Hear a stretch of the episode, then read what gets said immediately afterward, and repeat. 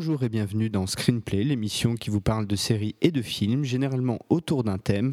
Ça se passe tous les 15 jours et ça commence maintenant.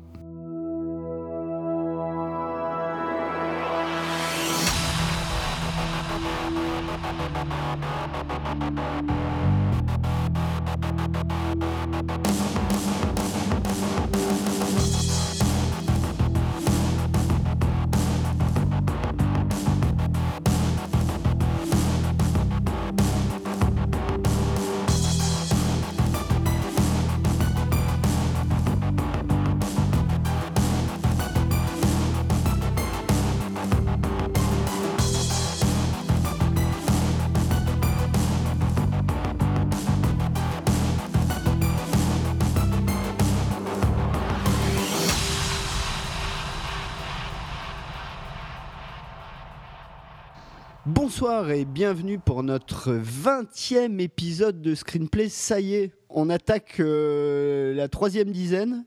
Euh, on inaugure la troisième dizaine euh, avec un épisode que je vais qualifier, aux dimensions que je vais qualifier d'épique. et pas moins que ça, parce que dans cet épisode, on va parler de six films et trois séries. et voire même un peu plus, on ira même au-delà, et un docu, et d'autres séries à venir, enfin plein de trucs puisque on va vous parler euh, juste avant la sortie de Avengers euh, l'ère d'Ultron, Avengers Age of Ultron, euh, du Marvel Cinematic Universe, donc du, développement des adaptations de comics Marvel au cinéma et à la télé plus précisément de ce qu'ils appellent la phase 2, et on vous expliquera un petit peu ce que c'est. et pour ce faire, j'ai avec moi Jean-Baptiste Assili pour la troisième fois dans cette émission, si je ne m'abuse, de Jump Cut. Comment ça va, JB C'est ça, oui, euh, ça va très bien, merci. Et toi? Bon, ça va, ça va, il fait beau chez nous, c'est pas mal, alors qu'on a une semaine pourrie. Exactement. Et je ne compte même plus euh, Vivien Lejeune de l'écran fantastique, euh, qui évidemment ne pouvait pas ne pas être là pour ce sujet, je crois. Euh, ça va, Vive ah bah, ça va super bien. Et euh, c'est vrai que je suis déjà venu pas mal de temps mais pas mal de fois mais dans un temps assez concentré. Et là ça faisait pas mal d'émissions que j'avais loupées, j'étais, j'étais pas dispo et ça me manquait, tu vois. j'avais, j'avais besoin d'exprimer euh, mes super pouvoirs. surtout que déjà, tu as un super pouvoir d'être là même quand t'es pas là, parce que je sais pas si tu écoutes Season 1, mais le nombre de fois où tu y es ah, référencé à te pendre à ton rétroviseur. J'adore, j'adore. Non, j'écoute, euh, j'écoute toutes les émissions de Season 1 et tous les screenplays et à chaque fois, je, je, je, je commande tout seul, je m'énerve tout seul ou alors je suis content tout seul. C'est voilà. Donc là, c'est bien de pouvoir le faire. Euh, ça, ça me manquait vraiment. Ça, voilà, je suis content. et tu vois, on pense à toi. C'est beau. Alors, pour ce numéro, on va vous parler de Iron Man 3, Thor, le monde des ténèbres, Captain America, le soldat de l'hiver, Guardians of the Galaxy, donc que des films sortis, mais aussi on vous dira quelques mots de Avengers, l'ère d'Ultron, pour ce qu'on en sait. Là, on commence à en savoir pas mal, puisque les projections presse ont eu lieu la semaine dernière, au moment où on enregistrons les émissions. De Ant-Man, dont on ne sait, on a, personne n'a rien vu, ou peu grand, pas grand-chose, mais en revanche, le, développement du film a été quand même assez compliqué et avec des conflits très publics. Euh, et enfin, on vous parlera en série de Marvel's Agents of S.H.I.E.L.D., Marvel's Agent Carter, Marvel's Daredevil, et sans doute aussi un petit peu de Marvel's aka Jessica Jones, Marvel's Luke Cage, Marvel's euh, j'en oublie, j'oublie le dernier. Euh, Marvel's à la plage. Euh, Black, euh, non, euh, merde, le troisième c'est quoi? Iron Fist et Marvel's Defender. tout ça étant prévu sur Netflix. La série Daredevil étant sortie la semaine dernière, encore une fois au moment nous enregistrons l'émission, et a déjà. alors les audiences, on les mesure pas très, très bien, mais en revanche, en termes de critiques, les critiques sont absolument dithyrambiques sur la série, la mienne compris. Donc je vous propose qu'on passe tout de suite à notre thème. Alors je préviens nos auditeurs, on va vraiment faire une émission sur le projet Marvel, le projet euh, cinématique et euh, cinématographique et télévisuel Marvel, et on va pas trop rentrer dans le détail des films. C'est pas l'objet de, cette émission.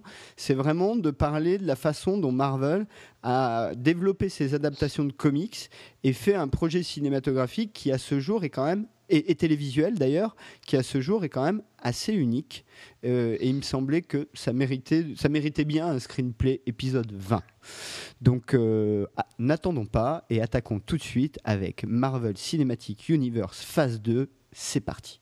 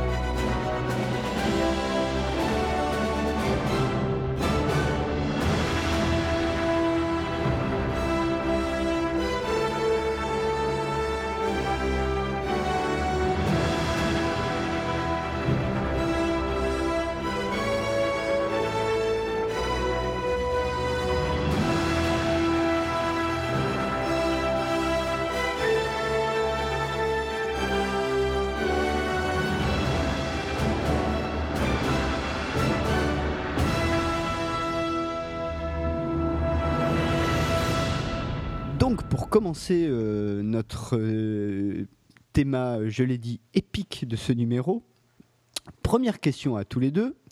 Euh, déjà, est-ce que vous êtes ou vous étiez des lecteurs de comics Marvel? Vivien, par exemple. Alors, j'ai tout gamin, oui. J'ai lu beaucoup de Spider-Man et un petit peu plus tard des Daredevil c'est les, deux vraiment que j'ai entre guillemets suivis autant qu'on puisse le faire euh, déjà en France parce que les parutions, enfin voilà, je, lisais Strange en fait. Donc c'était un petit peu, on sait que c'était des, que les épisodes étaient un petit peu tronqués par la censure, etc. Mais euh, j'étais un, un bon lecteur de Strange et euh, particulièrement voilà de, ces deux personnages-là, je, sais que les X-Men, alors je, je, vais pas me faire des amis, mais en bande dessinée, ça, ça, ça, tendance à me gonfler un petit peu. Ils étaient trop nombreux, je comprenais pas tout, voilà. Je trouvais ça un peu un peu brouillon parfois fois. Autant ces deux-là, j'adorais suivre, euh, suivre leurs aventures. Et ça tombe bien, ils sont pas dans les films dont, on va parler aujourd'hui, ah bah, à part Daredevil qui arrive en série. Non, mais on va en parler. Non, voilà. Mais et puis, et, puis quand même, on, dira bien que, que Spider-Man, voilà, on va être obligé. Mais c'est les, les, deux que je prenais le plus de, plaisir à suivre. Et, euh, et, voilà. Et pour le côté cinéma, on en parlera un petit peu après. Mais pour la BD, euh, voilà. En revanche, j'ai repris un peu les lectures depuis justement que les, les premiers films vraiment estampillés Marvel ont commencé à revenir. J'ai repris ma lecture. J'ai lu pas mal de, numéros d'Avengers, anciens, nouveaux, euh, Ultimate, euh, mais de manière assez euh, décousue, quoi. Juste de temps en temps, comme ça, en vacances, j'en achète un à la maison de la presse et je, voilà. Mais j'ai pas la continuité de toute l'affaire. Mais je prends, je prends plaisir, ça c'est sûr. JB oui, bon, pareil, quand, quand j'étais vraiment plus jeune, quoi, plus jeune que Vivien déjà, parce que je n'ai pas connu Strange. Euh, c'était beaucoup, beaucoup euh, Spider-Man euh, que j'achetais pas forcément régulièrement parce que j'avais pas la conscience de me dire c'était vraiment des aventures qui suivaient. Après, oui, je m'y suis remis plus en grandissant, en, vraiment en suivant Spider-Man, Daredevil aussi, qui a un univers assez particulier et intéressant.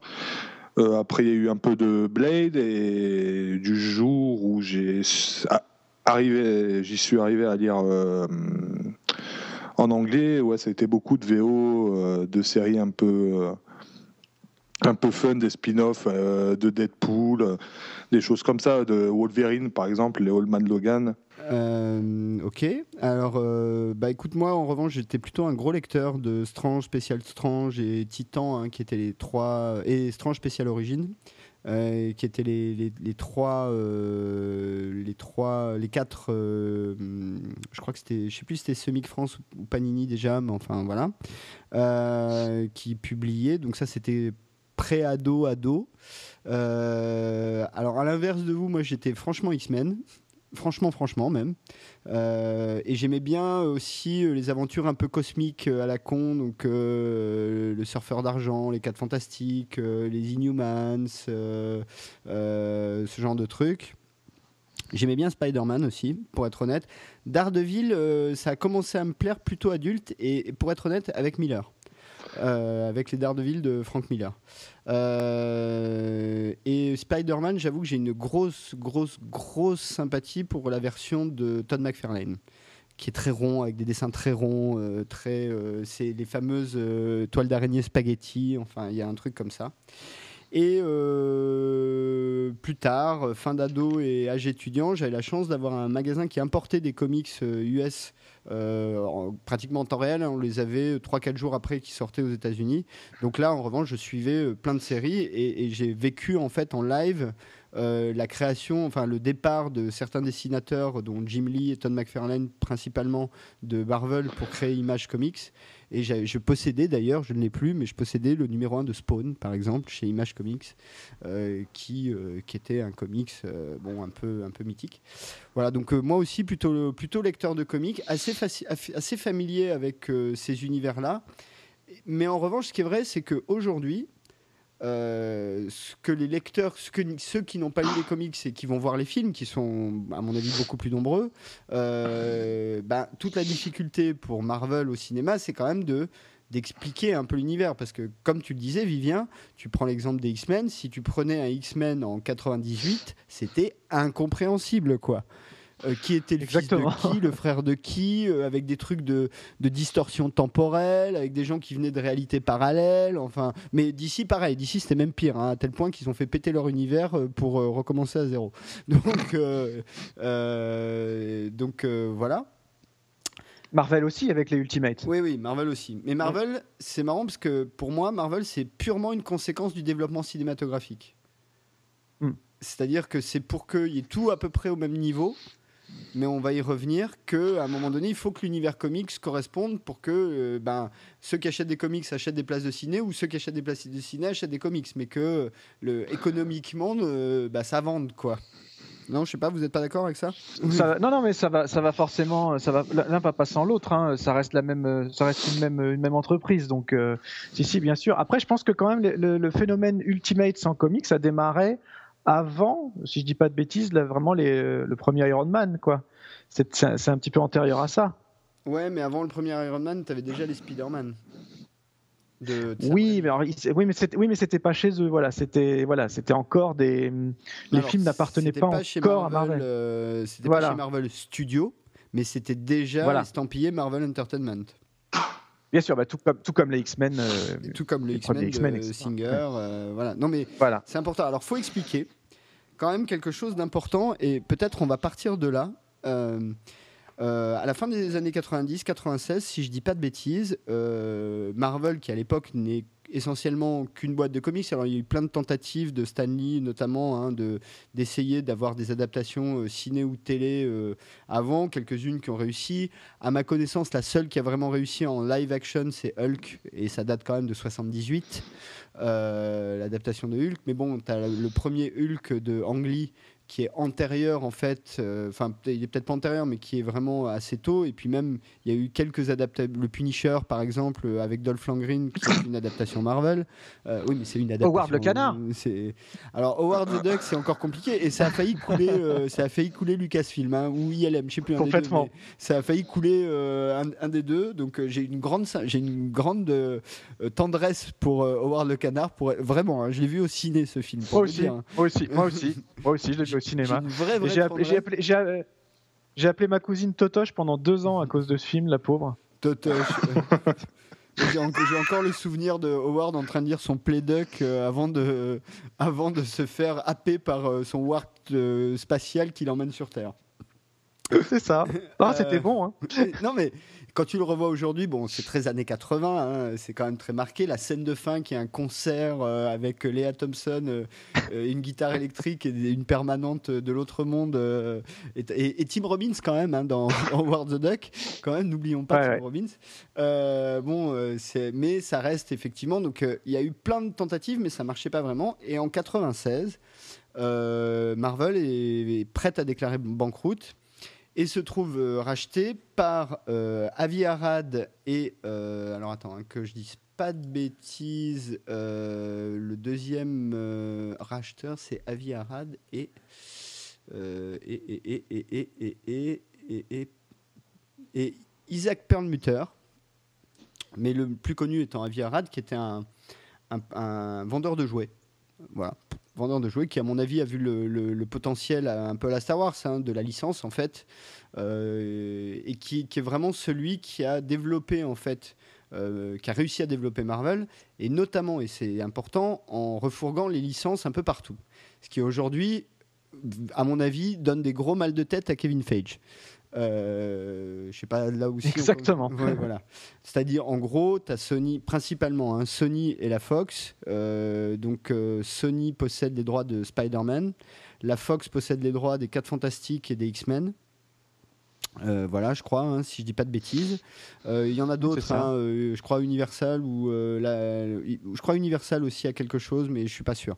Mais pour les deux principaux, ceux qu'on connaît le mieux, donc les Spider-Man de Sam Raimi et euh, de Mark Webb euh, sont sous label Sony, hein, ont été produits par Sony, et les X-Men, encore aujourd'hui, sont euh, produits par la Fox. Et il y a un 4 Fantastique qui est dans les tuyaux, qui est aussi produit par la Fox. et qui du coup ne fait pas du tout partie des phases 2 ou 3 Exactement. de chez Marvel. Pas tout à fait le cas de Spider-Man, mais on y reviendra tout à la fin. Tout à la... tout à la fin. Mais ce qui fait par exemple que dans Avengers, euh, euh, pardon, l'ère du, d'Ultron, je vais essayer de le dire en français, j'ai le titre anglais en tête. Euh, dans Avengers, l'ère d'Ultron, on retrouve deux personnages qu'on voit aussi joués par d'autres acteurs dans X-Men Days of Future Past. Enfin, surtout un, c'est Quicksilver. Euh, qui est dans X-Men Days of Future Past. Et dans euh, Age of Ultron, il y a Quicksilver et sa sœur Scarlet Witch, euh, qui sont des personnages assez importants en plus dans l'univers des X-Men, surtout Scarlet Witch. Il y a tout un. Oui, parce qu'elle apparaît très tôt. Hein. Elle arrive très vite, je crois. Euh, dans les tout premiers numéros, elle est là. Je me souviens de ouais, ça. Oui, surtout, il y a un arc assez récent. Alors, je sais plus lequel. Je suis pas. J'ai un peu lâché, pardon, mais il y a un arc assez récent qui est vraiment autour de Scarlet Witch. Je crois qu'elle enlève le gène mutant ou mutant ou un truc comme ça. Il y a une histoire comme ça, et elle est vraiment au cœur du truc, quoi. Donc, euh, c'est des personnages assez importants. Pour, euh, je vais pas trop rentrer dans, dans, le détail de cette histoire, mais en revanche, pour, pour les auditeurs qui souhaiteraient vraiment avoir l'histoire de ce moment particulier et on peut dire presque fondateur du Marvel moderne. Euh, il y a un documentaire qui existe, qui a été euh, réalisé par Philippe Gage et Philippe Roure, qui s'appelle Marvel Renaissance, que l'on peut voir ce mois-ci encore sur Canal Plus Série et Canal Plus Family, euh, et le mois prochain sur Ciné Frisson. Et mon petit toit me dit que bientôt il devrait y avoir une solution plus euh, permanente pour avoir accès, euh, légalement bien sûr, hein, euh, au documentaire en question. Mais pour l'instant, on n'en sait pas plus. Qu'est-ce que vous connaissiez cette histoire-là et comment vous l'avez vécue? Peut-être JB d'abord et Vivien après. moi, j'ai découvert cette histoire-là par rapport au documentaire. Euh, pour être totalement honnête, j'avais aucune idée de ce qui s'était passé en, interne euh, au, sein de Marvel. Et pour dire du bien du documentaire, c'est que sur ça, il met bien en avant et, apporte les réponses nécessaires à, toute cette affaire. D'ailleurs, il faut préciser que c'est un documentaire de 52 minutes produit par euh, Empreinte Digitale, euh, qui produit déjà pas mal d'émissions. Hein. Je crois que c'est eux qui produisent Ciné Frisson. OP Frisson. Le, OP Frisson et Le Grand Frisson. Voilà, OP Frisson, c'est présenté par Yannick Dahan et Le Grand Frisson, c'est Julien Dupuis, si je dis pas de bêtises. en tout cas, c'est lui qui le, qui le fabrique. Euh, et c'est diffusé, ça a été diffusé en primo diffusion le, je crois, le 7 mars sur Canal+. donc c'est une diffus Canal et c'est la famille Canal. toi, Vivien? Ah bah, moi, j'ai trouvé ça fascinant et cette histoire-là, et surtout de voir où ça débouche. Euh, tu as, d'abord le rêve de, voilà, de monter une petite structure de, de comics au tout début, et puis après, de, voilà, cette espèce de, de, de, chrysalide et de nouveaux de nouveaux papillons euh, voilà, qui, qui s'envolent euh, avec, la, avec la refonte pour, le, pour Marvel Studio. Et je trouve ça absolument génial, quoi, ce qui s'est passé. Surtout, euh, je vois ça un peu comme une espèce de, de, de, saut de la foi, de miser sur des personnages qui sont connus des amateurs de comics, enfin qui étaient connus des amateurs de comics, mais pas complètement sur, pas vraiment du grand public. Je veux dire, aller sur Iron Man, même sur Thor. Alors, c'est un peu moins vrai pour Captain America. Euh, je trouve que c'était hyper Hulk. On connaissait par la vieille série télé, mais c'était c'était assez osé. je trouve que le, le pari euh, le pari remporté est assez incroyable. Et je trouve que maintenant, c'est génial, c'est que c'est parti d'une banqueroute, c'est parti de, plein de problèmes. Et là, c'est eux qui donnent un peu le là à, tous les autres studios qui essayent de faire un petit peu pareil. On, on parlera. Je sais que tu veux reparler de Warner un peu plus tard, donc on, abordera ça un peu plus tard. Mais euh, je trouve ça je trouve ça vraiment fascinant. Ouais, alors euh, pour, euh, continuer là-dedans, euh, il y, a, y, a, un autre personnage dont il faut absolument parler avant de rentrer un petit peu dans le vif du sujet. C'est Kevin Feige, qui est donc le patron de Marvel Studios et qui est un peu le chef d'orchestre de tout ça. donc il y a vraiment, pour moi, on sent vraiment la, la, différence à partir du moment où tu as Kevin Feige qui débarque, qui commence à créer un projet construit. parce que rappelons quand même que dès Iron Man, le tout premier, il y a un post-générique qui présente Nick Fury. Exactement. Et en fait, moi, je le vois, je, vois, je, le vois comme un, presque comme un créateur d'une série. Et, euh, et, le fait de chapeauter tout ça et d'orchestrer tout ça, ça, ça, ça, a amené vraiment une nouveauté au cinéma, quelque chose qui n'existait pas encore, en tout cas à ce niveau-là, de cette envergure. Et euh, il, il, est un peu comme le showrunner, le ciné-runner, je sais pas comment on peut l'appeler. Et euh, je crois pas qu'il y ait d'antécédents vraiment de ça. Bah, alors, pour moi, il se comporte un peu, euh, si tu veux, comme les, vieux moguls de studio euh, des années 50. Euh, il y a un petit côté comme ça. Hein. Il, est assez, on sait, hein, il a un côté très control freak. Tu, quand, tu, quand, tu un tu réalises un film Marvel, tu sais qu'en gros, le réalisateur, bon, bah, il est là comme un réalisateur de, série. D'ailleurs, tu as raison. C'est-à-dire que dans une série, le réalisateur, il est là pour faire le job du showrunner. Enfin, pour faire pour, pour exprimer la vision du showrunner. Donc, Kevin effectivement, est un peu le ciné-runner euh, de, du, Marvel Cinematic Universe, hein, qui, se détermine comme ça, hein, le MCU. Euh, et euh, on parlera plus tard, quand on viendra aux séries télé, de Joseph Lubb, qui lui est le patron de Marvel Télévision qui a été créé au moment de la création de Marvel Agents of Shield. et du coup, c'est vrai que ce qui est intéressant, c'est qu'il y a presque un changement d'échelle où les films indépendants sont comme les épisodes de la série avec euh, le, gros film qui est presque le cliffhanger de fin de saison ou quasiment comme ça. Et euh, bah, du coup, les séries télé, c'est l'équivalent d'une web série. à cette échelle-là. C'est un peu ça. c'est un peu ça. Ouais. Euh, et la web série du teaser. Enfin, tu vois, je sais pas. Où... Ils, ont fait aussi des petits trucs. Alors, euh, on rentrera pas là-dedans, mais ils se sont amusés à faire euh, un petit film sur Peggy Carter, un petit film sur le mandarin. Enfin, ils se sont amusés à faire des trucs, des petits films comme ça, sur des personnages un peu comme ça. Bon. Mais ça, attends, si, alors je, je rebondis juste là-dessus, une petite seconde. Moi, ça fait partie des trucs que j'ai trouvé absolument génial dès le départ. C'est-à-dire que tu as le film qui sort au cinéma, Quelques temps après, tu as le DVD, Blu-ray, ce que tu veux, accompagné de ce petit court-métrage là auquel tu faisais allusion. On peut penser, je pense à celui du mandarin par exemple. Mm. Et c'est exactement comme euh, justement comme un comme un numéro de Strange où tu as une histoire principale suivie de une petite histoire intégrale. Euh, et donc en fait, pour moi la première fois, c'est un peu facile, allez, mais je fais la formule quand même, c'est juste pour illustrer le propos. C'est la première fois, selon moi, grâce à cette refonte Marvel Studio, que on a des adaptations de comics qui, entre guillemets, sont vraiment des comics filmés et pas juste des adaptations. C'est-à-dire qu'ils ils, prennent non seulement les codes de la narration euh, scénario après scénario, mais en plus, tous ces enchevêtrements font qu'ils se regardent et se consomment, j'ai même envie de dire, euh, presque comme un, magazine qui regrouperait plusieurs comics avec ses numéros spéciaux, avec euh, son histoire d'origine, avec euh, sa mini-histoire pour compléter le nombre de pages.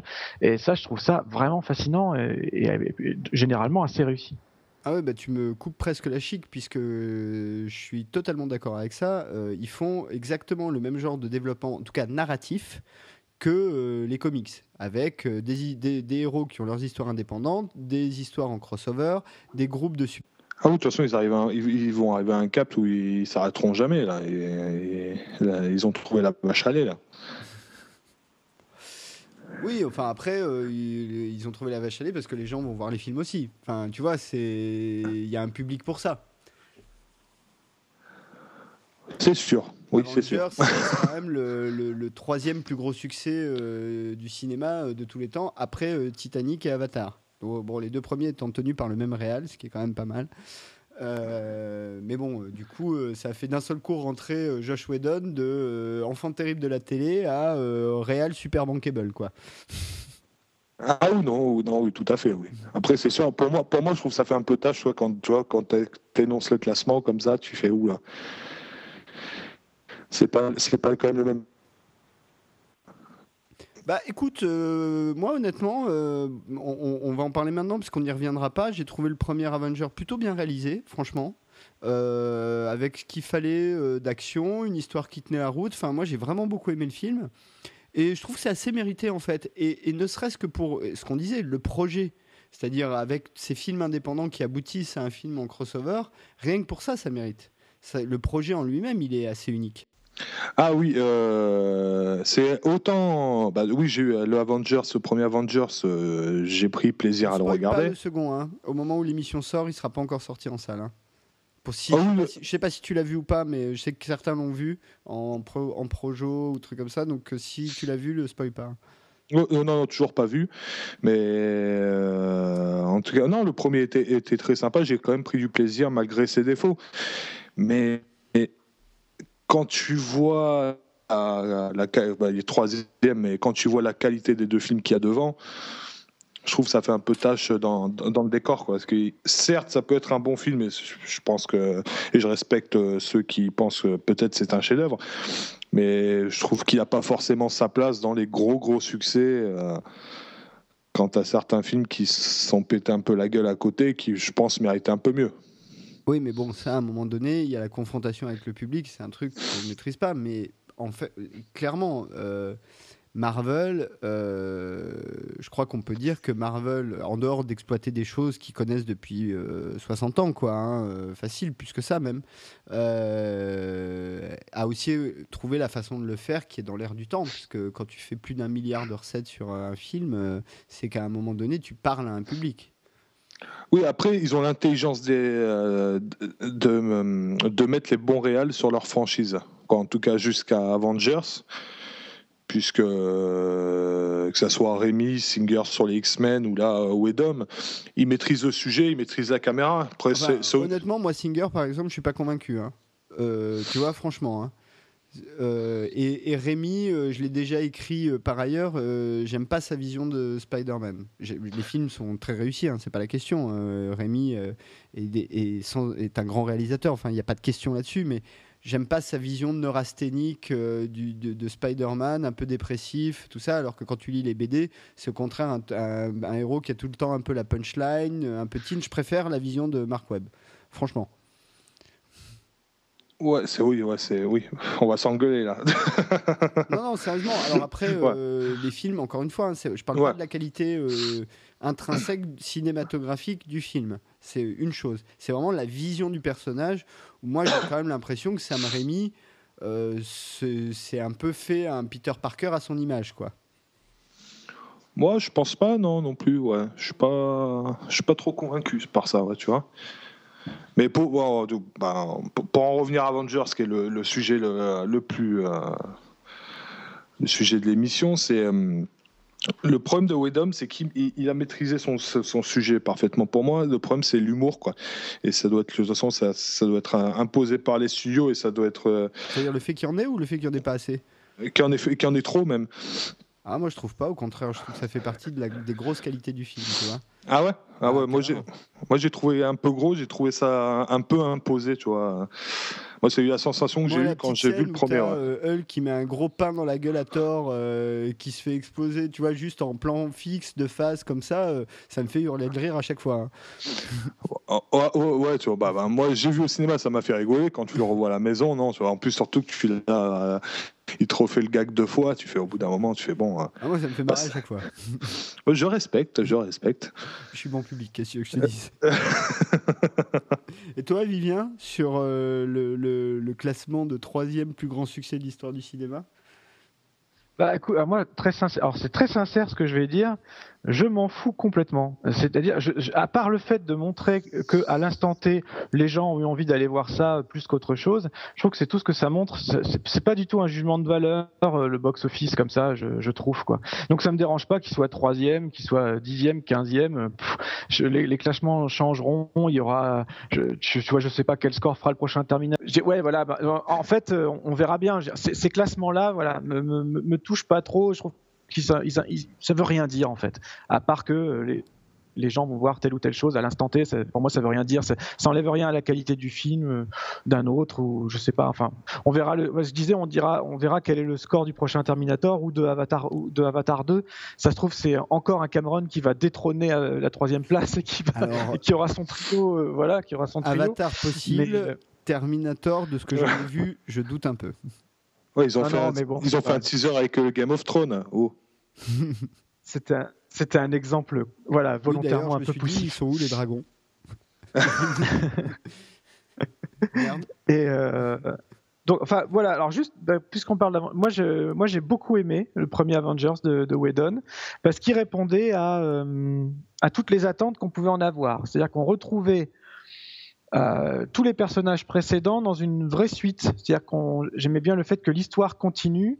Euh, c'était vraiment, pour moi, c'était un Thor 2 quand c'est sorti, puisque le méchant c'est Loki. Le cas aujourd'hui, même si je sais qu'il y a plein de gens qui seront pas d'accord avec moi, Thor reste mon personnage ciné euh, Marvel préféré. donc j'étais, j'étais vraiment content, même si Loki est très au centre de Avengers et Thor l'est un peu moins parce qu'il arrive tard dans le film presque plus d'une demi-heure après le début du film, peut-être même 40 minutes. Euh, mais malgré ça, j'ai trouvé qu'il y avait un bon équilibre pour chacun des personnages. Et j'ai trouvé ça vachement dur à écrire en fait. Euh, j'ai dit c'est un gros film d'action qui pète de partout. Il y a des, des séquences comme on n'en a jamais vu, euh, et euh, notamment un plan séquence euh, à la fin dans l'action où on passe de, de chaque un Avenger après l'autre en partant du sol, en dans les airs, en redescendant au sol, tout ça en un seul plan. C'était vraiment vraiment jumelé une, une intelligence d'écriture autant qu'on peut l'être hein, sur ce type de scénario et visuel qui était qui était assez bluffante quoi. Donc moi j'ai beaucoup aimé le film je comprends que les gens euh, aient été voir ça en nombre parce que c'était un événement cinématographique. On n'avait jamais fait ça. Alors je ne parle pas de la qualité ou pas, parce que ça reste du film popcorn, donc euh, euh, il y a toujours des gens qui préféreront un bon vieux David Fincher à un, bon vieux Joss Whedon, et ça je peux tout à fait le comprendre, tu vois. mais à ce moment-là, c'était inédit, c'était nouveau, c'était hyper rafraîchissant, c'était bien géré. Moi, l'humour, je trouve que c'est ce que j'ai aimé dans, l'utilisation de l'humour de, de Whedon, c'est qu'il renvoie à, euh, pour moi, l'équivalent de l'humour de la première trilogie Star Wars, quoi. Euh, aérer certaines scènes d'action pure. Et euh, non, j'ai trouvé que c'était vraiment bien écrit. Vas-y, change. Le sujet, c'est phase, phase 2. Déjà, peut-être il faut expliquer que du coup, Marvel a a hum, découpé en fait sa chronologie cinématographique en phases. Euh, la phase 1 euh, s'étant conclue par Avenger, et on y revient dans une minute. Nous, on va se concentrer sur la phase 2 qui va se conclure euh, en, cette année en juillet avec Ant-Man. Et à partir de l'année prochaine, on entre dans la phase 3 qui va courir de 2016 à 2019 et qui devrait se conclure avec The Inhumans. Euh, alors, ce que je vous propose, je vous propose un petit jeu. C'est que pour la phase 1, il faut quand même qu'on en parle, on va prendre les films dans l'ordre chronologique. Et euh, bah, chacun de vous deux euh, me dit, et moi-même, on dira j'ai aimé, j'ai pas aimé, et en une ou deux phrases, pourquoi. Ça vous va? Impeccable. Très bien, très bien. C'est parti. on va, on, ordre, on fait JB, Vivien, moi, ça vous va? Ça marche. Ah, ok. Ok. Iron Man 2008, John Favreau à la réalisation. Beaucoup, beaucoup aimé. Interprétation de Donné Junior très, très, très bonne. Vivien? Beaucoup aimé aussi. ça, je trouve que c'est un film qui a vraiment créé la surprise. Bah, pareil, hein, Robert Downey Jr. qui porte, qui porte le rôle tout sur ses épaules. très bonne surprise sur un personnage qu'on n'attendait pas, sur lequel on n'aurait pas misé gagnant. Et, je pense que c'est ce film-là, bah, par définition, comme c'est le premier, qui a permis tout le reste. Euh, alors, euh, beaucoup aimé aussi. Euh, tout à fait d'accord avec toi, Vivien, sur le fait que c'est vraiment Iron Man. Il y a pour moi un défaut qui continue à être là dans les Iron Man, c'est War Machine ou Iron Patriot. vraiment, moi, ce personnage-là, je trouve qu'il sert à rien. et c'est d'autant plus surprenant que, pour ma part, Iron Man, j'étais pas trop fan de, des comics, à part, il y a tout un arc, parce qu'à un moment donné, dans les comics, il devient alcoolique. Euh, Tony Stark. Et il y a tout un arc autour de ça qui est vraiment intéressant parce que du coup, le comics dépasse le simple statut de on met un mec, euh, on met un, super-héros qui tape des méchants, mais là, on s'intéresse vraiment au personnage, à ses conflits intérieurs, à plein de trucs. Et c'était assez nouveau. Euh, à l'époque, c'était assez rare. Donc voilà, Iron Man aussi, bonne surprise. Ensuite, nous avons The Incredible Hulk, 2008 euh, par Louis Leterrier. Donc je rappelle, en revanche, c'est important que ce n'est pas Marc Ruffalo euh, qui joue le rôle de Hulk, euh, mais ça y est, son nom m'échappe. Edward Norton, c'était. Mais Edward Norton, voilà, qui joue le rôle donc de Bruce Banner, Hulk. JB. non, pas du tout. J'ai trouvé. Non, il est vraiment merdique pour moi, pour être clair. Et le problème, c'est ben, le cinéma de Le Terrier, quoi. Malgré un Ed Norton euh, qui pourrait être énorme, c'est un film euh, gâché par, par son réalisateur. Cela, c'est un des premiers, un, premier des flops ratés du réalisateur. Euh, Vivien? Assez d'accord. Je n'ai pas, pas vraiment aimé non plus. J'ai trouvé qu'il se passait pas grand chose. Euh, je trouve que le personnage de Hulk tout seul, de manière générale, et c'était aussi vrai avec le film de Ang Lee précédemment, a du mal à marcher parce que c'est tout de suite Hulk contre les armées. Et mmh. finalement, à part casser du temps qu'il et là, ils lui ont créé un espèce Roth, hein, je crois, c'est ça. Euh, et euh, je sais pas, ça n'a pas marché du tout. Euh, je, non, j'ai pas aimé non plus. Euh, alors moi non plus. Euh, j'ai même tendance à dire que c'est probablement le film sur lequel Marvel capitalise le moins et de loin. Euh, donc même eux ils savent. et pour des raisons, les, à peu près les mêmes raisons que vous. en plus un scénar qui est effectivement assez indigent. Et en revanche, moi j'ai quand même préféré le Angli pour une raison toute conne, c'est que Angli s'est amusé dans sa dans son montage à à reproduire des systèmes de cases de BD. Je ne sais pas si vous vous souvenez dans le film. Ouais, tout à fait. Il y avait un procédé comme ça qui était euh, premier degré, hein, donc c'est pas non plus euh, waouh, mais c'était amusant de voir rien que pour ça, quoi. Euh, voilà, le, petit, le petit truc. Ah, dernière chose qu'on n'a pas précisé, Stanley fait toujours des caméos dans les films Marvel et dans les séries. et, et, même dans les films de Walt Disney. Tout à fait. Exact, ouais, c'est vrai. Euh, ensuite, Iron Man 2 2010, John Favreau encore. JB. Alors, euh, non, rien que pour la scène de Monaco avec, avec Mickey Rourke. C'est mauvais, une mauvaise interprétation du méchant, là. C'est un, gâchis total, ce film aussi. Euh, Vivien? Ah, c'est d'accord. pour moi, le film, c'est le, il, est vraiment pas défendable. Euh, Mickey Rourke, ça va pas. Euh, ta remarque sur euh, son, son, son pote en armure, euh, oh, oh, j'ai plus, le, plus le nom du personnage. Voilà, War Machine, Iron Patriot. c'est encore plus vrai dans le 2. Il est juste insupportable. après, c'est bien foutu. Quand tu, le, quand tu le vois une fois vraiment en popcorn chez toi et pas au cinéma, en faisant autre chose, ça peut passer, mais non. Ouais, bah, d'accord avec vous, euh, les gars. Euh, pour moi, il y a un problème de un mauvais méchant déjà. C'est vrai que c'est un vrai problème dans un truc de super-héros. Il faut qu'il y ait des bons méchants. Il faut trouver des bons méchants et c'est pas c'est pas facile. Euh, il est pas très bien écrit. Il est même pas très bien réalisé. Et mmh. effectivement, comme tu disais, JB, la scène pendant le Grand Prix, elle est vraiment pas terrible. quoi. C'est censé être du super grand spectacle et en fait, tu as l'impression presque d'un truc de télé. Euh, Mickey Rourke, je pense que même lui se demandait ce qu'il foutait là. Euh, donc euh, assez d'accord. Pour moi, c'est un film qui mérite pas d'être sauvé. Et d'ailleurs, depuis, John Favreau ne réalise plus de films pour Marvel. Il continue à jouer dedans, mais il en réalise plus.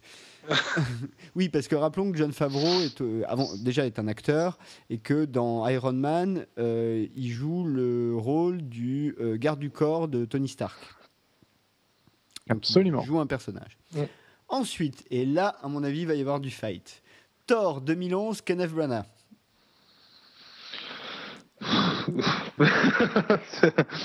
pas, pas, aimé du tout aussi. C'est, je trouve le,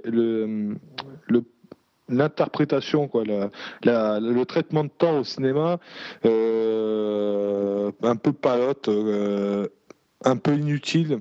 Je pense qu'il y, a tellement de potentiel avec ce mec-là qui est, qui est, quand même un dieu, faut le rappeler, que euh, non, quoi, faire un espèce de mec gnangnan qui aime le chocolat chaud quand il arrive sur Terre, non, quoi.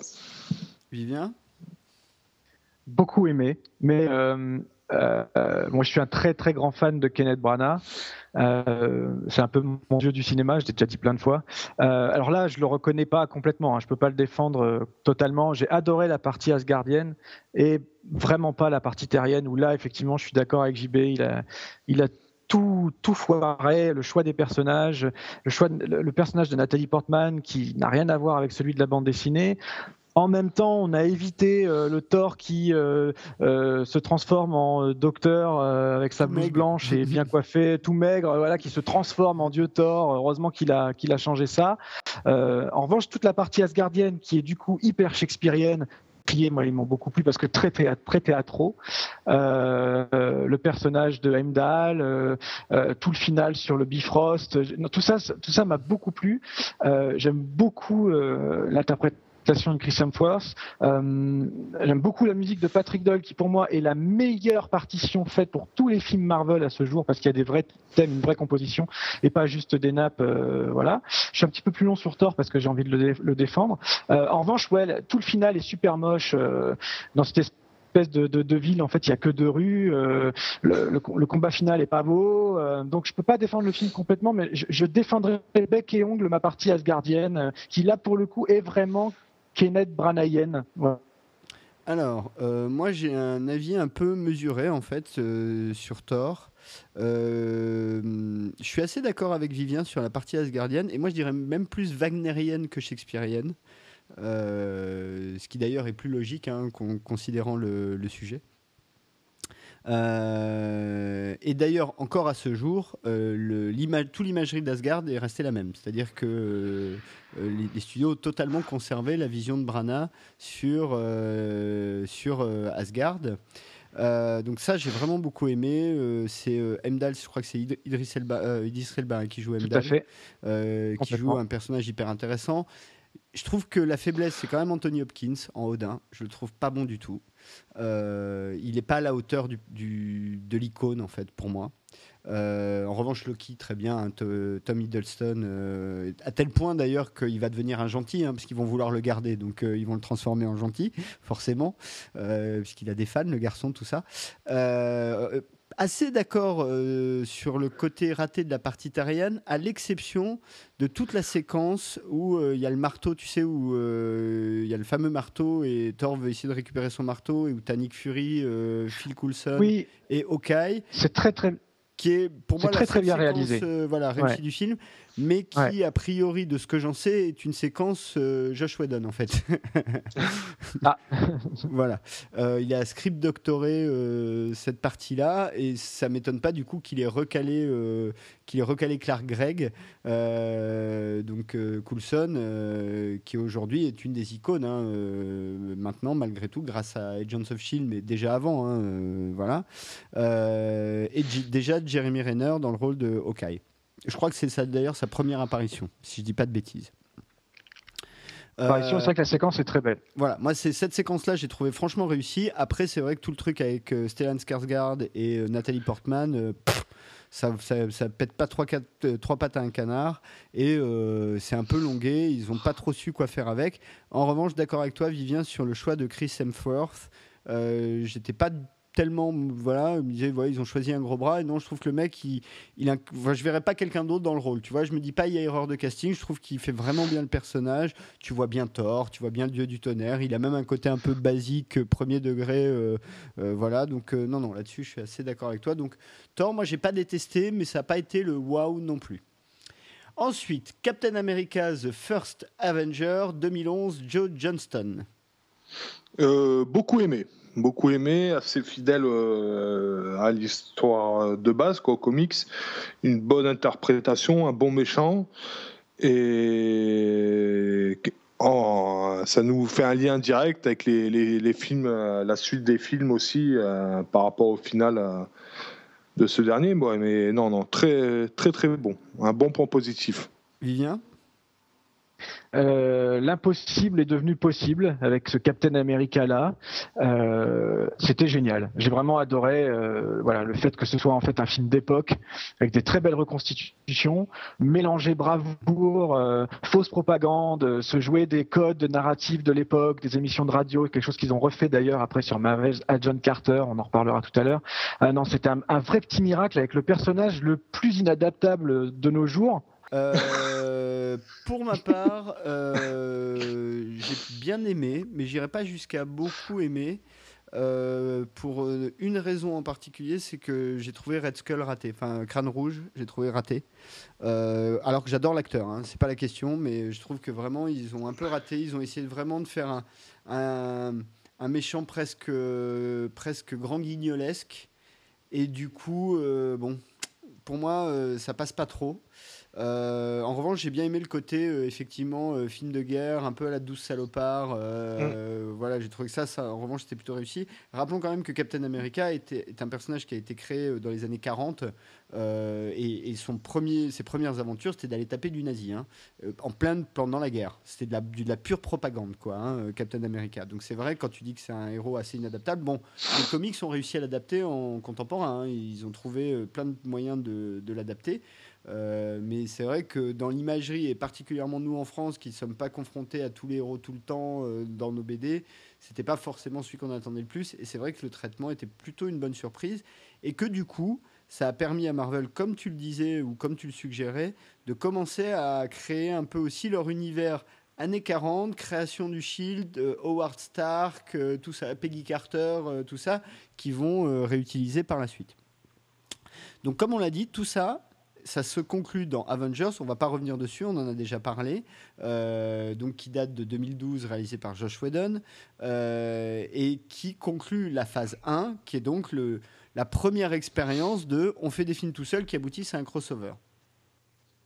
Sachant que, la petite chose intéressante d'un point de vue cinématographique, c'est que du coup, avec Iron Man, tu as des actionneurs movies, avec Hulk, tu as des rampage movies, enfin des trucs à la Godzilla, quoi.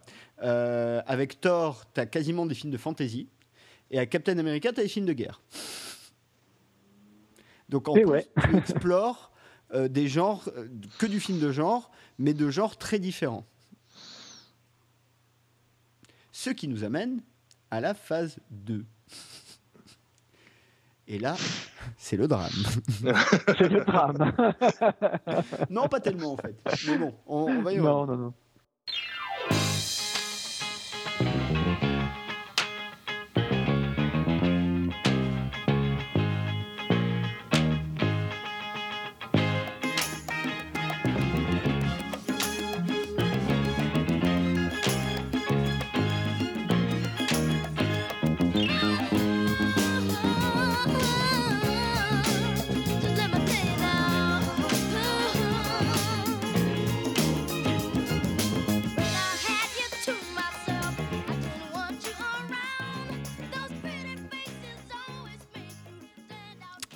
Je vous propose qu'on prenne un peu les films dans l'ordre euh, jusqu'à euh, Guardians of the Galaxy. Et avant de parler de Avengers, Age of Ultron et Ant-Man, on reviendra, on fera les séries, si ça vous convient. Ok, ça marche impeccable. Allez. Hein? Donc, premier film de la phase 2, et la phase 2 a la particularité d'être euh, un des premiers moments où Marvel a commencé vraiment à dire de manière très très construite, là c'est la phase 2, il y a tel programme de film, il y a tel euh, développement, etc. Enfin, le programme construit, qui sera encore pire en phase 3, où là on va voir qu'ils ont vraiment un programme euh, jusqu'au trognon, quoi. Et qui commence par Iron Man 3, qui date donc de 2013, qui a été réalisé par Shane Black. Alors, peut-être avant de rentrer dans le film un tout petit peu, euh, il faut quand même rappeler que Shane Black, c'est le mec qui a écrit Les Armes Fatales, par exemple, qui a réalisé Kiss Kiss Bang Bang avec le même Robert Downey Jr., qui a aussi écrit Last Action Hero. Donc, c'est quand même un type qui, en tant que scénariste, a un gros capital hollywoodien, de, de, bonne réputation. Et donc, Iron Man 3 se passe juste après euh, Avengers nous dépeint un, Iron, un Tony Stark un peu perturbé, un peu, un peu euh, en euh, trauma post, euh, un post, putain, post stress disorder, PTSD, qu'en français c'est trauma post-traumatique. Ouais, un trauma, une voilà, un, problème, une maladie post-traumatique, et qui se retrouve confronté à un méchant iconique de l'univers Marvel qui est le Mandarin et là, on voit la patte de Shane Black avec ce qu'il a fait du mandarin, qui est joué, rappelons-le, par Ben Kingsley. Euh, alors peut-être là, encore une fois, première impression. Euh, on garde le même ordre, hein, on va pas s'emmerder, on garde le même ordre, JB puis Vivien. Alors Iron Man 3, comme je disais, le gros point positif, c'est Shane Black. Euh, par rapport à ses talents de scénario, qui, sont, comme tu as cité, remarquables. L'exploitation aussi du mandarin qui détourne euh, pour l'histoire.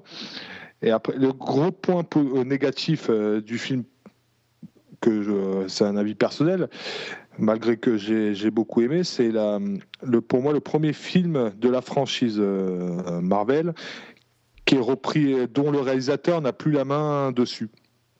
On sent que Shane Black n'a pas pu faire du Shane Black a dû être euh, coupé, et ce qui est un peu triste, euh, notamment par rapport au, post-trauma de, Tony Stark, qui aurait été, à mon avis, peut-être mieux exploité, mais qui, qui, a été un peu édulcoré pour, euh, pour que le film puisse être vu par tous les publics. Après, après, globalement, je reste quand même sur une note positive de ce film. Vivien? Bah, je, je, bois quasiment toutes les paroles de JB en fait. Je pense exactement pareil. Moi, la partie qui m'a vraiment gonflé en revanche, c'est toute la partie avec le petit gamin. Ça durait trois plombes, ça, marchait pas, je trouve. Je n'ai pas envie de, retrouver Tony Stark autour d'une histoire comme ça. Euh, oh, il sauve la licence parce que on partait de loin quand même avec euh, Iron Man 2. Et je l'ai trouvé un peu longué malgré tout, mais en même temps, euh, je me suis pas ennuyé pour autant. Tu vois, c'est sur le et euh, encore une fois, Iron Man, c'est marrant parce que c'est le personnage qui marche le plus. Et moi, de tous, c'est celui qui est en train de devenir, à mon sens, le moins intéressant. Parce que je trouve qu'il tourne un peu en rond et depuis trois films, il raconte un peu la même chose.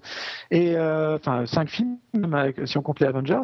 Et euh, j'ai du mal à je trouve que son univers autour, tout l'univers qui est autour de lui est pas suffisamment intéressant. Et je le préfère avec, quand il est avec les autres. Parce que là, en revanche, il a le sens de la répartie et puis il est clairement mis au centre dans les Avengers. Euh, c'est lui qui a les meilleurs euh, punchlines et tout ça. Donc, euh, il joue vachement sur le côté, c'est le chouchou du public. Mais dans ses propres films, je trouve qu'il est moins bon que dans les films communs.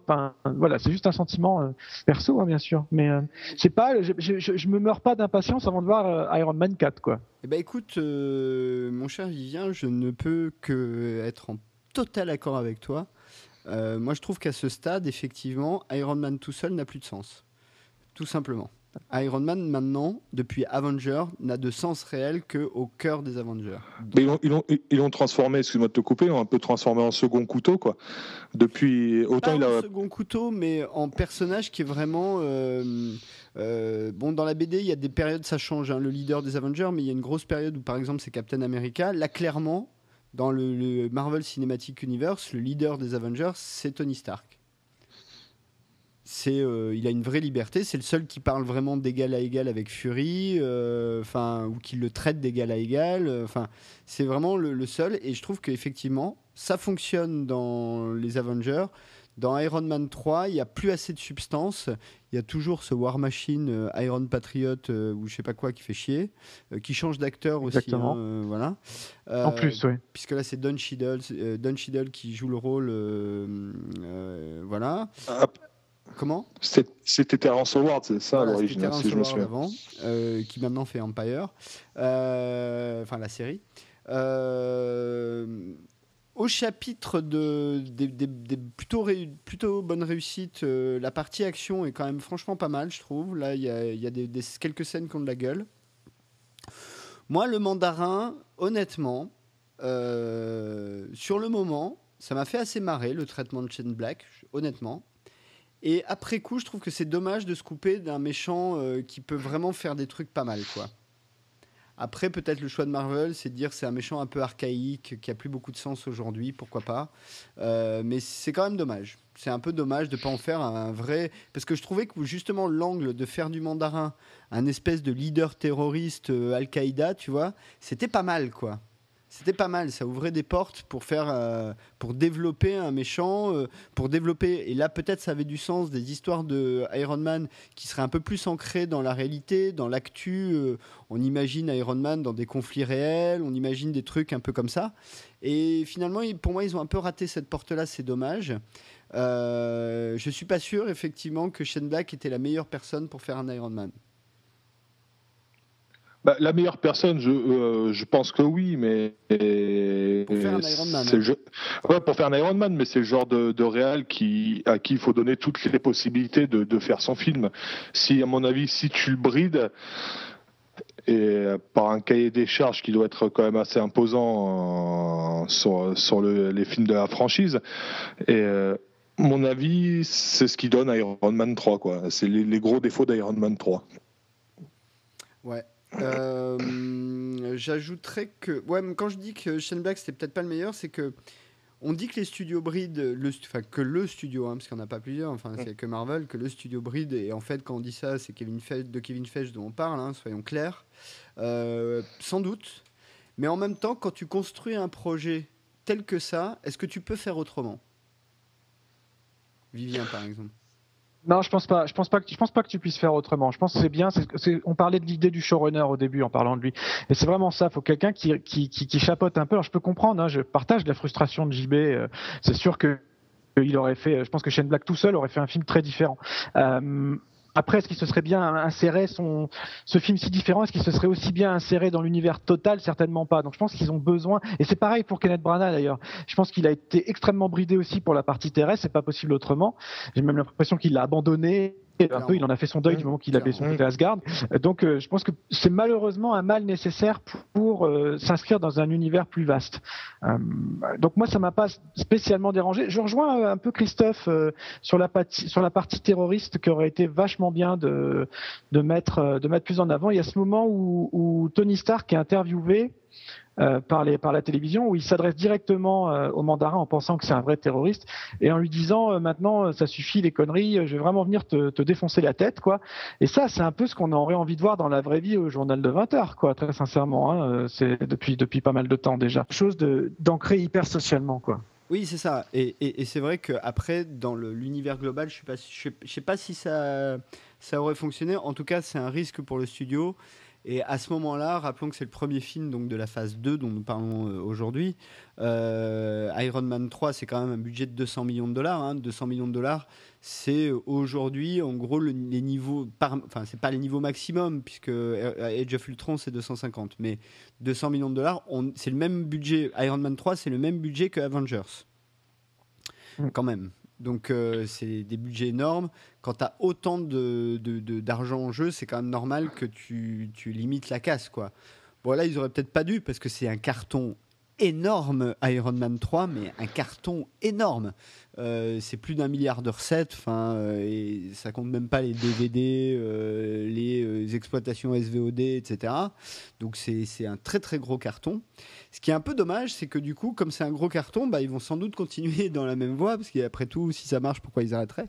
Euh, Et, et j'ai un peu peur qu'on reste là-dedans. Je suis d'accord avec toi, Vivien, les trucs avec le gamin, c'est chiant comme la mort. Ça sert à rien. Euh, C'est long, hein. je- voilà, le film Ouais, fait plus, 2h10. Il aurait pas plus facilement pu faire une demi-heure de moins.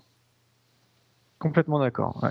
Euh, c'est surtout que tu vois dans le Iron Man 3, c'est tu vois qu'il y, a cette notion de on veut faire un film pour tout le monde où euh, faut que le film y pèse euh, aux, amateurs d'action parce que tu as des, belles, des très belles scènes d'action. faut que ça plaise aux gosses. Ce sont un gosse, mon avis, ne peut être qu'émerveillé devant, devant des images comme ça. Il faut que ça plaise aussi euh, aux mères de famille, à mon avis, qui vont amener leur, gamin au cinéma. Justement, avec cette scène, ce qui expliquerait un peu cette scène avec le gamin.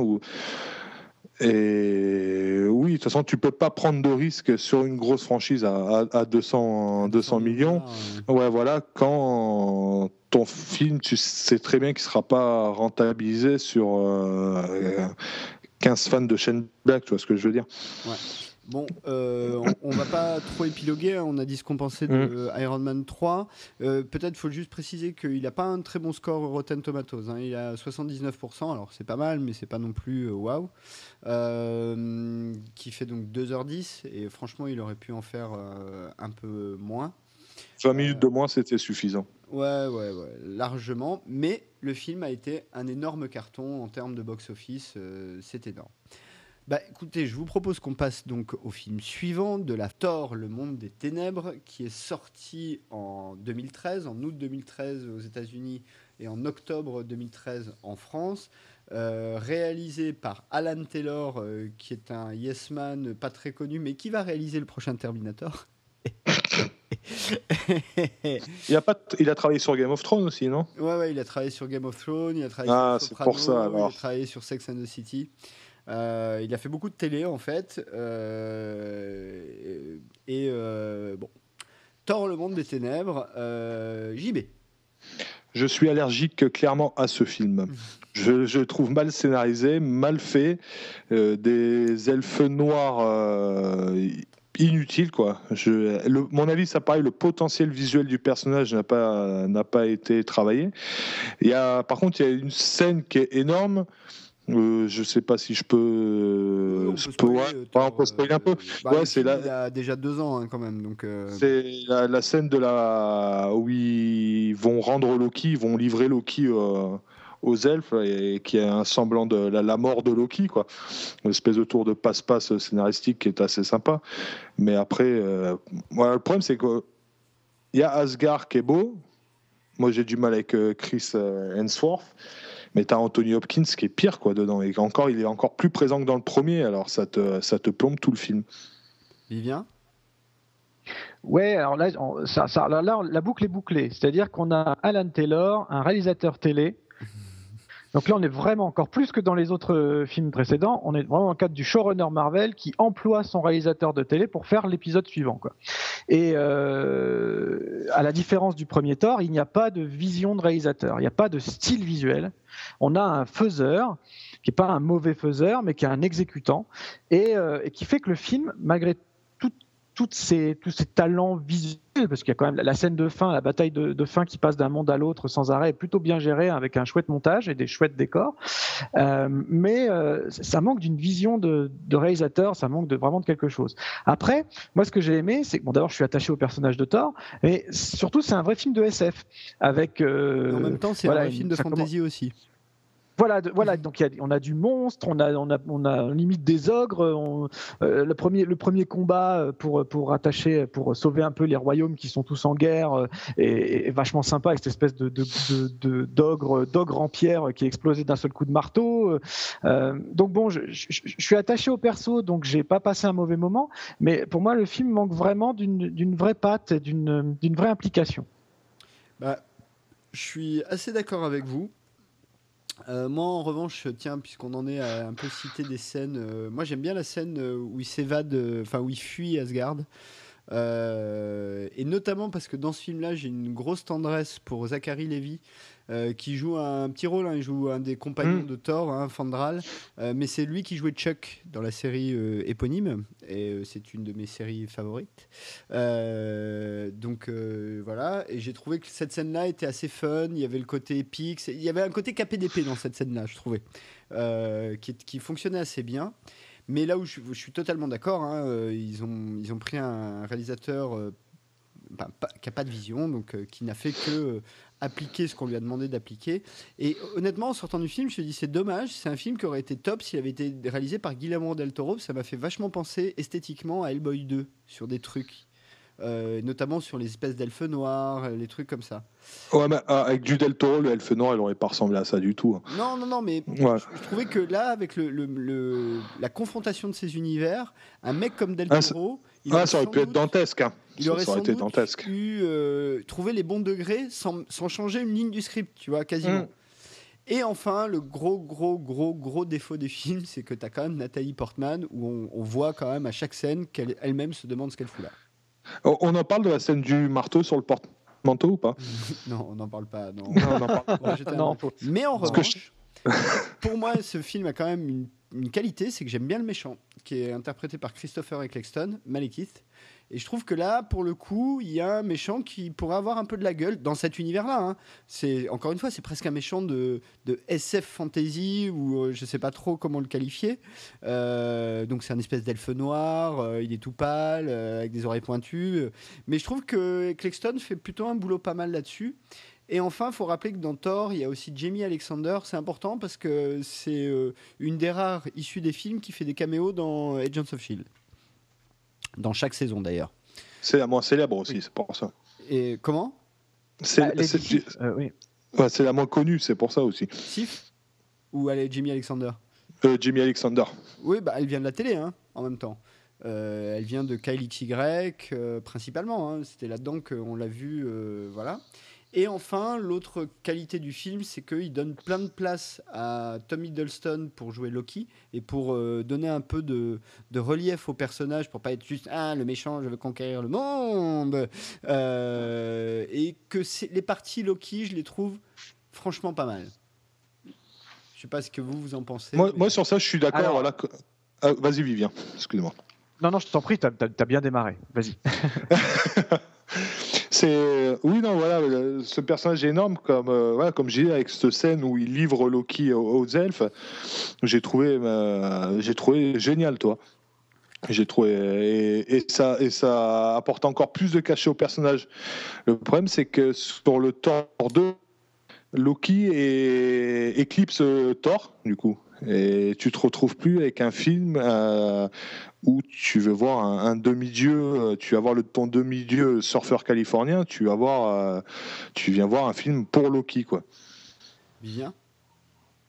Oui, non, mais c'est vrai, c'est exactement ça. Euh, moi, j'ai même trouvé qu'il en faisait un peu trop, mais c'est ce qu'on lui demande de faire. C'est-à-dire que dès qu'un personnage marche bien, euh, on, on, lui rajoute des scènes, on lui rajoute des phrases, et là, il est beaucoup plus. Là, on a, pour moi, Loki, il a sombré un peu dans la caricature.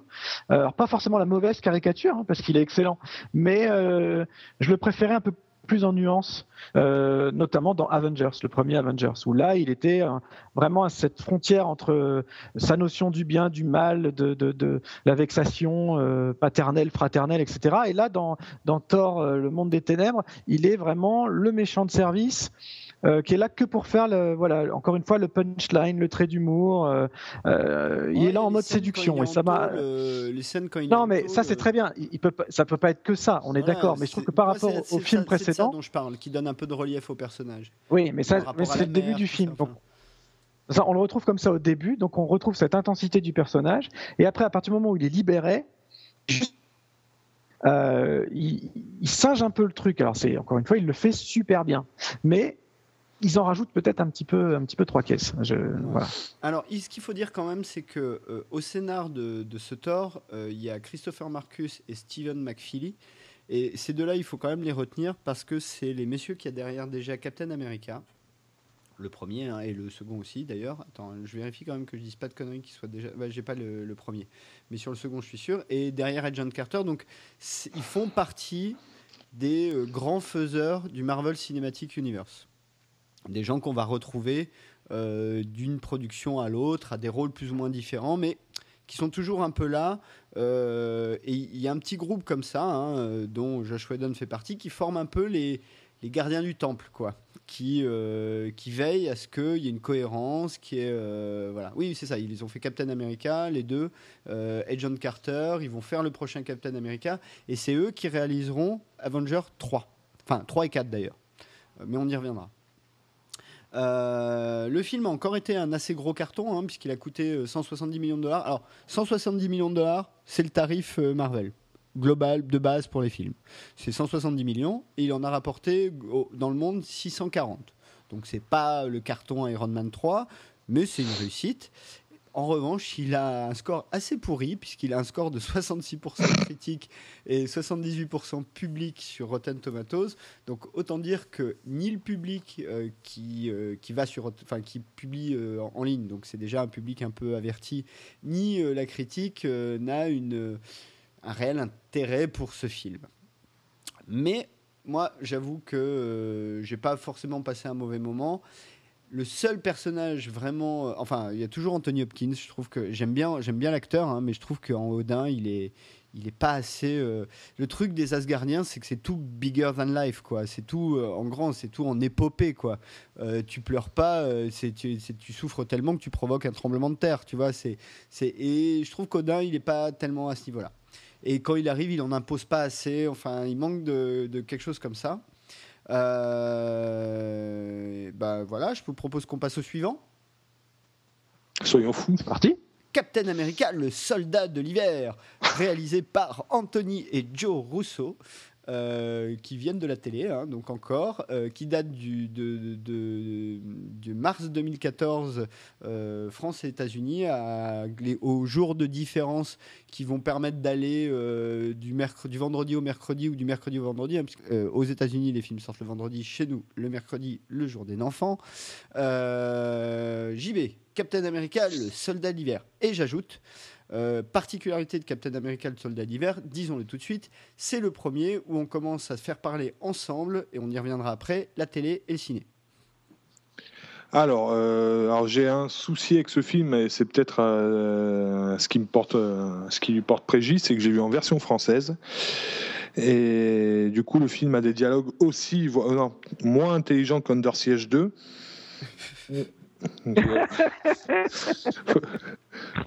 c'est qui c'est qui nous tire de c'est qui les méchants c'est ceux qui tirent dessus merci hein. euh, moi j'étais content de retrouver Chris Evans quoi, parce que c'est que avec le premier Captain America il en avait assez imposé. Je, trouve qu'il y a un souci bah, pareil là il y a un souci d'exploitation de, méchants. Et euh, pareil, il y, y, a un second couteau, là, son copain avec les ailes, qui est, à l'Iron Man que je trouve euh, inutile quoi. Ouais. Et pourtant et même Robert Redford, tu vois, en méchant. Je peux dire bon, ça envoie, ça peut envoyer, mais même même lui joue mal quoi. T'as l'impression qu'il est un prompteur et qu'il croit, il croit pas deux secondes à son rôle quoi. Et le soldat de l'hiver aurait été c'est Bucky ouais, aurait, aurait, pu être mille fois mieux exploité quoi. T'as pas l'impression, pour moi j'ai pas ressenti comme un danger ce mec là quoi. Alors, avant de passer la parole à Vivien, juste une petite précision. Chris Evans a quand même une petite particularité puisque c'est le seul acteur qui a joué deux personnages Marvel différents, vu qu'il jouait la torche humaine dans l'adaptation des 4 Fantastiques. Il a essayé de le faire oublier, ça. Hein. T'es gentil de le rappeler. Euh, dans, le, sujet de notre émission, c'est pertinent, tu vois, de, de, le préciser. Donc, Vivien, Captain America, le soldat de l'hiver, Winter Soldier. Alors c'est intéressant parce que la première fois que je l'ai vu quand il est sorti, eh ben j'ai pas aimé du tout, du tout, du tout.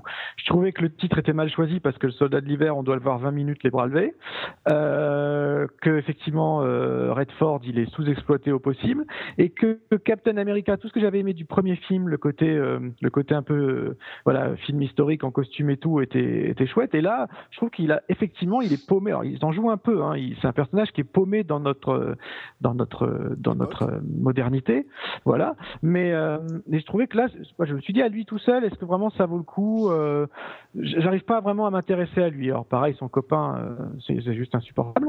et il y a, mais il y a Fury, mais il y a Scarlett Johansson, et mais il y a, là on est encore plus dans la dans la construction, comme tu allais le dire, euh, on est entre Avengers et Agents of Shield. On est voilà. Donc quand je l'ai revu, euh, quand je, l'ai revu six mois plus, comme je savais que j'allais pas être transporté dans, dans autre chose qu'un film d'action, je l'ai redécouvert sans aucune autre attente que ça. Est-ce que c'est oui ou non un bon film d'action spectaculaire? Et là, j'ai trouvé quoi Il y avait des super poursuites, euh, un beau final. si on oublie le scénar, je l'ai trouvé plutôt bien foutu. Euh, et surtout bien, bien acheminé, bien imbriqué entre les œuvres précédentes et les œuvres suivantes, euh, que du coup j'avais déjà intéressant. vu. Voilà. Ça c'est intéressant. du coup, pardon, vas-y. Voilà. Non mais juste pour redire que la, première fois, je, pouvais encore une fois euh, boire tout ce que disait JB, j'étais en total accord, mais l'avoir revu six mois après, en m'ayant enlevé, en, sachant déjà tout ça et en m'étant dit bon allez, je suis, j'ai été déçu par tout ça, est-ce que je peux le voir juste comme un pur pur divertissement d'action Ah bah ouais, en fait, euh, c'est comme ça qu'il faut le regarder et pas autrement quoi. Ouais, alors euh, je suis assez d'accord avec vos, remarques hein, globalement. pour pour mettre un peu une perspective un peu différente, déjà, euh, pour moi, ce qui semblait assez clair, c'est que l'enjeu du film, c'est d'inscrire Captain America dans l'époque moderne. C'est le premier enjeu, il est là. Comme il va falloir l'utiliser dans les Avengers, euh, jusqu'à ce que Chris Evans en ait marre et vous voyez faire autre chose que Captain America, en gros, euh, bah, il faut quand même bien inscrire ce personnage dans l'époque moderne. Et ça, je trouve qu'il passe pas assez de temps là-dessus. C'est dommage. Mais c'est vrai que c'est un peu l'enjeu. En revanche, ce qui est intéressant, c'est que c'est, pour le coup, pour moi, le film presque le plus mécanique.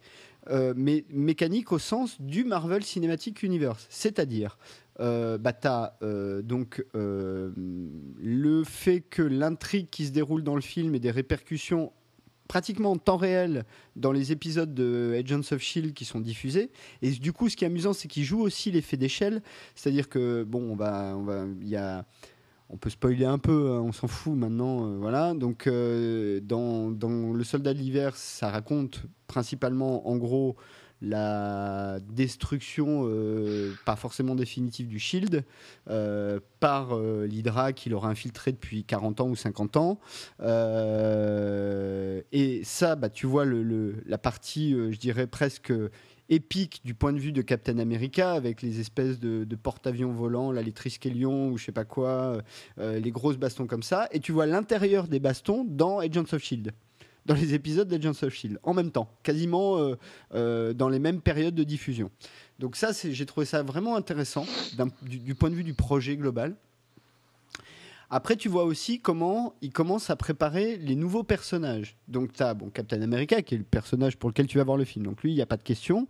On remet un des, deux un des personnages secondaires qui vient bientôt avoir son film, c'est Black Widow. Hein, il y aura un film Black Widow euh, sans doute. Et puis on en rajoute un, Falcon, qui pourra différemment être utilisé comme un second couteau dans les films, voire faire des caméos dans la série parce qu'ils ont pris un acteur qui peut faire ça.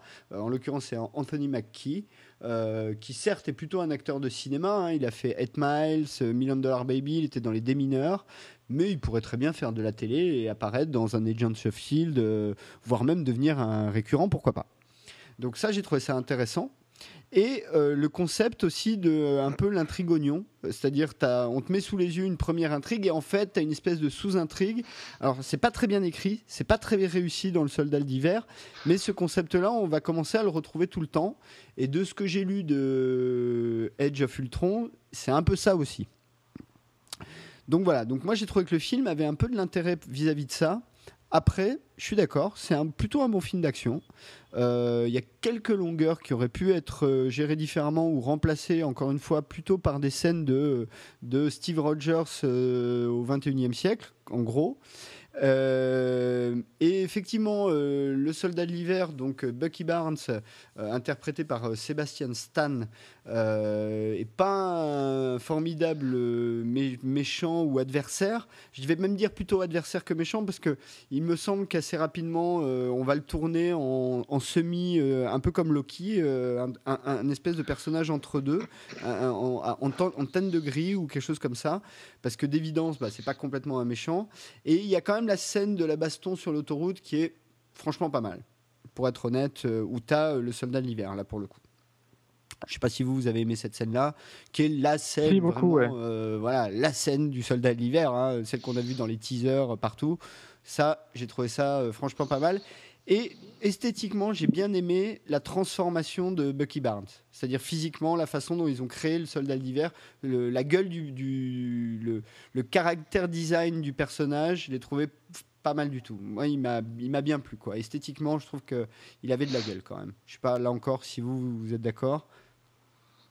Oui, plutôt, mais c'est pour ça j'en aurais bien pris plus. quoi. Je trouve qu'on le voit pas assez. Oui, voilà, pareil, ouais, c'est comme Vivien, ouais, mal exploité. Très bien fait, mais mal exploité. Bah, ils l'ont un peu, pour moi, exploité comme Loki dans le premier Thor. C'est-à-dire comme un, comme au même titre qu'il y a des personnages secondaires, il y a des méchants secondaires ou un truc comme ça. Sauf que le problème et l'arnaque est là, c'est que le film porte euh, le nom de ce oh. personnage en titre. Mais le seul problème, c'est que si tu l'avais appelé euh, Captain America Fall of the Shield, forcément, euh, la surprise du milieu du film, elle est un peu pourrie, quoi. tu vois ce que je veux dire? Ah, C'est un bon titre, j'aime bien. Oui, mais ça aurait dû sans doute être le vrai titre du film. D'ailleurs, si on le ressortait dix ans après, il faudrait l'appeler comme ça, une fois que tout le monde sait, tu vois. Euh, bon. Et finalement, l'appel Soldat de l'hiver, bon. voilà. Peut-être il faut juste dire que euh, le film euh, a coûté aussi 170 millions de dollars, hein, c'est le tarif. Euh, il a fait un meilleur score, il a fait 715 millions de recettes, donc un meilleur score que Thor. Il a un meilleur score aussi, un nettement meilleur score que Rotten Tomatoes, puisqu'il a 99, 89% critique, 92% public. Il fait deux heures et quart. Euh, et dire aussi peut-être que Marcus et McFeely, donc les scénaristes, euh, viennent de Narnia. C'est eux qui ont scénarisé les trois adaptations du monde de Narnia. Voilà. Euh, autre chose à ajouter sur Winter Soldier? Ajouter vos moi, non, moi non. Non, non. Ah. Juste, j'ai bien, bien, aimé la 3D. Là, pour le coup, je trouvais qu'elle était réussie. Belle 3D. Ah, ben j'en ai pas qu'au regarder un souvenir impérissable, tu vois. Bah justement, la scène dont tu faisais allusion là sur l'autoroute et tout ça, très belle 3D, les envois de boucliers, les sauts du capitaine, euh, ça rendait bien. Franchement, j'ai voilà. Euh, alors, euh, peut-être il faut dire que le, le, chef-op du film, c'est Trent Opalok, qui est le chef-op attitré de Neil Blomkamp, donc Monsieur District 9, Elysium et Chappie. Et, futur euh, alien. Comment? Et futur alien. Oui, oui, oui, oui, oui. oui. Et futur alien. Ça, c'est, on en est encore qu'au tout, tout, tout début des premières annonces du début. Euh, ok, passons au film suivant. Alors là, passons à l'OVNI. au sens propre comme au figuré. Je veux bien entendu parler de Guardians of the Galaxy, à, OVNI à tous les titres, même à mon avis en termes de succès de, succès de box-office, mmh. il s'y attendait pas. Euh, donc euh, réalisé par James Gunn, euh, datant de, de juillet-août 2014 entre la France et les USA, donc film d'été. Euh, rappelons que James Gunn est un réalisateur euh, qui, a, vient, euh, qui a réalisé Horribilis et Super, mais qui vient plutôt des films de bricole à la, à la Troméo, tu vois, ce genre de truc. Donc, a priori, sur le papier, pas le mec pour réaliser un film à 170 millions de dollars. que le film est quand même scénario signé James Gunn. Donc voilà. JB, Guardians of the Galaxy. Euh, c'est une allergie ce film. Ah ouais. Ah ouais, non, non, euh, je j'arrive pas à le voir en peinture, je te jure. Hein, c'est c'est ignoble. Il y, a, il y a ce côté de. On réchauffe un peu la, recette Avengers en, prenant des héros que tout oppose pour réunir, qu'on va réunir sur une cause. Ils nous l'ont déjà fait le coup euh, sur, sur toute cette phase avec euh, Avengers. Bon moyen, il y a le côté Chris Pratt que j'adore dans Park and Rec qui en fait des caisses, c'est sans limite insupportable. Il y a le Groot je sais que Vivien apparemment aime, Groot. Euh, aime Groot, hein, mais euh, ouais, Vin Diesel, que, il double sa voix dans toutes les langues, il n'est pas foutu de faire de parler français correctement. Et non, il joue, il joue trop sur. Voilà, il y a le, il y a trop de Groot, il y a trop de. Euh, c'est Rocket Raccoon, euh, le petit, ouais. ouais. qui se remet les couilles en place quand il se met en, en collant. Tu vois ce que je veux dire Il y, a des trucs, c'est c'est bas quoi. C'est moi j'ai trouvé ça super un niveau super bas quoi. Ah pardon, je t'ai pas fini, excuse-moi JB. Non non non, c'était juste pour dire que je mettais au même niveau qu'un Thor 2, tu vois. Vivien? I am Groot. Euh... Euh, Non, là j'ai passé un super moment devant les Gardiens de la Galaxie. Moi je suis très, euh, bon moi je suis, très Disney. Alors effectivement il fait plus Disney que Marvel, hein, celui-là. Euh, juste ça fait du bien de voir un, bon vieux space opéra. plus Marvel que Disney. Hein. Oui, voilà, ça, ça, dépend des, voilà, ça dépend des écoles, ça dépend des périodes, ça dépend tout ça. Non, j'ai passé un super moment devant les Gardiens de la Galaxie. Ça m'a, ça m'a beaucoup plu. J'ai trouvé que ça faisait, ça faisait, mais à la fois ce qui m'a plu et aussi ce qui m'a déplu. Je m'explique. Ça m'a fait penser quasiment euh, minute après minute à une série que j'adore et qui s'appelle Farscape et euh, qui joue vraiment sur le même type d'humour avec le même avec le même type avec le même type de héros sauf que dans Farscape c'est vachement mieux réussi que là, dans la, dans, dans la mesure où Farscape, euh, comme c'est un public, on parle d'une série, euh, en grande partie anglaise. parce que, Rockney S. Euh, O'Bannon, rappelons-le. Voilà, avec, avec, des, avec des effets de créature par le fils Henson, Brian Henson. Donc on est très dans un public de niche, ce qui fait qu'il pouvait se permettre beaucoup plus de trucs. Là, on est dans le cadre d'une comédie spatiale vachement rafraîchissante, mais tout public. alors moi, ça m'a vachement éclaté, j'ai trouvé ça très bien. En revanche, à chaque fois, ce qui me gêne, c'est, j'ai un exemple très précis c'est euh, quand il s'évade de la prison en coupant la pesanteur. La scène est super marrante, c'est bien réussi, c'est bien réalisé et tout, mais comme on est chez Marvel slash Disney slash film familial, il faut qu'il y ait un des personnages qui dise hum, bonne idée, il a coupé la pesanteur. tu vois? Et, ça, ça c'est le genre de truc qui à chaque fois me faisait retomber. Je me disais ok c'est ok c'est sympa, mais ah derrière il y a ça, il faut qu'on nous explique. Ah, ça c'est une bonne idée. Ah bah tiens, il fait un doigt euh, à la caméra. On est quand même chez Disney. C'est rigolo, voilà, ça, ça marche bien. Et euh, non, la bande son super. Euh, moi, le m'éclate voilà, le grand, le grand Groot m'éclate aussi, euh, mais, euh, mais je peux comprendre la version, la version de. Après, moi, ça, je suis plutôt client de, de ce genre d'humour euh, bon enfant, film familial, mais c'est un space opera familial. Voilà. je trouve que, en fait, c'est quand même un succès épatant. Je veux dire, c'est des personnages que personne connaît qui vient s'intégrer dans un univers en expansion alors que tout le monde attend complètement autre chose que ça. On nous balance les gardiens de la galaxie et ça surprend tout le monde. Euh, moi, je trouve ça couillu quand même. Ouais. Alors, euh, à mon tour. Alors, moi, soyons clairs, euh, je suis un énorme fan des Gardiens de la Galaxie. J'adore ce film. il est sorti l'année dernière, j'ai déjà dû le voir 6 ou 7 fois. Facile. un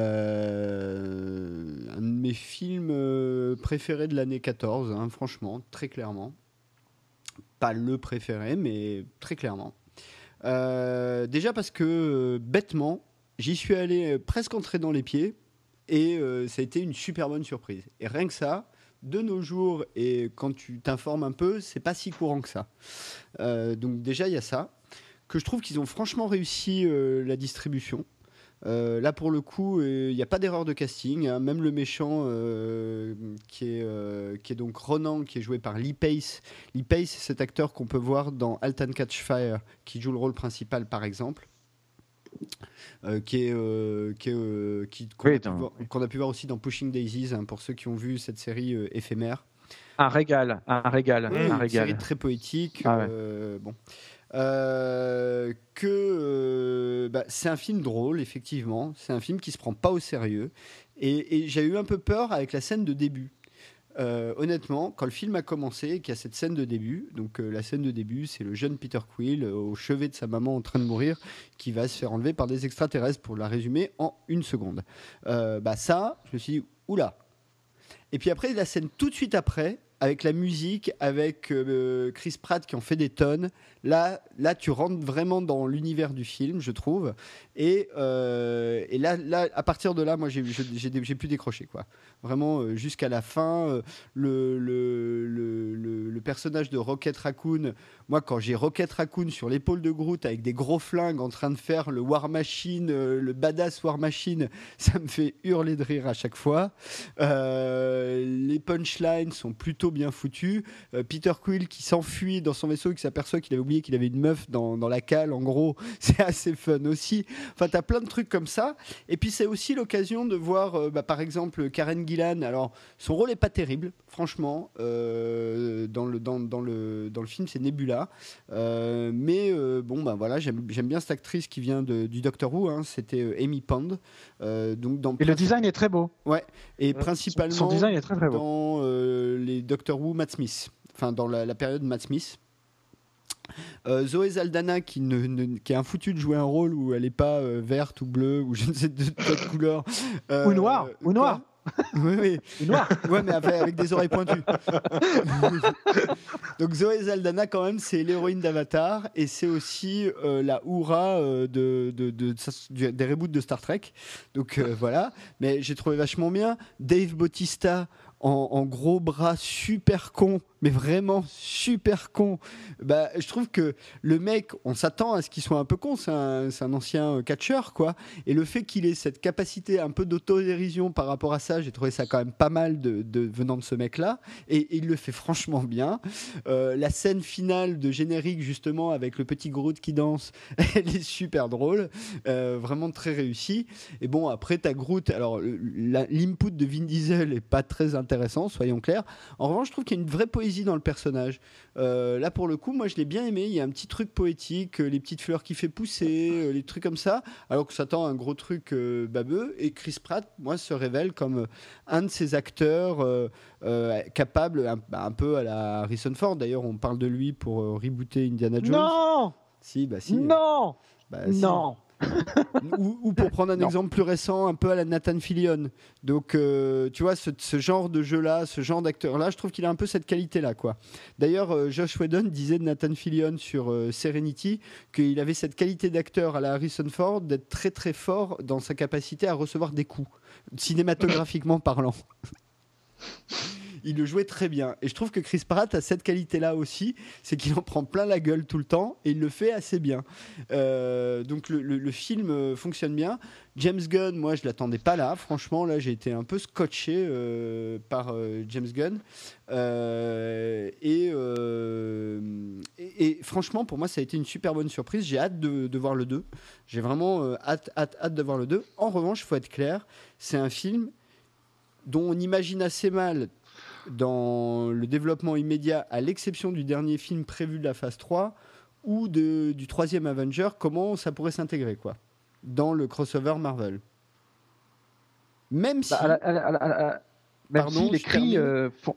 même si le super méchant de Guardians of the Galaxy est le même super méchant un peu discret que Avengers le premier. Voilà. C'est vrai. Et que les cris, le- le- les personnages des cris, les, les- les extraterrestres, arrivent dans Agents of Shield saison 2 aussi. Exactement. Donc tout est, tout est lié quand même. Ils arrivent à faire le truc. Oui, parce Je- que ce sera euh, Sky qui sera un peu le fer de lance de Inhumans. Voilà. Voilà. Mais je voudrais juste revenir deux secondes sur Farscape. Parce que, en fait, c'est ça le vrai problème des Gardiens de la Galaxie, c'est que ça reprend pas juste une idée, ça reprend un casting quasi complet. C'est-à-dire que si tu, si tu revois, euh, ne serait-ce que. Alors je compare. En fait, le héros. euh, dans, dans Farscape, il s'appelle Crichton, c'est exactement le même. hein. C'est un Chris Pratt qui, fait, euh, qui, est, qui est bourré de pop culture américaine et qui, dans chaque épisode, fait des Bah, références à des films. à comme l'univers. Voilà, voilà, comme là, je crois que dans les Gardiens de la Galaxie, il fait référence à Footloose plusieurs fois. Bon, bah ça, c'est le genre de truc où dans Farscape, il fait ça systématiquement. Il a, Oui, il, découvre une nana. euh, They Say Dance. Voilà. C'est une scène avec Donc, euh, Zoé euh, Saldana.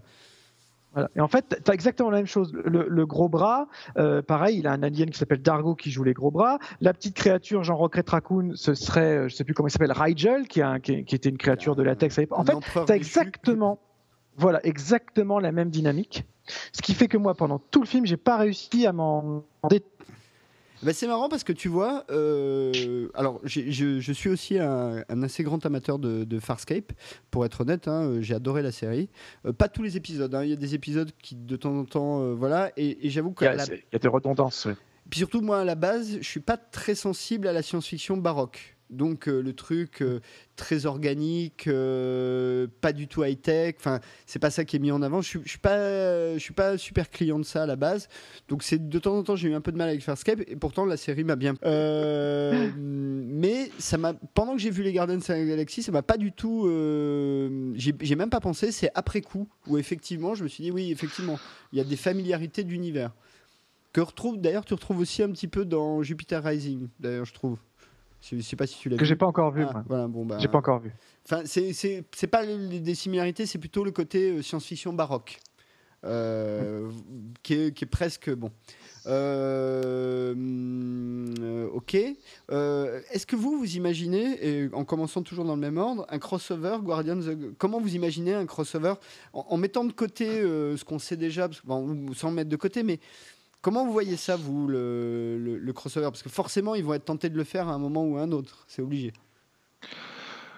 Euh, bah, ça, ça, pourrait être très bien après. Euh, ça, pourrait s'annoncer très très bien. Et le, problème, c'est qu'il faudrait retravailler dans ces cas-là. Pour moi, c'est le défaut de Guardian. Il faudrait retravailler le, le, côté euh, Guardians, c'est pour incorporer l'univers des Guardians dans l'Avenger actuel, ça, à mon avis, ça sera inintéressant parce que tu perds tous les enjeux par rapport à des blagues à deux balles. Mais et Chris Pratt, je sais pas si Chris Pratt euh, serait capable de danser pendant deux heures et demie. mais non, non, ça, ça, pourrait être très très bien. Le truc, c'est ouais, il faudrait un, véritable méchant, un véritable enjeu et que. Il y en a un déjà. En fait, alors, oui, oui. Pardon, faut, faut, là il faut, faut, rentrer un peu dans le détail, euh, dans le détail. Donc, euh, je, te, je, te, redonne la parole après, hein, Vivien, mais je me permets d'entrer un peu dans l'univers euh, Marvel, là plutôt comics. Donc, le, le, méchant, grand, le super méchant, hein, qui reste assez discret, hein, il agit pas vraiment directement. C'est donc le personnage de Thanos. Thanos c'est un personnage qui, dans l'univers Marvel, joue au niveau euh, cosmique. C'est le niveau du surfeur d'argent, c'est le niveau de Galactus, c'est le niveau du gardien, qui est cette espèce de truc mmh. chauve qui observe, euh, c'est le niveau des Inhumans, voilà, c'est le niveau euh, cosmique, donc des grandes histoires qui, qui, tiennent plus du space opéra finalement que de l'histoire de super-héros. Dans la phase 3, donc dans, dans ce qui viendra après Ant-Man, il est prévu que le déjà le Avenger 3 s'appelle Infinity Wars et Infinity Wars c'est euh, une série un crossover de comics euh, Marvel dans lequel Thanos essaye d'obtenir des pierres hein, dont une de celles qu'on voit dans les Gardiens de la Galaxie qui doivent s'enchasser euh, dans un gantelet qui est le, le gantelet de l'éternité qui lui permettrait de devenir en gros omnipotent. Pour, pour faire simple hein, voilà. Donc on sait déjà que le méchant de Guardians of the Galaxy et d'Avenger va se retrouver au cœur du troisième Avenger. Et que probablement, c'est à cette occasion-là que euh, un crossover avec les Gardiens de la Galaxie sera possible. Et là, je te redonne la parole, Vivien. bah, euh, Vas-y, vas-y. À qui alors tu donnes la parole Non, mais juste pour dire que s'ils arrivent, que le, crossover et, c'est la bonne, euh, ça tombe bien, c'est qu'ils vont le faire en deux films. Oui. Et pour réussir un, crossover de cette envergure-là, il faut effectivement une durée double, hein. parce que sinon euh, l'un va juste faire, va juste jouer les faire valoir pour l'autre que ce soit côté Avengers ou côté Gardien. Euh, alors que là, par, sur deux films euh, différents, enfin qui, qui n'en font qu'un, mais euh, à double durée. Euh, là, ça, ça, peut marcher. on a quand même déjà Thor hein, qui se balade de, de, de, monde en monde, donc lui c'est plus facile de le faire arriver sur une autre planète. Il peut emmener ses potes avec lui, un petit coup de bifrost et puis c'est vite fait. donc non, non, mais je pense que je pense que ça peut être marrant, mais à mon avis, ça restera du Avengers. Euh, ils vont pas, ils vont pas faire un, probable. voilà, ils vont pas faire un, ça va pas être équitable du tout, mais en même temps, est-ce qu'il y a vraiment besoin? Ils sont déjà nombreux là, les Avengers, et ça continue, le nombre va encore s'accentuer. Euh, si on se retrouve avec 15 héros euh, en même temps. Euh, juste pour situer, puisque là on va, on, arrive à la conclusion en fait de la première partie sur le MCU phase 2. donc Guardians of the Galaxy, c'est aussi un film à 170 millions, hein, j'insiste, c'est le tarif. Euh, euh, mais je trouve là pour le coup qu'on a l'impression de voir plus à l'écran. Enfin, franchement, hein, quand tu compares par rapport à un, Captain America, Winter Soldier, ou même un Thor, euh, Le Monde des Ténèbres, euh, je trouve que là, pour le coup, vraiment, visuellement, il y a à manger. Ben, moi, moi, honnêtement, je me suis pas, j'ai pas senti de truc cheap, quoi. Vraiment pas. et il a rapporté 775 millions de dollars à peu près, ce qui signifie que c'est pour l'instant le plus gros succès hors Iron Man 3 de la phase 2. Euh, et enfin, il a un score de 91% sur Rotten Tomatoes, qui en fait aussi un film avec euh, un score très élevé. Et je pense, je vais vérifier tout de suite, à ce stade, euh, le meilleur de la phase 2. Ouais, le meilleur de la phase 2. Ouais. le, meilleur score critique et public de, de, phase 2, c'est Guardians of the Galaxy. Et j'ajoute, et là c'est peut-être important, que c'est sans doute sur, sur ce film-là euh, qu'ils ont eu le plus d'opportunités d'exploiter la licence, en jouer, euh, en trucs comme ça. Et de relancer une licence de comics qui était, pour ainsi dire, inexistante. Vous êtes là Oui, totalement. Oui, je suis tout seul. Oui, totalement. On, de toute façon, tu n'es pas tout seul, on attend. Mm. Il l'avait relancé avec le, le à l'époque du Marvel No, là, qui s'est fait il y a 2-3 ans si je dis pas de bêtises, qu'ils avaient relancé justement à coup, à, coup de petite histoire les, gardiens, quoi, en remettant bien, bien les choses en place. Mais c'est vrai que depuis le film, je, je crois que maintenant, si je dis pas de bêtises, aux États-Unis, je crois que de, justement, depuis le succès du film, le, cette franchise-là a le droit à, son numéro propre en, en mensuel, quoi. Et, j'ajoute aussi, et peut-être on pourrait conclure là-dessus avec vos avis sur la question, je trouve que c'est le film de la phase 2 qui a le plus de personnalité. Euh, j'entends par là que là, pour le coup, l'input de James Gunn, quand même, j'ai l'impression, alors je ne sais pas si c'est vraiment lui ou pas, euh, je ne suis pas dans le secret des dieux, mais j'ai quand même l'impression le côté, euh, la pop culture ultra présente, les petites punchlines, le côté humoristique, le côté on a des héros qui sont en fait des anti-héros, et, ça c'est plutôt bien exploité. Je sens quand même la patte, je sens quand même une patte, quoi, quelque chose d'un peu différent qu'un film un peu mécanique comme euh, Captain America, euh, le soldat d'hiver. Je sais pas si vous êtes d'accord. Bah, JB, j'imagine que non, puisque tu n'aimes pas trop ce film, mais. non, mais euh, c'est pas c'est pas parce que j'aime pas que je suis pas je suis d'accord avec toi quand même. Qu'il arrive. Parce que c'est là où je pense que James Gunn a réussi à avoir une liberté sur les, gardiens que voilà aucun réalisateur de la seconde phase n'a eu quoi. Et ça, se voit à l'écran. Bah, alors là aussi, euh, et je, redonne, je te redonne encore la parole juste après Vivien, on voit une nouvelle mécanique avec Guardian de la Galaxie qui sera encore plus présente dans la prochaine phase, c'est-à-dire au milieu des films avec des grands héros connus, etc. Hop, on cale un personnage un peu secondaire en film, et puis on voit ce que ça donne. Euh, et je pense que les Gardiens de la Galaxie, ça a été un peu conçu comme ça en disant, tiens, on va essayer un autre film euh, déjà avec un ensemble cast, donc pas un héros tout seul, euh, plusieurs personnages euh, qui ont une personnalité différente. On n'y croit pas forcément, bon, suffisamment pour mettre 170 millions de dollars quand même, mais j'insiste, c'est le tarif. mais du coup, j'ai l'impression qu'effectivement, James Gunn a eu sans doute, on lui a sans doute un peu plus foutu la paix, donc il a pu s'amuser un peu plus, ce qui sera sans doute pas le cas sur Guardians 2. C'est évident. C'est évident. Et euh, je, suis, complètement d'accord. C'est exactement ce que j'allais dire en fait. Donc euh, c'était l'aération pour les deux, les trois, les quatre euh, qui s'annoncent. Et, du, coup, c'est exactement ce que tu viens de dire. Voilà, les Gardiens de la Galaxie, c'est un ovni, mais vraiment nécessaire pour le renouveau de non pas de la non pas de la franchise parce qu'on les reverra peut-être on les reverra peut-être moins souvent que d'autres personnages de, Marvel, mais en tout cas ça continue, ça permet de de, de, grandir l'éventail, comme tout comme Ant-Man qui va arriver et les autres de la phase 3 euh, ensuite. Euh, moi, je le vois vraiment comme ça. Et après, oui, c'est, ça, il est certain que, que James Gunn a eu là une liberté beaucoup plus grande que tous les autres réalisateurs euh, précédents, je pense. Tu sens moins la machine. Bon, après ça reste, on le dit, hein, un film comme Popcorn. Hein, on est loin de Lars von Trier, quoi. Mais, mais dans le genre, euh, c'était vraiment une très très bonne surprise.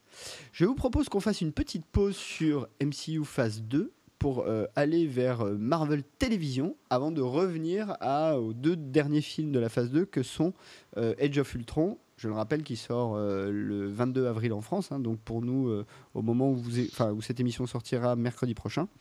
Et ensuite Ant-Man qui lui sortira à l'été, je crois, prévu le 22 juillet.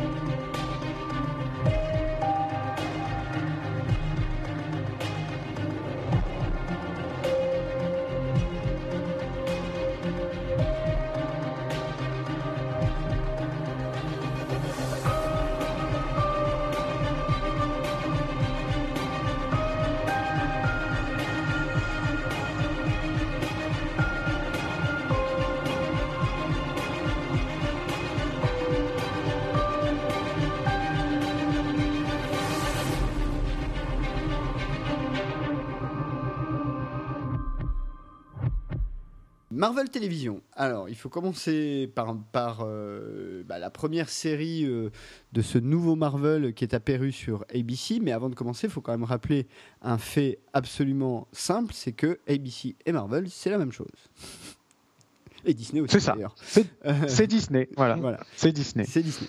Donc, c'est quand même important de le dire. Ce qui fait que ils ont des, moyens de, faire des économies d'échelle. Je suppose que maintenant, euh, les contrats des trucs sous licence Marvel doivent inclure des possibles passages d'un médium à l'autre. Euh, ce qui n'était peut-être pas forcément le cas en phase 1. Euh, là maintenant, même à, tous les niveaux, je pense, ils construisent le truc. Et donc, la saison dernière, donc dans la saison 2013-2014, est arrivée sur la chaîne ABC euh, la série Marvel Agents of Shield, euh, avec au cœur de, celle-ci euh, le personnage de Coulson, que tout le monde croyait mort dans Avengers, mais qui n'est pas mort, il était à Tahiti en fait. Et c'était magique. c'est quand même, c'est quand même, une, c'est, quand même une explication de merde, toi, à sa réapparition quand même. Ah non, faut, tu suis la série, c'est un peu mieux expliqué que ça, heureusement. Mais... Ah oui, non, mais parce que, parce que là, euh, là, tu peux faire peur à des gens, fais gaffe. Non, hein. l'explication tient la route dans le dans l'univers Marvel, l'explication tient parfaitement la route. C'est pas du tout un problème. Alors, soyons clairs, la série a un succès relativement mitigé. Euh, elle a commencé très fort pour être descendue en dessous des 4 millions là euh, sur les derniers épisodes diffusés, qui n'étaient pas les pires en plus. Hein, bon, voilà. mais euh, bah, c'est une des premières séries et, surtout, la série a été construite dès le départ comme étant une série incluse dans cet univers post-Avengers, puisque le, pratiquement les premiers dialogues, c'est sur la fameuse bataille de New York, qui est en gros le dernier euh, quart du Avengers. Donc JB, Marvel et Agents of Shield, qu'en as-tu pensé? Je n'ai vu que le pilote. Ah oui. Et je n'ai pas pu aller plus loin. Il y a une, il y a une allergie. Et euh, pour être honnête, alors quand j'ai regardé le pilote, j'attendais avec impatience, c'était l'avis euh, d'Alexandre. Euh, sur, avec, sur, qui nous fasse une season one sur ça. Et après, quand j'ai entendu les avis, j'ai été un peu réconforté dans, dans ma première impression. Toi. Vivien? Alors, c'est rigolo. Je n'aime pas du tout Marvel's Agents of Shield. Et pourtant, je regarde. c'est le paradoxe. Euh, j'ai vraiment, j'ai vraiment. Ça, ça, me paraît. Non, non, mais je vais expliquer. Voilà, je vais, expliquer. En fait, j'ai vraiment pas aimé la, première saison, mais alors complète. Hein. Je l'ai trouvé raté, mais alors le casting est mauvais. Enfin, dans l'ensemble, il y a deux trois bons personnages, mais tout le reste est complètement mauvais. En fait, les enjeux de la série sont pas assez forts, assez puissants, assez porteurs pour que vraiment on ressente quelque chose qui nous donne envie de revenir semaine après semaine. Et la seule chose qui nous tient, c'est justement ces interactions entre la série télé et ce qui se passe au cinéma. Et parce que heureusement que d'un épisode à l'autre, on racole avec l'actualité, euh, par exemple de la sortie de Thor. Donc, euh, je trouve qu'il y a un gros gros problème de casting sur la série globale. Ils s'en sont tellement rendus compte qu'il y a eu un espèce de remaniement. Euh, voilà des, gentils qui deviennent méchants juste parce que on se rend compte que le public ça ça marche pas sur le public pas du tout prévu à l'origine hein, que le héros devienne le grand méchant de, de, l'histoire. Euh, je trouve parce que l'acteur est juste, a, juste de, euh, Brett, de, fin, du, du, personnage de Grant Ward qui est interprété par Brett Dalton voilà, c'est malheureux à dire parce que c'est voilà, c'est le mec, il est beau gosse, il est tout ce qu'on veut, mais il a zéro, zéro charisme. C'est un truc de, c'est un truc de dingue. Je comprends pas qu'on l'ait casté euh, comme, comme, euh, voilà, comme agent principal de, de la of Shield. Bref, et euh, ah, les seuls épisodes, le personnage principal, quand c'est Phil Coulson. Ouais, mais c'est, ouais, oui, c'est Phil Coulson, mais il porte pas la série sur ses épaules non plus. Même si je trouve que c'est, ils ont réussi à en faire quelque chose de, de sympa. C'est un type qui a un physique intéressant. C'est un personnage qu'on voit dans tous les films, donc il fait vraiment ce lien avec tout le reste, donc on l'aime bien, mais on n'a pas envie de le suivre en tant que, que vraiment que héros seul. Quoi. Et, euh, et donc ça m'a, ça, je trouvais, enfin, je trouve qu'il toujours il manque quelque chose. Il y a soit pas assez d'humour, soit trop, soit pas assez d'action, soit trop pas bonne. Euh, on est parfois dans des séries limite, proches des années fin 80, début 90. Euh, je, je sais pas, il y, y a une espèce de mayonnaise qui prend pas. Euh, et à tel point que eux-mêmes s'en rendent compte, puisqu'ils n'arrêtent pas de changer la série sans arrêt. Quand on arrive en, début de saison 2, euh, euh, il y a énormément de personnages nouveaux, certains qui restent, certains qui partent, certains qui sont gentils, certains qui sont méchants. Tu as l'impression qu'ils agrémentent au fur et à mesure des commentaires Internet, des réactions des gens. Et du coup, elle est où la créativité justement d'un créateur, d'un showrunner? Voilà. Qu'est-ce, que, qu'est-ce qui se passe pour qu'à un moment donné, la mayonnaise prenne pas? C'est d'autant plus dangereux sur euh, l'exportation d'une série comme celle-là, où tout est décalé. C'est-à-dire que euh, c'est une série que pour pouvoir apprécier un minimum, il faut suivre semaine après semaine et en accord avec la sortie des films au cinéma.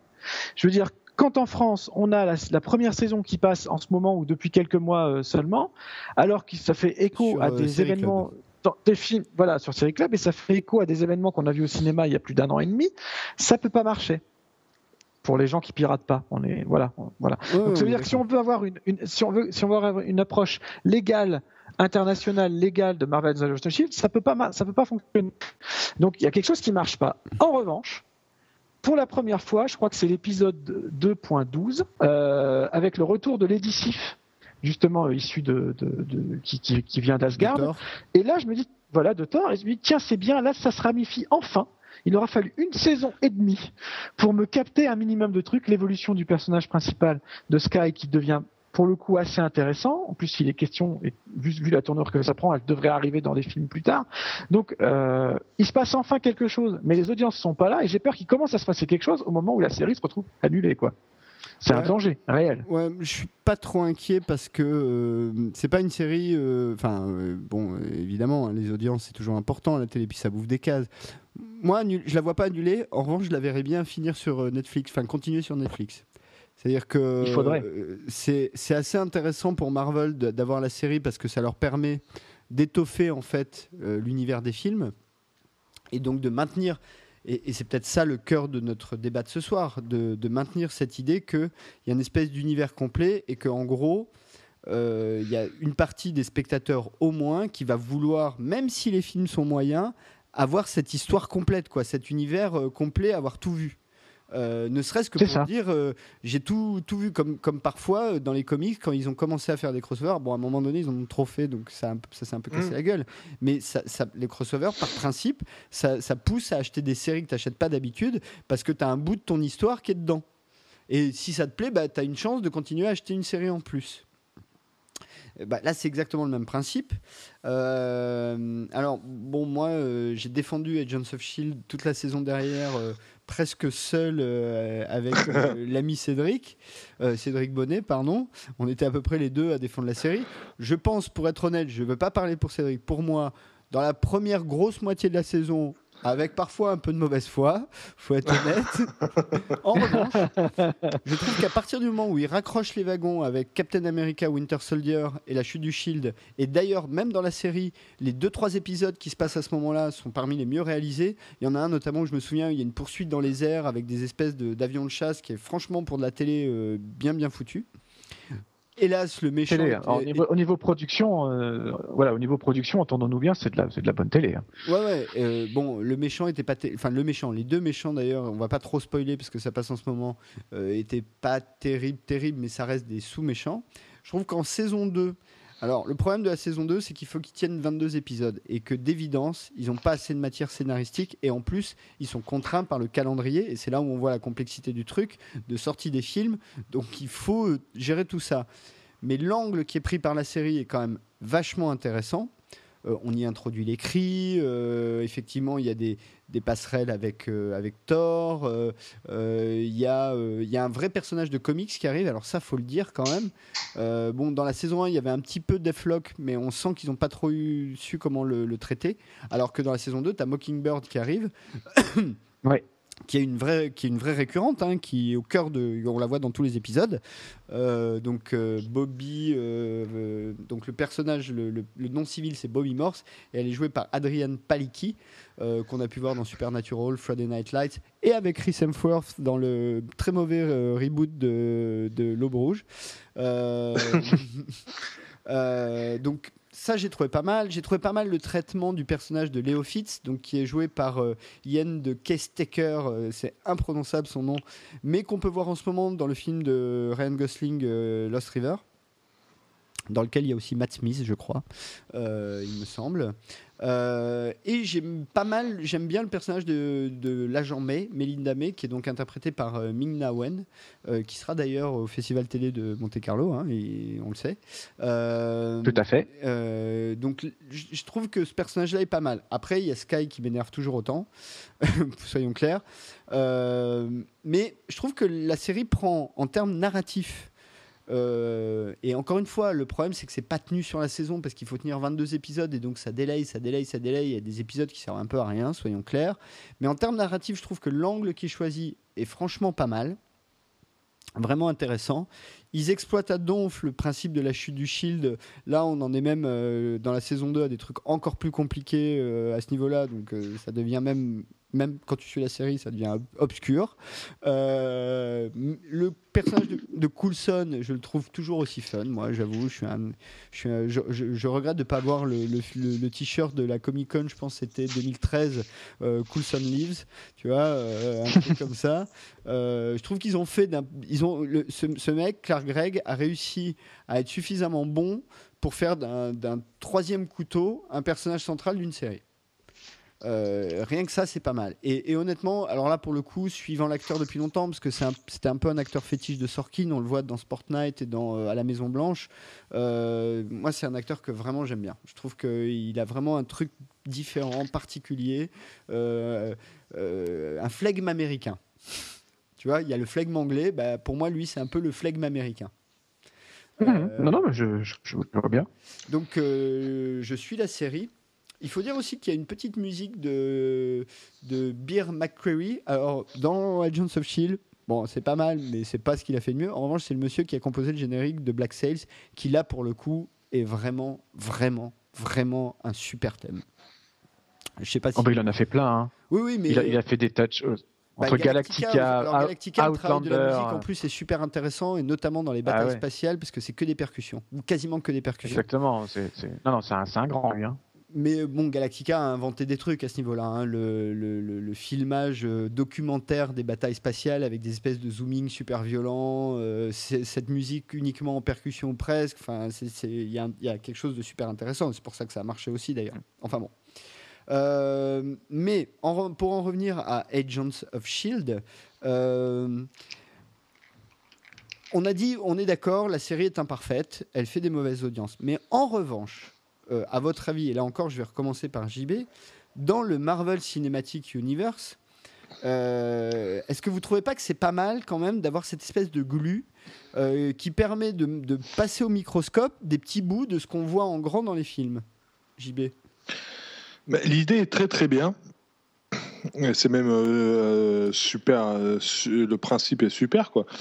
Le problème c'est mettant arrêté au pilote, je peux trop jugé après par rapport à. Mais de ce que j'ai vu sur le pilote, j'ai trouvé euh, ça mal foutu, quoi. C'était, c'était une idée mal exploitée. Mais le principe en lui-même est très très sympa. Alors, Vivien, toi qui dois être à peu près à jour, j'imagine Ouais, je suis à peu près à jour. Je dois en avoir un, ou deux de retard seulement. Euh, non, l'idée est, super. Après, je vais, alors là, je vais lancer un autre sujet. Euh, ça, ça, manque un peu d'aller et venue de, personnages de l'univers cinéma. Alors, il y en a quelques-uns, mais euh, c'est souvent ce qu'Alex euh, a reproché à la série avec raison, c'est qu'on prend un peu les seconds couteaux, les seconds rôles qu'on peut se permettre d'avoir dans la série parce qu'ils coûtent moins cher, etc. On a eu un, on a un, épisode décisif. J'aimerais bien voir un peu plus de ça dans une série glue, comme tu, comme tu as employé ce terme de glu. Euh, et moi, je trouve dommage que dans un univers aussi euh, riche, hein, puisque toutes les stars de ces films-là sont vraiment euh, blindées maintenant, et à, tort, à raison, ça c'est un autre débat sur le, salaire des stars. voilà. si j'avais voulu la faire exprès, tiens. Euh, non, mais je trouve ça dommage qu'il n'y ait pas plus de caméos, et surtout si c'est pour des raisons effectivement économiques. Alors, je veux dire que ces mecs-là ne, ne, prennent pas une journée ou, une après-midi pour venir faire un petit coucou dans la série sous prétexte que on peut pas se les se permettre parce qu'ils coûte trop cher, euh, je trouve ça franchement pas fun. Alors, Parce qu'ils devraient euh, pouvoir venir le faire pardon, parce que c'est une partie intéressante du sujet. Alors effectivement, dans la première et d'ailleurs euh, aussi dans la deuxième saison, il y en a un qu'on oublie, hein, alors parce que mais c'est un micro micro caméo, mais il y a quand même Samuel L. Jackson qui vient faire un post générique dans un épisode oui, ça reste un personnage secondaire. et ça reste Samuel L. Jackson, quoi, qui. Euh, bah, c'est Nick Fury.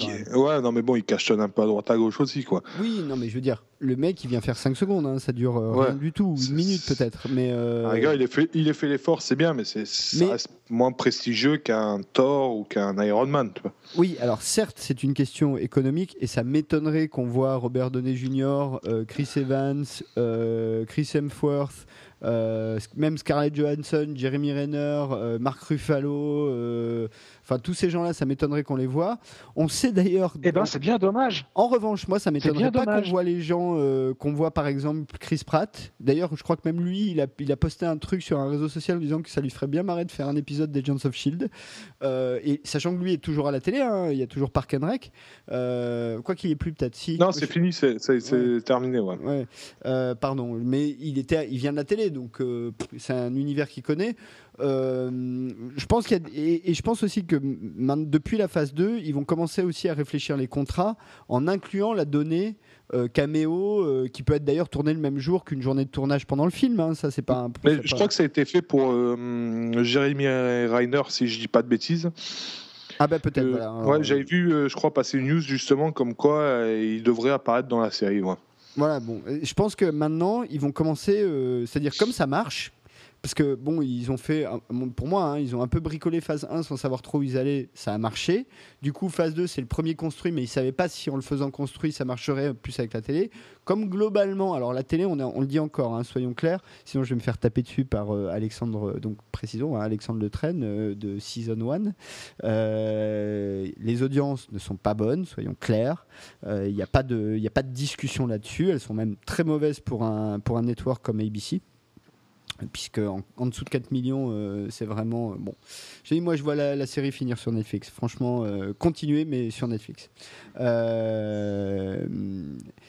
mais malgré tout, je prends quand même du plaisir à voir évoluer ces personnages. Moi, c'est dans mes séries que je regarde toutes les semaines. je, suis, je suis content de les retrouver. Je suis content de mon épisode, même les épisodes un peu mauvais. Tu vois, tu prends, passes 45 minutes, tu passes pas un mauvais moment. Il y a, dans chaque épisode, il y a toujours une ou deux scènes que je prends plaisir à voir. Et je trouve que là encore une fois, le projet est assez fascinant à regarder. Comment tout ça se répond, euh, c'est assez fascinant. Euh, et si vous avez euh, rien à ajouter sur Agents of Shield. Alors, sachant quand même, pardon, hein, il faut préciser que si la première saison a des scores Rotten Tomatoes pas mal quand même, mais pas exceptionnel. 86% critique, 73% public. La 2, en revanche, a d'excellents scores, euh, puisqu'il euh, y a 94% critique euh, et 84% public. donc la, saison 2 est quand même déjà passée à un autre niveau sériel et pourtant elle fait des moins bonnes audiences que la 1 ce qui est très bizarre donc probablement ils ont, ils ont fait un développement qui est plus comics enfin et, donc le, cœur de, l'audience, c'est des gens un peu comme moi, hein, qui lisaient beaucoup de comics, donc qui, peuvent avoir un, numéro euh, moyen parce que tu es dans, vraiment dans une perspective d'histoire au long cours, avec plusieurs histoires qui se répondent, etc. Mais clairement, euh, la série, euh, si c'était pas Marvel, serait probablement déjà déprogrammée. ah oui. Passons, passons à Agent Carter. Euh, Avec plaisir. Ok. Marvel c'est John Carter. Alors pour resituer, Marvel c'est John Carter, c'est une série en 8 épisodes, donc on va dire une mini-série, autour du personnage interprété par, euh, par euh, Atwell, donc Peggy Carter. Alors ce qui est bien, c'est que Peggy Carter restera la même actrice que ce soit dans Captain America ou dans Agent Carter. Donc là, pour le coup, on est euh, là, ça se répond bien vraiment, réellement, hein, puisque Peggy Carter est un des personnages secondaires, ou voire même personnages principaux quasiment du premier Captain America. C'est euh, créé par euh, Christopher Marcus et Stephen McFeely et c'était, ça a été conçu en fait pour, pour, pour remplir le, trou de, de case de la coupure de Noël de Agents of Shield. Et ça raconte donc l'histoire de Peggy Carter, sachant que l'action se passe en 1946, donc tout juste après la guerre. Donc on n'est pas du tout contemporain, de, de tout le reste du Marvel Cinematic Universe. JB, Agent Carter. Alors, je ne pourrais pas en parler puisque je n'ai pas vu la série ah, et je, je, ne pense pas honnêtement que j'irai la regarder. Il n'y a, a, vraiment pas d'accroche qui me permette de, de rentrer dedans. Eh bien, c'est un tort, jeune homme. Je vous le dis, moi, c'est un tort. Vivien, Agent Carter. eh c'est un tort. C'est un tort. Euh, non, non, j'ai beaucoup aimé. J'ai vraiment beaucoup aimé. Euh, vraiment super ambiance à l'ancienne. Ça se, on en parlait un petit peu plus tôt dans l'émission. Ça se joue des codes, euh, des vieux, euh, des vieux du film noir des années 40-50 quoi. Voilà, exactement. Et euh, non, en plus ça fait ça fait plaisir de retrouver cette actrice qui est très bien. Ça fait encore plus plaisir de retrouver Bridget Regan de Legend of the Seeker qui vient là en méchante espionne russe absolument euh, qui se magnifique pour dormir. Hein. Moi j'avoue que là euh, les menottes pour, dormir, voilà. Voilà, Chad Michael Murray dans un rôle pour le coup très différent de tout ce qu'il a fait auparavant. Dans, on connaît que pour les frères Scott. Et là, et là, il arrive. Euh, non, c'est vachement bien, John Carter. Huit épisodes, c'est bien construit. C'est agréable à suivre. Ça s'imbrique parfaitement dans le, dans le premier film Captain America. Euh, il y a même, je crois que c'est l'épisode 5, je crois, où on retrouve toute la clique euh, des soldats qui l'accompagnaient. voilà. Alors, est-ce que c'est possible justement parce qu'on est dans le cadre d'une mini-série événement? Et là, du coup, les acteurs, on peut les avoir. Ce qui n'est pas le cas dans Agents of Shield à 22 épisodes par an, tu vois. Donc, Pardon, t'as fini. Il y, a sûrement un côté. Comme ça coupe un peu. Oui, non, vas-y, vas-y. Quand t'as fini. Ouais. Bah, j'ai posé la question, alors j'attends la réponse. alors, euh, alors, ce qu'on n'a pas dit d'ailleurs sur euh, Agents of Shield, c'est que la série euh, est, est euh, showrunné par Jed Whedon, qui est donc le frère de Joss Whedon, et Morissa Tankaroen, j'arrive jamais à prononcer son nom, qui est l'épouse hein, de, Jed Whedon, avec qui ensemble ils avaient déjà showrunné Dollhouse, qui était déjà exactement le même concept. là, je reparle encore d'Agents of Shield, hein, mais c'est pour resituer, c'est-à-dire Josh Whedon, créateur de la série, et ensuite les deux qui showrun Dollhouse, qui est une mm. série pas si mal que ça. D'ailleurs, je vous conseille euh, d'y jeter un petit coup d'œil si vous avez de l'occasion. Euh, là, en l'occurrence, on est sur euh, donc Agent Carter par une série créée par Christopher Marcus et Stephen McFeely. Donc, on vient d'en parler deux fois pour Captain America, mais qui est cheronné par des anciens de Dollhouse. En l'occurrence, Tara Butlers et Michel Fazekas. Donc, on reste vraiment dans la famille Whedon, quoi. Euh, alors moi, sur John Carter, déjà je mettrais aussi un gros coup de cœur à James Darcy, qui joue le rôle de Jarvis. Mais avant d'être une voix euh, dans la maison de, Tony Stark, bah, c'était le majordome de Howard Stark, le papa de Tony Stark, qui est joué lui aussi par le même acteur, en l'occurrence Dominic Cooper, qui jouait déjà Tony Stark dans Captain America.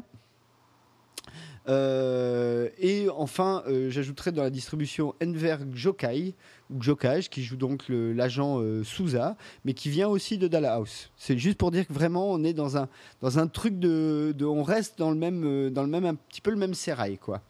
moi aussi, j'ai pas mal aimé la série. J'ai un gros, gros, gros point noir, c'est la fin. parce que pour moi, quand tu vois le dernier épisode, tu dis ok, euh, ils, vont faire une deuxième saison et du coup ils ont changé leur fin en dernière minute. C'est-à-dire que moi, je voyais ça au début, la série qui t'amène en gros à la création du Shield, puisque ça, le Shield n'existe pas encore. Hein, il faut le préciser au moment où, euh, au moment où, euh, enfin, au moment de Agent Carter, et que Agent Carter, donc euh, Atwell, a aussi fait un caméo dans Agents of Shield, premier épisode de la saison 2, où il y a une scène qui se passe pendant la guerre euh, en Europe, où il découvre un espèce d'artefact qui va être important dans la saison 2. Et je trouve que là, pour le coup, la fin est ratée. C'est-à-dire que tu as un crescendo tout au long de la première saison, et tu arrives au dernier épisode et ça tombe un peu à plat. Et ça, vraiment, ça m'a gâché le plaisir. Quoi. Je sais pas si toi, tu es d'accord. Tu vois pas, moi, ça m'a pas. Ça m'a pas gâché le plaisir. Je suis d'accord avec l'analyse que tu en fais. Hein. Euh, tu sens un peu ce raccrochement de wagon, c'est, il apparaît évident, mais il m'a pas gâché, il m'a pas gâché l'ensemble, parce que je me doutais bien que ce serait pas une, Enfin, je me doutais justement qu'on irait vers une fin ouverte et, euh, j'espère moi les revoir l'année prochaine, très sincèrement, ce qui n'est pas encore sûr du tout au moment où on en parle. Mais j'espère bien. Ouais. Et, et, euh, j'ajoute que dans la série, il y a un petit truc en plus qui est pas inintéressant. Du coup, c'est que, et je pense que c'est ce qui a fait aussi qu'elle a pas si mal marché que ça. hein. Euh, elle a fait euh, des audiences autour. Alors, c'est petit, mais autour de 6 et 4 millions. C'est-à-dire que pour une série nouvelle, elle a fait autant d'audience qu'au même moment Agents of Shield. Euh, donc on peut supposer que tous ceux qui regardaient Agents of Shield mécaniquement ont regardé euh, Agent Carter. Et il y a quand même tout un discours intéressant sur la place de la femme dans les années 40, euh, qui est pas euh, extraordinaire, c'est pas Masters of Sex ou des trucs qui se posent, qui, qui- là on n'en est pas là. Mais dans un truc Marvel, c'est pas mal à un moment donné de se raccrocher aussi à un côté un peu, euh, voilà, euh, bah, est-ce que euh, voilà le, le fait qu'en gros elle a beau avoir fait la guerre, avoir été sur le terrain, avoir été en Europe, quand elle se retrouve à New York dans le, le Scientific Research, je sais pas trop quoi, le SSR je crois, bah, on lui demande simplement de prendre des notes et d'apporter des cafés quoi. Ça serait- Oui, et autour de et, et autour de ça, y a tous les personnages. Bon, elle, elle c'est une chose parce que c'est l'héroïne, mais tous les personnages qui l'entourent ont une réelle évolution sur ces huit aventures en fait. C'est vrai, c'est vrai. Et euh, euh, c'est très bien, je trouve ça bien construit, que ce soit le, le, le- le chef de la police, euh, euh, les, les différents agents qui l'entourent, qui sont plutôt contre elle ou plutôt Jarvis, pour elle. Enfin, même enfin, Jarvis. voilà. Jarvis. Jarvis a une vraie évolution, même Papa Stark, hein, il a une petite évolution aussi. On le voit que quelques épisodes, mais c'est intéressant. Non, je trouvais ça vraiment bien. Là, pour le coup, c'est pas juste. euh, On, aurait pu croire à une série bouche-trou euh, qui, euh, qui, qui, veut juste euh, voilà, jouer sur le succès des films précédents. Mais là, non, ça apporte vraiment quelque chose. Euh, c'est une mini-série qui arrive à avoir son, sa propre identité visuelle, son propre ton. Et euh, non, j'ai trouvé que c'était vraiment. Enfin, ça m'a vraiment beaucoup. Donc Agent Carter pour l'instant pas diffusé en France, hein, soyons clairs. Euh, et, euh, et, dernière chose qui est intéressante sur ce côté un peu féminin, c'est que tu as le côté euh, Peggy Carter au bureau qui apporte des cafés, qui prend des notes, et la scène d'après qui est super badass dans une scène, dans, un, dans, un, dans un cabaret ou dans une usine désaffectée. Quoi. Donc ce petit paradoxe-là, il marche assez bien, je trouve. La dynamique marche bien, surtout au début de la série. Complètement. Ouais. C'est Ok. très Buffy hein, d'ailleurs. hein. Comment? C'est très Buffy d'ailleurs hein, dans le Complètement. dans, dans ce côté-là. Complètement. Et Ouais. en plus, euh, l'actrice, euh, donc euh, Ellie Atwell, euh, est une anglaise qui a un charmant accent britannique, ce qui ne gâche rien. Ah, C'est la maman de Cendrillon. hein, Qu'est-ce que tu veux? Bon, passons au gros morceau de cette partie télévisuelle qui en plus fait l'actu, puisque au moment où nous enregistrons cette émission, la série est sortie depuis 7 jours tout pile, donc une semaine. Euh, je veux bien entendu parler de Marvel's Daredevil, euh, qui est une série intéressante à de nombreux titres. Tout d'abord parce que, contrairement aux deux autres, elle n'est pas diffusée sur ABC, mais sur Netflix ce qui change beaucoup de choses. Déjà, ça lui permet d'avoir une sortie simultanée euh, presque mondiale, en tout cas dans tous les pays où Netflix est présent, et il commence à en avoir beaucoup. Donc déjà, ça c'est une vraie nouveauté en termes de télévision, enfin de télévision, plus ou moins. Euh, parce qu'en plus, bah, du coup, on est sur l'équivalent du câble en termes de niveau de censure. Donc la série peut se permettre des choses que les deux autres ne peuvent pas, euh, à la fois dans ce qu'elle montre et à la fois dans le discours, ce qui en fait une série beaucoup plus sombre. Euh, et enfin, parce que la série s'inscrit dans un projet équivalent au projet Avengers, puisque sur Netflix, nous aurons donc quatre séries de 13 épisodes, chacune consacrée à un personnage. Donc Daredevil est le premier. Euh, le, suivant sera Jessica Jones, puis Luke Cage, puis Iron Fist. Et ces quatre personnages se retrouveront dans une série de mini-épisodes, The Defenders, euh, dans lequel ils seront ensemble. Et ça, à ce jour, c'est relativement unique euh, à la télévision. Je, dans la partie magazine, je, je expliquerai mon relatif. Et enfin, dernier point, c'est le premier, per- premier personnage de premier plan Marvel adapté à la télé. Euh, depuis Hulk en 78, hein, 100 ans, en, live action. Euh, alors que du côté d'ici, il y en a pratiquement non-stop depuis euh, 50 ans. Quoi. Euh, là, c'est le premier. Donc, tout ça mis euh, bout à bout. euh, alors, déjà, première question. Je connais déjà la réponse, mais au moins pour nos éditeurs. Qui a fini la série? Bon, JB. J'ai regardé que trois épisodes, je suis sûr, moi, monsieur. Euh, Vivien? Ah, J'ai regardé que 13 épisodes. Bon, moi. non, j'ai tout vu. Ouais, moi aussi, euh, ceux qui, suivent le site season1.fr euh, peuvent voir que j'ai publié ma critique de la saison euh, le dimanche qui a suivi la sortie de la série, donc deux jours après.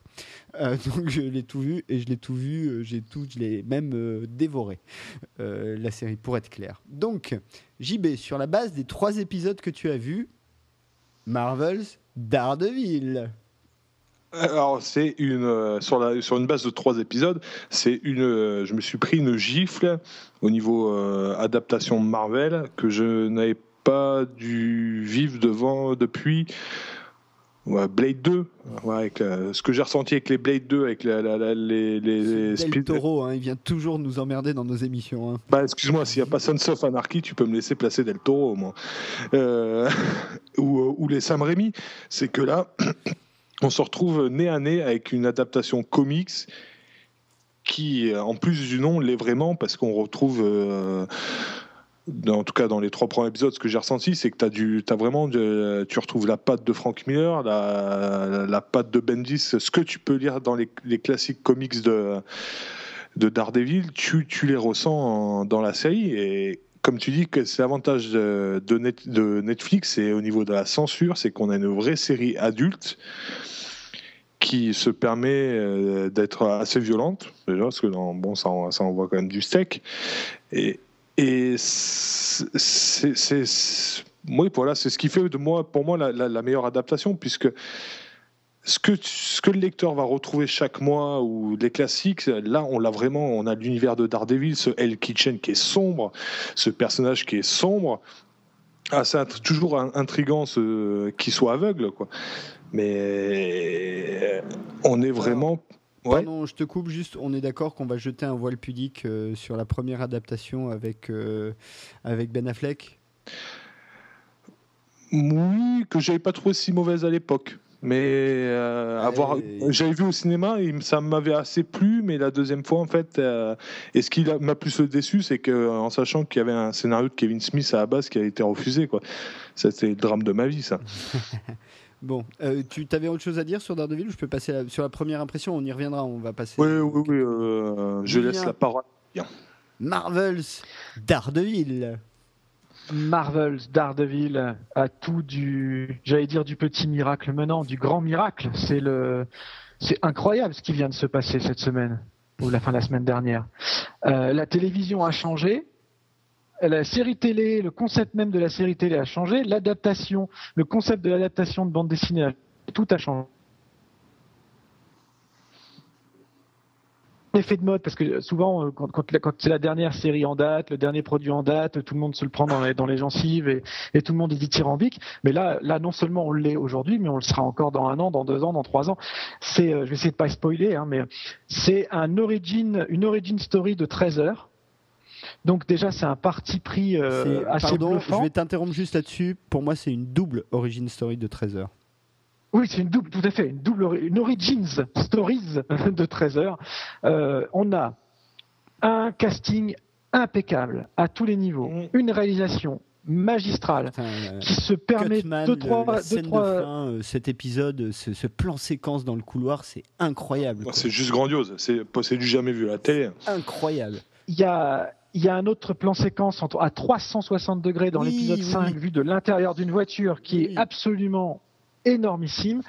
On, a, on est devant un ovni télévisuel euh, qui est mais c'est, je le redis, c'est juste génial. C'est un truc de, de, de, taré. Le fait de, en fait, il y a tous les codes qui changent. Pourquoi? Parce que déjà, on a les 13 épisodes d'un coup, c'est la politique de Netflix, mais nous, Français, on n'était pas encore vraiment habitués à la chose. Hein, à part les gens qui attendaient d'acheter leur coffret DVD euh, euh, ou Blu-ray. On, on, te dit que Daredevil sort le 9 avril et tu as 13 épisodes d'un coup, donc déjà, on tu peux effectivement, comme toi tu l'as fait, Christophe, te le faire en, 24 heures. C'est, comme un grand film. Et, euh, Fais gaffe, hein, je vais me faire voilà, y a... dessus hein, encore. non, mais il y, a, une. Non, mais à chaque fois. De quoi quand il y a un grand, un grand film Oui, Alex, Alex nous tape dessus, mais non, là, non, plus, non, parce que pour le coup, c'est, vraiment. C'est pas grave, hein, euh, j'assume, hein, c'est pas le problème. Mais euh, non, c'est euh, voilà. Tu m'as juste demandé le ressenti, donc le ressenti il est là. Euh, c'est juste un gros coup de, un gros coup de double petite matraque dans la tronche. Et non, c'est génial, génial, génial, génial. Alors, Après, on peut étoffer maintenant. Bah, je, vais aussi donner mon petit avis. Alors, je vais pas faire trop long. je, vais, je, vais faire le, encore de l'autopromo. Il y a un article de, de, mon, que j'ai commis qui, qui, donne à peu près tout ce que j'ai pensé de la série. Moi, ce que j'ai trouvé vraiment intéressant, alors honnêtement, hein, euh, à la base, je suis pas un grand fan de Daredevil, le personnage. Pour être honnête, c'est jamais un personnage qui m'a beaucoup intéressé. Euh, il y a, ces niveaux d'univers. Alors, faut expliquer hein, dans Marvel, en gros, hein, as le niveau moyen, c'est le niveau des, Vengeurs ou de Spider-Man, ou qui est le niveau super-héros moyen. Tu as le niveau en dessous euh, qui est le niveau d'Ardeville, où euh, c'est pas forcément des gros pouvoirs, c'est pas de la destruction massive, c'est plus euh, des mecs un peu bien entraînés face à des méchants un peu bien entraînés, quoi. Ça, se résume à ça, même si c'est pas aussi simple que ça. Et t'as le niveau cosmique, on en parlait avec Thanos, les Gardiens de la Galaxie, le truc Space Opera. Pour faire simple, hein, pour, pour, vraiment le, le schématiser. Donc Daredevil se passe à ce niveau-là. Et pour le coup, ils ont fait un vrai film noir, mais noir moderne. Euh, enfin un vrai, une vraie série noire moderne à la, à la narc, tu vois, ce genre de film un peu, mm. un peu euh, polar poisseux, euh, tu vois, ce, ce, qui est le film de Joe Carnahan d'ailleurs, hein, je crois, si je dis pas de bêtises, narc. Comment? Oui, non, c'est ça, oui, c'est. je trouve qu'ils ont réussi ça. Euh, la scène d'ouverture, la toute première scène du pilote, c'est une scène où tu as euh, donc Charlie Cox qui interprète euh, Matt Murdock, qui est en confession. Et ça dure super longtemps. Honnêtement, moi je m'attendais, tu sais, les petites scènes qui durent 3 secondes et puis hop, on te balance une punchline et tu passes à un truc d'action. Et là, pas du tout. Le costume pendant toute la série, parce qu'il faut le dire, ça on spoil un peu, Daredevil ne porte pas son costume de Daredevil pendant toute la série.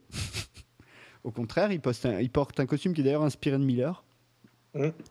Et enfin, et là où moi j'ai vraiment été euh, scotché, parce que c'est tout ça, je suis d'accord avec tout ce que vous avez dit, mais c'est le traitement de Wilson Fisk, donc euh, celui qui deviendra le Caïd. Euh, qui est interprété par Vincent Donofrio. Donof ouais, c'est ça. Et, et, là, pour le coup, il y a un vrai traitement pour mettre vraiment en parallèle alors il n'est pas autant présent, mais il est quand même assez présent, et il y a une vraie construction du personnage du méchant, pour le coup. Qui se construit. C'est pour ça que je disais c'est une double origin story, c'est que le, méchant émerge en même temps que le gentil, d'une certaine manière, sachant qu'en plus on est dans un univers où tout ça est un peu en teinte de gris. Euh, Daredevil, il en prend, enfin Matt Murdock, il en prend plein la gueule pendant toute la série il en prend plus plein la gueule qu'il en donne d'ailleurs, et, il a mal, c'est-à-dire qu'il il y a un épisode entier où il est au pieu parce qu'il s'est fait à moitié éventrer par un, pseudo ninja, euh, et, du coup il y a un épisode entier où on le voit quasiment pas se battre, voire pas du tout, parce qu'il peut pas quoi, il est blessé, euh, il, y a, la petite Rosario Dawson qui vient le soigner, euh, mais voilà quoi. Donc euh, j'ai trouvé que pour plein de, toutes ces raisons-là et plein d'autres, euh, c'était vraiment une, grande, grande réussite. Et puis, il y a le projet Defenders. Ça aussi, c'est unique. C'est-à-dire quand même, on, balance, on annonce dès le départ, voilà, on va faire 4 séries de 13 épisodes, et après, vous les avez tous en crossover dans une mini-série de 8. Et quand on voit le traitement de Daredevil, si c'est au moins aussi bien les autres, ça va être un truc, mais incroyable, quoi. Ah, c'est sans précédent. C'est un, c'est, euh, c'est, un truc. je pense que on se prend, euh, non seulement on se prend une claque, mais en plus, euh, comme, un peu comme lui, on peut rester, on va rester un an dans notre lit à attendre qu'on pense nos plaies, tellement on s'en est pris plein la tronche aussi, quoi. et sur, pour en revenir à, Wilson Fisk, ce qui est vachement intéressant, c'est qu'à l'origine, c'est, d'abord et avant tout le, super adversaire de Spider-Man. Oui, en fait. absolument, absolument. Et, voilà. Et il est devenu le, le, le de Daredevil qu'assez tardivement dans, le, dans, dans les comics. Super, c'est qu'on le voit toujours. On, sait que Wilson Fisk, pardon, c'est le caïd. Donc à chaque fois qu'il apparaît dans, dans, la bande dessinée, c'est un peu. Bon, voilà, c'est ce monsieur très très très puissant, très corpulent, qui en impose énormément. Costume blanc et canne. Que voilà, tu dis que Matt Murdock il s'en prend plein la tronche, mais en fait Wilson Fisk aussi, c'est-à-dire qu'à travers son origin story à lui, en fait, on se rend compte qu'il est très souvent dominé par ses, par ses associés, ou en tout cas par toutes, par toutes les magouilles qui en découlent. Il, il, essaye d'être celui qui maîtrise euh, tout son petit monde, et en fait, il maîtrise quasiment rien non plus. En fait, c'était vachement intéressant de voir que le caïd n'était pas encore le, vraiment le caïd. Et d'ailleurs, je crois que c'est pas prononcé. Euh, Jamais. C'est vraiment Fisk, quoi. Voilà, c'est Fisk. Et euh, donc, on est. moi, j'ai en revanche, alors ça, c'est un petit peu côté coulisses. j'ai eu un rendez-vous moi chez Netflix la semaine dernière, oui, il y a une dizaine de jours. Et euh, il se trouve que naïvement, euh, je leur ai dit dans la conversation, ben, euh, vivement d'avoir les coffrets Blu-ray. Et ben, quitte à décevoir beaucoup de gens, en fait, toutes les séries Netflix ne sortiront pas. Bah non, parce Et ça, c'est un truc. À, ce que les gens utilisent leur service pour les voir Je pense qu'au bout de six mois, un an, à l'occasion d'une saison suivante, comme c'est le cas aux États-Unis, où quand la saison 2 démarre, tu as le coffret Blu-ray de la saison 1 qui sort, je pense que c'est pas porter préjudice euh, à la série et au contenu de, Netflix que de proposer ça aussi en coffret. Hein. Il n'y a que de l'abonnement et il est pas cher. Hein. Donc, euh, pour avoir des contenus originaux, si tu veux, euh, il est pas cher, euh, c'est tout est relatif, mais pour avoir des contenus originaux de cette qualité-là, je trouve que c'est vraiment pas cher, quoi. Parce qu'il y a d'autres séries. Hein. Moi, ah non, mais j'ai suis, par Marco Polo. Enfin, il y, en a plein d'autres qui sont vraiment pas mal. Je suis je suis complètement d'accord et je trouve le service de Netflix franchement assez génial, assez génial. Mais mais privé, le, justement dans le cadre d'une licence comme ça où tout se collectionne, où tout s'imbrique, là on nous amène quelque part la plus belle pierre à l'édifice qu'on a eu depuis le début. Et déjà, on te dit, bah, j'espère, parce que ce serait vraiment un gros C'est pas un coffret euh, avec la série, c'est un coffret avec les quatre séries et les Defenders. C'est un gros machin euh, avec, tout dedans, quoi. Je vois bien. On verra bien. En tout cas, moi, au jour, au jour d'aujourd'hui, je préfère prévenir les auditeurs tout de suite. Euh, la politique de Netflix, c'est de ne vraiment pas sortir ces séries originales sur support. Et je trouve ça un peu vraiment dommage. Alors après, c'est vrai que la différence par rapport à une chaîne télé, c'est que leur territoire, potentiellement, c'est le monde. Enfin, le monde, en tout cas tous les endroits où ils sont implantés. En faisant une sortie mondiale, c'est vrai que du coup, l'audience potentielle, ce qui n'est pas l'audience réelle, hein, attention, parce qu'en plus on sait que les audiences, enfin bon voilà, mais l'audience potentielle, elle est euh, quand même assez énorme, euh, et en plus, elle n'est pas liée à une case. Ça aussi, c'est une des grosses différences. C'est que là, tu n'es pas dans une case. C'est-à-dire qu'il ne faut pas être euh, devant sa télé le jeudi soir à 20h pour voir le truc. Euh, c'est le spectateur qui décide de ces cases. Donc ça multiplie quand même tes audiences. Euh, potentiellement. Donc il y a un vrai truc intéressant avec Netflix. C'est pas trop le débat du jour, donc je veux pas trop qu'on rentre sur le côté Netflix. Peut-être qu'on fera une émission là-dessus, hein, pourquoi pas. non, mais... ça participe. Excuse-moi, juste ça participe juste à ce côté tout s'assemble et tout se tout se répond et tout se collectionne. C'est tout ce que je voulais dire en fait. Je voulais Sachant que sur le... Netflix est euh, diffuseur, mais enfin diffuseur exclusif, mais essentiellement diffuseur. Ça reste quand même une production ABC Studio, Marvel. ABC. ABC On Studio. est d'accord. Ouais, ABC Studio et Marvel Television. Marvel Television, qui est la branche Marvel créée au moment de Agents of Shield et qui est dirigée par Joseph Lubb, qui est l'équivalent télé de Kevin Feige. Euh, mais je trouve que là, avec Netflix, finalement, euh, Disney a trouvé son média pour faire du bon Marvel en télé. Euh, parce qu'il n'y a pas de problème de censure. Ah non, attends, non, pour faire du Marvel adulte, parce que je trouve que ce qui se fait avant, c'est déjà du bon Marvel quand même. Tu vois, même si on a des bémols, même si on a plein de choses, c'est quand même. Je suis un défenseur des Jones of Shield et des John Carter. J'aime bien ces séries, mais là même en, termes de, qualité de, de fabrication, c'est quand même un niveau au-dessus je trouve. Enfin, ah ben, c'est 10 niveaux au-dessus. C'est un truc qu'on n'a jamais, juste jamais vu. En, termes de, ah en termes de, de, qualité euh, ciné, même cinématographique, hein, on parlait de ce plan séquence euh, de Cutman. C'est, c'est, on aurait vu ça dans un film que tout le monde n'aurait parlé que de ce plan-là. Enfin, tu vois ce que je veux dire?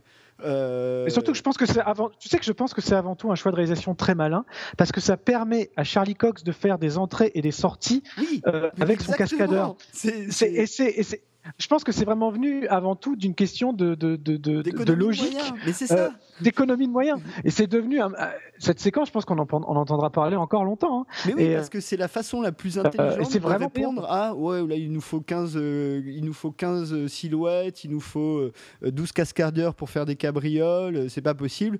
On voit jamais, on, fait, on voit très peu de la baston. on mais avec ce plan séquence, ça marche de folie, quoi. alterner le hors champ, enfin le hors champ et le, et le, Voilà, c'était une super, euh, c'était à la fois un choix artistique et euh, on va dire économique en même temps, malin en tout cas.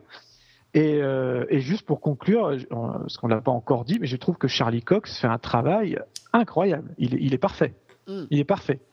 Alors pour le coup là, je vais, rentrer un peu dans le détail de l'affiche, ça mérite parce que c'est, on est un peu dans l'actu, euh, si vous me permettez. Donc euh, la série a été créée par Drew. Alors Drew Goddard, c'est aussi encore une fois écurie Whedon. Euh, ils ont, ont donc Drew a, travaillé avec Whedon sur plein de trucs, mais notamment ils ont coécrit le, film, le seul film qu'a réalisé Drew Goddard, qui est Cabin in the Woods, qui est un film très drôle, hein, vraiment euh, très sympathique, euh, vraiment agréable à voir. Il y, a un, petit procès en ce moment euh, de plagiat pour l'histoire. Honnêtement, c'est quand même ces mecs-là qui l'ont mis en image. On s'en fout à la limite qu'ils aient fait l'histoire ou pas. pas moi, je m'en fous un peu. La mise, en, la mise en boîte est plutôt réussie et ce film-là est plutôt franchement réussi. Avec Chris Hemsworth et, et, plein d'autres gens, hein, notamment le, celui qui joue le petit geek, il était dans Dollhouse aussi. Euh, et, et, il va réaliser une autre adaptation euh, Marvel qui est un groupe de méchants cette fois qui est euh, Sinister Six. Euh, prévu pour 2016, mais qui n'est pas dans les phases parce que je crois que c'est pas, je, suis pas sûr que ce soit Marvel Studios qui ait la licence, je sais pas. non, c'est Sony ça. C'est Sony, voilà. ouais. euh, mais ce qui est intéressant chez Drogodar, c'est qu'il vient aussi de chez J.J. Abrams puisqu'il a bossé sur Alias, il a bossé sur Lost, et puis surtout, c'est J.J. Abrams qui a euh, produit son premier scénario cinématographique, euh, qui était, merde, comment s'appelle ce film Cloverfield. donc voilà, mais comme euh, justement Drogodar se barrait pour aller faire euh, Sinister Six, c'est du coup Steven S. The Knight qui a euh, showrunné la série, alors qui est plutôt connu pour son récent Spartacus, donc moi je suis pas très client, mais en revanche qui a bossé sur Dollhouse et Angel, donc là encore une fois un mec qui sort de chez Whedon, et chose intéressante aussi, il a bossé sur Smallville, qui est certainement pas la série la plus sombre qu'on puisse imaginer, même si les dernières saisons étaient quand même relativement sombres par rapport au début de la série donc, dans les rôles principaux, nous avons Charlie Cox, euh, qui euh, joue le rôle donc de Matt Murdock euh, ou Daredevil, qui, pareil, n'est quasiment jamais appelé Daredevil, mais qui était le personnage principal de Stardust, dont JB et moi avions parlé dans une émission précédente, film de Matthew Vaughn. J'en profite pour faire une petite digression. Allez voir Kingsman, c'est un super film. Vraiment, je vous le conseille. Je ne sais pas si vous l'avez vu, mais ce film est énorme. Vous l'avez vu, non? Vu et beaucoup aimé. Et euh, Vivien? Euh, moi, j'ai pas encore vu, mais je revalide Stardust à mort. Alors, mais va voir Kingsman. Honnêtement, maintenant que je te connais un peu, tu vas adorer Kingsman. La scène de l'église, quoi. tu vas adorer Kingsman. Vraiment, tu vas adorer. C'est tout ce qu'il faut. Qui est aussi une adaptation de comics, si je dis pas de bêtises. De, oui, de Mark Millar. Ouais. Charlie Cox, qu'on a pu voir aussi dans Bordeaux Empire, et une merveilleuse histoire du temps qui a fait les choux gras des derniers Oscars. Euh, nous avons aussi Deborah Ann Moll qui joue donc le rôle de Karen Page, qui est en fait une victime aidée juridiquement par le cabinet Nelson et Murdoch, donc euh, de Matt Murdoch, euh, et qui va se retrouver être leur secrétaire qui existe dans la BD, hein, qui est un personnage assez important, euh, et qu'on a pu voir dans True Blood, euh, qui est donc la petite vampirette euh, qui sexuellement agressive, voilà.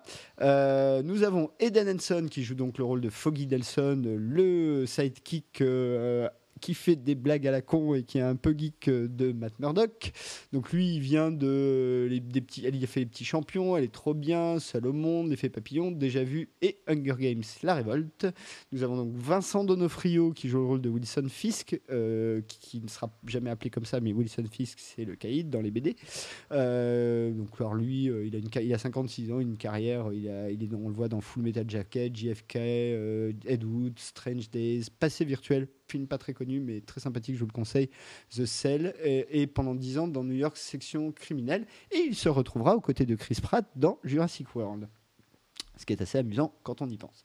Euh, moi, j'ai une mention spéciale pour Toby Leonard Moore, qui joue donc le rôle de l'homme de main et ami, on peut le dire, de Wilson Fisk, James Wesley, euh, qui vient de Band of Brothers. Mais surtout, moi je trouve qu'il a un jeu qui m'a fait vachement, vachement, vachement penser au jeu de Victor Garber dans Alias. Je ne sais pas si vous avez suivi la série ou si vous voyez que je vais parler, mais je trouve tout que à fait, tout à fait, ouais. ça m'a vraiment, vraiment fait penser euh, à une version jeune de de de, de merde, c'est Bristow, mais je me souviens plus euh, son prénom, de, donc du, du papa de Sidney Bristow.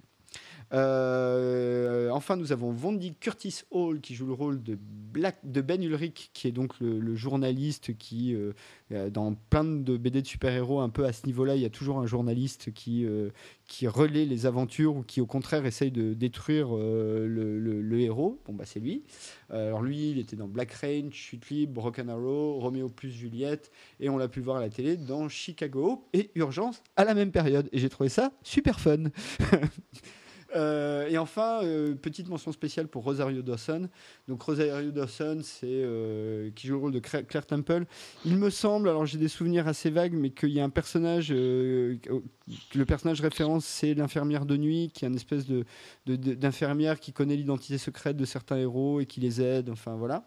Absolument. Ouais, ouais, elle, elle s'occupe pas que de Daredevil, elle s'occupe de plein de, de tous ceux qui ont besoin d'être plus Donc on a pu voir dans Kids, He Got Game, Alexandre. Euh, Boulevard de la Mort ou encore Sin Situ, J'ai tué pour elle.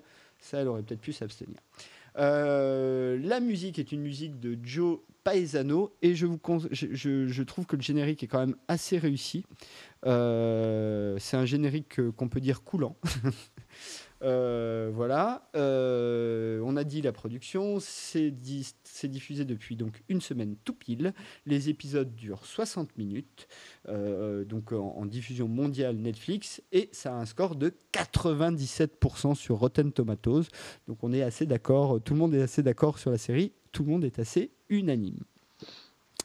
maintenant, petite question. Comment vous le sentez, vous, le projet The Defenders? JB alors, si ça continue dans la, dans la même veine que ben, les trois premiers épisodes, et je crois que je vais m'en mater dix autres derrière, hein, dès ce soir, mais à vous entendre, mais euh, ça, ça, ça s'annonce que du bon. Par contre, je voulais juste noter, euh, tout à l'heure, tu parlais de la, d'un peu le, rapprochement avec Narc de Carnan. Et j'aurais été curieux de savoir parce que Carnan, à une époque, travaillait sur, le, sur un film, un reboot du film Daredevil. Ah, peut-être qu'ils ont utilisé des bouts de script. Ouais, hein, voilà. Et hein. quand, quand, tu connais un peu, pour ce que j'ai vu de la série, mais quand tu connais un peu, voilà, l'ambiance euh, de Carnan, tu, il y a quand même, tu t'en rapproches vachement. Et du coup, je serais assez curieux de voir si, euh, si le monsieur a participé aussi euh, de près ou de loin à la série. Mais pour en venir aux The Defenders, si à ce, ce niveau-là, ça risque de faire très très mal quand ça va sortir. Oui, parce que franchement, sur le papier, à part d'Ardeville, les autres, euh, c'est quand même des, troisièmes couteaux, quoi. Ah oui, non, mais là, là c'est. Parce que euh, moi, moi, ce qui m'a un peu dérangé, c'est quand dans la presse, euh, même généralisée, ou sur tête, tu disais Daredevil, de toute façon, ils arrivent, c'est un héros que personne ne connaît. Alors, c'est peut-être parce que ayant lu, tu vois, tu te dis bon, euh, c'est pour moi c'est pas un, petit mec de Marvel. Ah non, Daredevil c'est un héros hmm. important. Euh, c'est quand même un héros important, mais tu vois, c'était un peu le, mec euh, qui arrivait, le super héros qu'on allait chercher au fond du tiroir. Mais après c'est vrai que quand tu vois que des Luke Cage, des Iron Fist, que là vraiment c'est, faut être, c'est amateur de comics pour voir qui c'est. Ouais, il y a Iron Fist qui a eu une série pendant assez longtemps tout seul, donc peut-être c'est le plus connu après. Oui, voilà, ouais. Mais ça, ça, s'ils ont le même traitement, ça peut être, ça peut être, ça peut faire très très mal. Et à mon avis, ça risque de marquer euh, la télévision. C'est bah, alors même d'ailleurs j'ai envie de dire la télévision je sais même pas si le terme est encore valable tu vois enfin euh, là on est dans encore une autre forme de diffusion euh, assez différente et toi Vivien Defenders? Oh bah forcément, euh, au vu de la qualité de Daredevil. Alors moi, justement, c'est intéressant ce que vous disiez parce que les trois personnages qui suivent, très sincèrement, je les connais pas. Hein. J'ai entendu parler d'Iron Fist, mais j'ai jamais lu. Jessica Jones, je sais pas qui c'est, et Luke Cage non plus. Euh, donc du coup c'est bien parce que je vais, je vais, j'ai tout à apprendre de ces personnages-là. Euh, on sait qu'il y a David Tennant qui occupe un rôle très important dans, dans Jessica Jones, donc j'ai d'autant plus envie de voir la série. Euh, on va mettre des expectations très très très grandes. Hein, donc il faut pas qu'ils qu ratent leur coup. mais le problème, la vraie difficulté avec une série du niveau de Daredevil, c'est que du coup ils ont intérêt à assurer derrière, hein, parce que. Là, alors, au pire, euh, bon, euh, Jessica Jones, si je dis pas de bêtises, c'est une ancienne héroïne qui a eu un traumatisme et qui donc qui est en PTSD, en, en, en malaise post-traumatique, enfin, il y a un truc qui devient détective privé. En gros, le, concept, si j'ai bien compris, c'est ça. Mais je la connais pas non plus. En revanche, Iron Fist, j'ai lu quelques épisodes gamin, mais j'ai pas plus de souvenirs que ça. Je me souviens très bien de, son cara design où il est, euh, il a toujours les points comme ça, très, euh, très agressif, mais c'est à peu près tout. Euh, mais je trouve là encore le projet intéressant. Là, pour le coup, on nous offre, en plus d'une bonne série, on nous offre un truc où on a, moi en tout cas, j'ai en plus de, c'est pour ça que je suis assez content, c'est que en plus de la, qualité d'avoir vu une bonne série, euh, j'ai la satisfaction d'être témoin ou de, de, la curiosité de voir comment tout ce projet va se mettre en place. Et est-ce qu'à un moment donné, il y a des trucs qui vont se répondre? Genre euh, les agents du Shield et les séries Netflix, parce qu'après tout, là pour le coup, on est dans des mêmes niveaux de contrat, dans des mêmes niveaux financiers. Enfin, en gros, hein, euh, le seul truc, c'est comme Netflix, c'est diffusé d'un coup, ça doit être tourné d'un coup, et du coup, le, l'agenda des acteurs est un petit peu moins contraint, mais c'est tout quoi. Sinon, après pour le reste. Mais c'est ça qui est.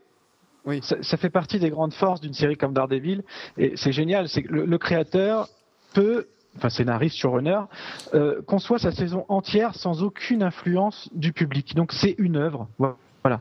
C'est en ça que le mot cinématographique est encore une fois euh, un peu usurpé. le mais voilà. Le, fait, hein. le câble. Oui, bien sûr. le câble le fait. Hein. Le trône de fer, c'est pareil, il tourne tout avant la diffusion, machin, tout ça. Mais là, comme ça t'arrive tout d'un coup, tu, te manges les 13, tu vois. Et en fait, ils peuvent pas euh, se permettre les revirements de situation qu'ont pu faire à Jones of Shield, par exemple. C'est clair. Ils peuvent pas. Alors là, on voit vraiment euh, deux écritures qui, qui sont euh, liées à deux formats de diffusion très différents. C'est totalement opposé et ce qui en fait, euh, pour eux, c'est vachement plus dangereux. si tu te plantes sur au milieu de Daredevil, c'est foutu. Tu t'es planté jusqu'au bout de ta fin de, ta saison. Donc ça, ça, en fait quelque chose d'autant plus intéressant et de voir à quel point ils ont réussi ça. Alors est-ce que c'est justement de cette liberté de, de produit aussi bon ou est-ce que c'est eux qui, ont vu ça plutôt comme une pression et qui ont voulu mettre encore plus? Eh ben, c'est des questions que je poserai euh, à Monsieur De Knight euh, très bientôt. Ah, bah, très bien. Et en plus, j'aime bien sa coupe de cheveux. Euh, Moi aussi. dernière question avant qu'on revienne aux deux derniers films de la phase 2. Euh, d'après vous, saison 2 ou pas saison 2 bah, Moi, sur les trois premiers épisodes, je signe, hein, direct. Hein. Après trois épisodes, je signe une saison 2, même une saison 3. Hein. Ouais, mais du coup, tu peux pas du tout raconter la même chose. C'est ça qui est compliqué. Oui, voilà, oui. Mais. Bah, bien sûr, non, mais en plus, ce qui est bien, c'est qu'on a le temps là, du coup, parce qu'elle va pas arriver euh, dans un an euh, comme une série classique, vu qu'on attend déjà les, les trois autres séries plus la série Réunion euh, The Defenders. Donc, on verra après. Mais là, quelque part, on, on, a eu une super histoire en 13 épisodes. Même si j'ai envie d'en voir plus, c'est déjà très bien, je veux dire, même s'ils font pas une vraie saison 2 et que ça, qui, développent ça plutôt sur des projets parallèles, euh, ce sera tout aussi. En tout cas, je veux retrouver le personnage, mais ce qui est super, c'est qu'on sait déjà qu'on va le retrouver dans The Defenders de toute façon. Exactement. Alors pour info, pour l'instant de ce que, de, des infos que j'ai moi, hein, euh, Jessica Jones devait arriver cette année, donc en 2015, probablement aux alentours de la fin de l'année.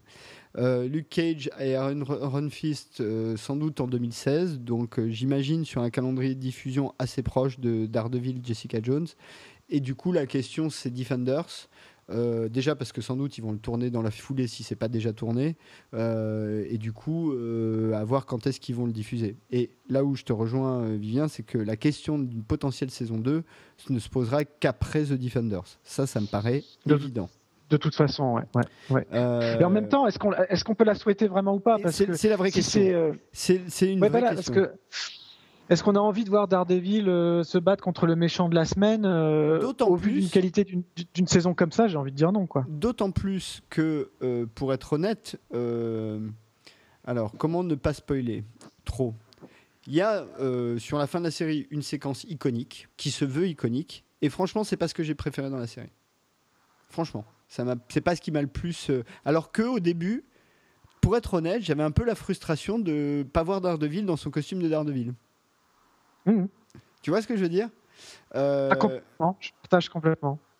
donc, euh, donc voilà, donc euh, saison 2, moi honnêtement je sais pas. Ce qui est certain, c'est que la difficulté pour ABC Marvel sur Daredevil, plus que Netflix, hein, parce qu'encore une fois ça reste eux qui produisent, c'est euh, bah, qu'est-ce que tu racontes? Parce que là on a fait l'origine story, mais après, effectivement, Daredevil, de toute façon si ça continue à être euh, diffusé sur Netflix, ce sera sur un ou deux arcs dans la saison et pas probablement pas un méchant de la semaine puisqu'on n'est pas dans ce type de diffusion. Donc déjà ça, un peu la House of Cards, tu vois, où tu as en gros un premier arc qui va jusqu'à la jusqu'au milieu de la saison et qui en qui un deuxième arc qui va amener à la conclusion. C'est à peu près le rythme. Donc moi si saison sûr. 2 il devait y avoir, c'est plutôt ça que je vois. Et euh, je suis pas sûr effectivement que ça soit euh, pertinent. Euh, honnêtement, il vaudrait mieux, euh, déjà quitte à faire ça, bah, ramener euh, Agents of Shield et Carter sur Netflix euh, et faites-nous des trucs un peu plus trash. Et puis garder ce concept-là pour justement faire des origines story, quitte après à aller vers des films pour le coup, plutôt. Complètement. Moi, je verrais bien un film d'Ardeville avec exactement le même casting. Ah, carrément, là, on a, envie que de ça. Mais c'est vrai que c'est incroyable de finir une saison d'une telle qualité en se disant, bah, je suis vraiment pas sûr d'en vouloir une deuxième parce que je voudrais pas gâcher cet effet-là qui est assez extraordinaire. Oui, et en marrant, plus, quand même. ça tombe assez bien dans le, dans le temps, puisqu'on est quand même à la- une époque d'anthologie, hein, il y en a pas mal. Euh, donc, ces séries hein, où chaque saison euh, raconte une histoire différente. Euh, American Horror Story, True Detective, Fargo, tout ça, c'est des anthologies. Et, et du coup, on pourrait être sur le, le- la formule anthologique de Marvel, en fait. Qui leur permet Exactement. à chaque fois Ouais. de raconter un personnage différent. Ce qui est intéressant, hein, c'est passionnant en fait. C'est passionnant, puis ça permet encore une fois d'élargir le spectre euh, de Marvel.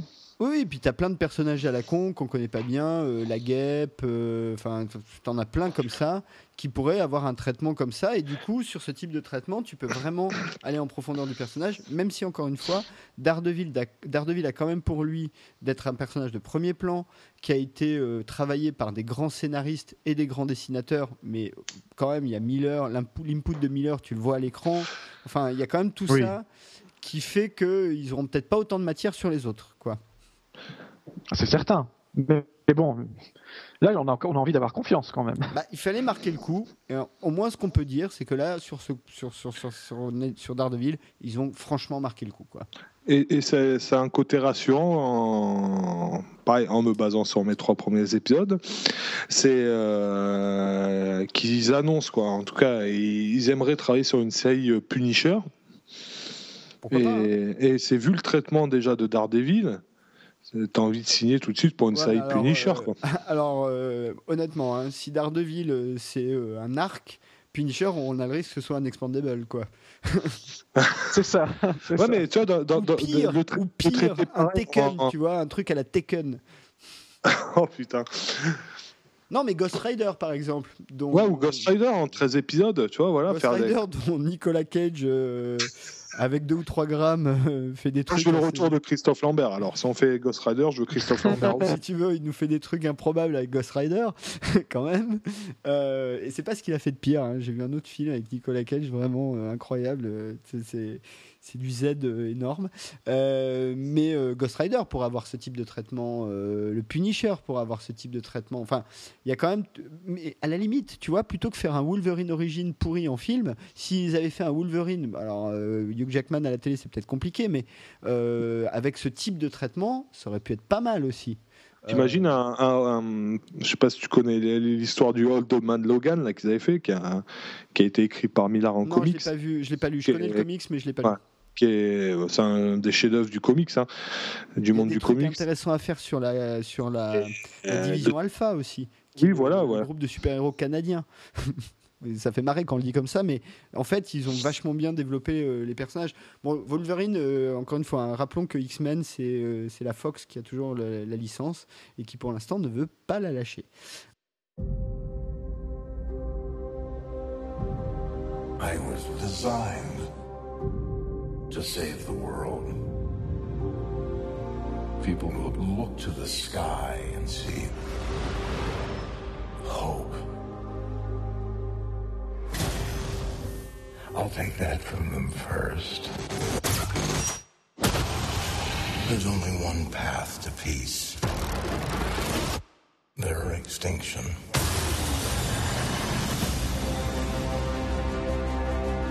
Tried to create a suit of armor around the world. But I created something terrible. Artificial intelligence.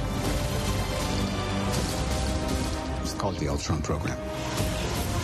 I'm sick of watching people pay for our mistakes. Isn't why we fight so we can end the fight and go home? Well, you amazingly failed.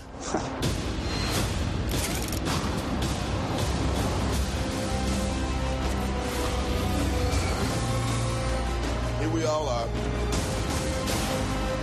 With nothing but our wit and our will to save the world. So stand and fight. No way we all get through this. I got no plans tomorrow night. I'm always picking up after you boys. We can tear them apart. From the inside.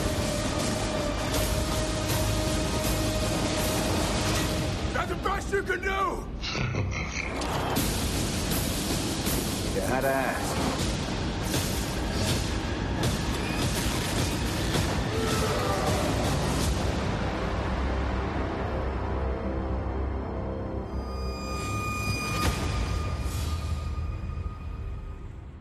On y Alors, va. Avengers Edge of Ultron, sorti euh, dans trois jours au moment où cette euh, émission sortira, si euh, le montage n'est pas trop cauchemardesque.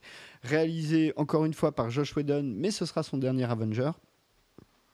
Avec encore une fois Robert Downey Jr., Chris Hemsworth, Chris Evans, Mark Ruffalo, Samuel. Jackson, Scarlett Johansson, Jeremy Renner, Tom Hiddleston. Mais il faut ajouter James Spider qui fait le méchant, enfin la voix du méchant. Et honnêtement, dans les teasers, quand tu l'entends parler, moi, franchement, Ultron, j'étais pas sûr. Quand j'ai entendu la voix de James Spider faire Ultron, je me suis dit, ah, peut-être ça peut être pas mal finalement. J'ai pas vu le film, hein, soyons clairs. Et enfin, Aaron Taylor Johnson et Elizabeth Olsen dans les rôles respectifs de Quicksilver, enfin de Vif Argent et euh, la sorcière écarlate, euh, Pietro et Wanda Maximoff, qui tous les deux viennent du cinéma, mais qui ont quand même en commun d'avoir joué tous les deux dans Godzilla. donc de merde, je me souviens plus le nom du réalisateur de Godzilla, c'est pas bien. Je crois qu'il va réaliser un Star Wars d'ailleurs. J'ai un trou là. il me semble. Gareth, Gareth Edwards. Gareth Edwards. Voilà, Gareth Edwards. Et il me semble qu'il va réaliser le Star Wars 8, euh, je crois. Euh, j'ai lu ça quelque part. Peut-être c'est voilà. Donc on, reste sur, euh, on rajoute deux, deux, deux, trois personnages en plus, mais sans plus. vos attentes Qu'avez-vous à dire sur Avengers Age of Ultron? Déjà, est-ce qu'il y en a un qui connaît le comics? Moi, l'histoire d'Ultron. Moi, j'ai lu l'arc euh, qu'ils avaient ressorti il y a deux ans. Ils avaient ressorti en, kiosque euh, l'arc, justement, euh, l'Age of, Age of Ultron. Quoi. Alors, rappelons quand même pour l'histoire, c'est que basiquement, hein, Ultron, c'est une machine créée par Tony Stark, qui a une intelligence artificielle, et qui décide en gros que pour sauver la Terre, il faut effacer l'humanité assez classique hein, dans les histoires de, soulèvement de machines. Enfin, là-dessus, on n'est pas dans un truc, on est dans c'est Skynet et Terminator, c'est pareil. Enfin, voilà quoi. Pardon, JB, je te redonne la parole. Euh, oui, non, euh, bah, je sais plus quoi dire. Euh, D'ailleurs, vu que tu as lu l'arc et pas moi, euh, si je me suis planté dans l'histoire, tu peux me planter. Oui, non, non, globalement, c'est ça. Hein. De toute façon, euh, à chaque fois, c'est rare dans les comics qu'on ait un gros. Quoi On a quand même des belles histoires, mais euh, généralement, ça reste toujours des, des, histoires de base assez classiques qui sont plus travaillées. Euh, au fur et à mesure du numéro. Mais non, vu, vu le comics, ça, ça peut s'annoncer très très bon. Et les premières images sont pas mauvaises, sont très bonnes même.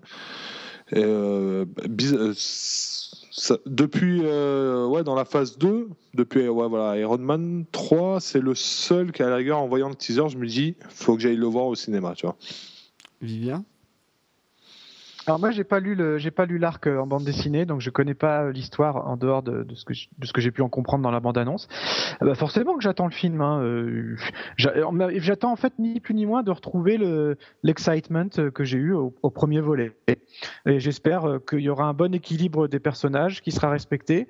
J'espère que ça va pas devenir un film parade où genre on a le quart d'heure Iron Man, le quart d'heure, enfin les 10 minutes Captain America et les 5 minutes Thor, quoi, tu vois, pour être un peu dans, le truc. Donc, j'espère que tout le monde aura un vrai rôle à jouer et que, et que c'est pas juste un prétexte à des grosses, grosses explosions pendant une heure. Même si j'aime bien les grosses explosions pendant une heure, mais euh, j'aimerais bien qu'il y ait un minimum de, D'accroche. L'accroche de se dire ah on les voit, pour la première fois euh, tous ensemble c'est ça qui est jubilatoire et tout. Là euh, c'est bête à dire mais on est déjà habitué on sait déjà qu'ils vont être là on sait déjà qu'ils vont être tous ensemble. Donc faut réussir à trouver un moyen de rendre le truc euh, plus tout aussi enthousiasmant sans sans repartir dans des dans, des dérives de, de, nouvelles origines ou de suites directes. Enfin je sais pas. Il faut tout, va être une question de dosage. Et de ce que j'en ai vu dans la bande annonce ça me fait un peu peur. Mais encore une fois, j'avais aimé le premier film, j'espère vraiment aimer, celui-là. Oui, oui, bah moi pareil que, que toi, hein, JB, j'y vais, euh, vais plutôt euh, positif, ce qui fait, ce qui est compliqué parce que du coup, tu es forcément un peu déçu, Euh, ce qui n'est pas forcément le cas quand tu vas voir le premier où tu sais pas trop à quoi t'attendre. Je pense, moi, je, ça c'est que entre moi et moi, mais je, je- j'ai l'impression que les personnages de Vif Argent et de, et de la sorcière écarlate sont plus là pour faire chier la Fox qu'autre chose. Euh, pour dire bah, on peut le faire aussi, on les met. Parce qu'il me semble que dans le post-générique, alors je sais plus de, de quel film, mais pas Marvel, euh, on, on voit euh, le. C'est Spider-Man 2, le, le dernier truc là, de Sony. Là. Ouais. Euh, où on voit un truc qui aura rapport avec ça. Enfin, c'est plus très clair hein, parce que là tout se mélange, mais euh, voilà, il y aura bon, il y aura euh, des choses un petit peu comme ça. Donc ce serait bien que Marvel récupère X-Men et vite. Voilà. Que dire d'autre sur Age of Ultron? Ce qui va être intéressant pour ceux qui suivent tous, c'est de voir les Vengeurs, enfin les Avengers, puisqu'ils n'ont pas traduit le titre, post-Shield. Euh, enfin, en tout cas, avec euh, un Shield euh, qui n'est pas du tout en forme. Donc ça, en, termes d'histoire, moi, ça m'intéresse bien de, le voir. D'autant que la présence des, frangins et frangines Maximoff a été annoncée dans le Soldat de l'hiver, dans le post-générique du Soldat de l'hiver. du Captain America, le soldat d'hiver, pardon, où on les voit avec le- l'espèce de mec de l'Hydra qui, je crois, est dans le film aussi. Donc euh, voilà.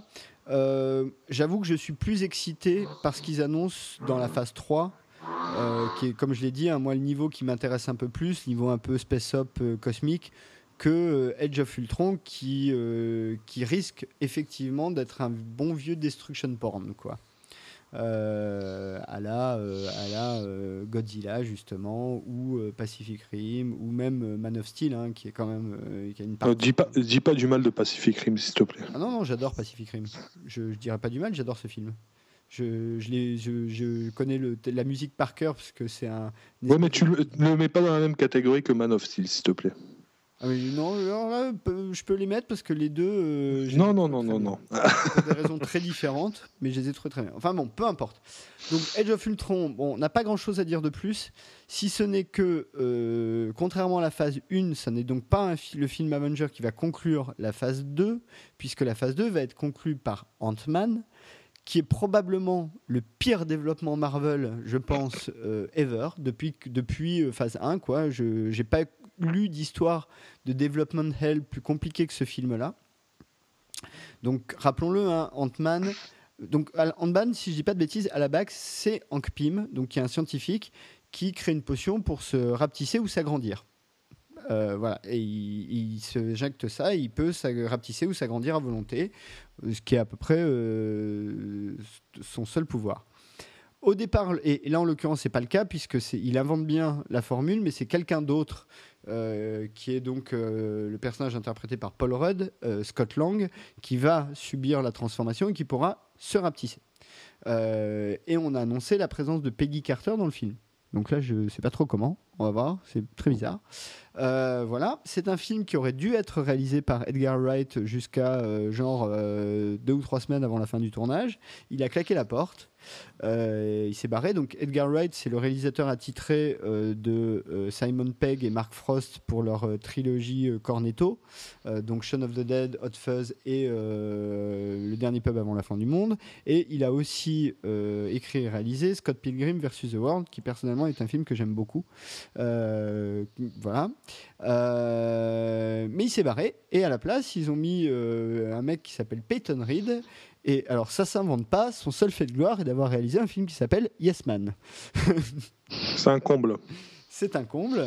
Donc euh, voilà, Ant-Man. euh, alors à la base, un personnage qui est pas franchement un personnage de premier plan. Mais on verra. Non, mais qui est dans les Avengers quand même. Oui, oui, il est dans les Avengers, mais c'est même un, Voilà. his- un historique des, des Avengers. Euh, c'est pas la Oui. question, mais honnêtement, moi, dans mes souvenirs, c'est pas le personnage. Tu sais, quand tu lis les comics, il y en a que t'aimes mieux voir que d'autres, quoi. Ant-Man, ça a jamais vraiment été le personnage que j'avais. Enfin, euh, vous, qu'est-ce que vous, JB, toi, Ant-Man, Alors, euh, que, bah, tu Marvel's Ant-Man. as Marvel's Huntsman. Tu as très bien expliqué. euh, ben, Edgar Wright a, a claqué la porte et je pense que j'ai claqué la porte aussi avec le projet. Surtout euh, vu la, la, la, la mouvance qu'il y a eu euh, suite à l'annonce du départ, là où, euh, où pas mal de gens ont, ont posé avec le cornetto. Euh, Il y a eu des propos aussi de Michael Douglas qui, est- qui sont pas rassurants dans, le fait du départ du monsieur. Ouais. Et du coup, non, c'est un film que j'attendais beaucoup parce que voilà, là on disait, on propose encore un réal qui peut faire quelque chose, apporter vraiment sa touche et, nous offrir un, un super film de super-héros euh, vu ce qu'il sait déjà faire. Mais bon, euh, apparemment, voilà, si t'es trop libre chez Marvel, on n'aime pas ça. Et la preuve avec, le, avec ce mec, euh, voilà, le seul fait d'armes, c'est Yes Man. Et Yes Man, ça s'invente pas. hein. ouais, non, c'est fou quand même. hein. Vivien Ant-Man. Avengers, je connais rien du personnage. Euh, comme tu disais très bien, c'est pas un personnage que j'avais forcément, que j'avais forcément hâte de retrouver dans les dans les comics. Euh, sur le film, j'ai j'ai juste vu la bande-annonce qui, elle, m'a vachement plu. Euh, je trouvais qu'il y avait des, des images assez chouettes, des bonnes idées de, de miniaturisation, enfin d'effets de miniaturisation et tout ça. Un combat final qui s'annonce épique sur un train sur un train électrique. Et euh, il y a deux il y a deux trois plans très très sympas. J'aime bien l'acteur principal, moi, euh, Paul Rudd, hein, c'est ça, il s'appelle Rudd. Comme, On l'a vu dit. dans Friends. Et, euh, dans Friends, oui, épouser, tout à- euh, Phoebe. Par épouser Phoebe, oui, tout à fait. Et euh, non, non, je, trouve que non, en fait, du coup, j'attends le et film. Dans Park and Rec aussi, donc euh, avec Chris Pratt. sur, sur la base de la bande-annonce, enfin la bande-annonce m'a réconcilié un peu avec toutes ces histoires. Voilà. Quand je l'ai, quand je l'ai, parce qu'elle est sortie, elle est disponible depuis pas si longtemps que ça. Enfin, en tout cas, moi, je l'ai vue euh, là récemment, il y a ça quelques fait deux, semaines trois au jours, maximum. Ouais, enfin voilà, je, je l'ai vu récemment.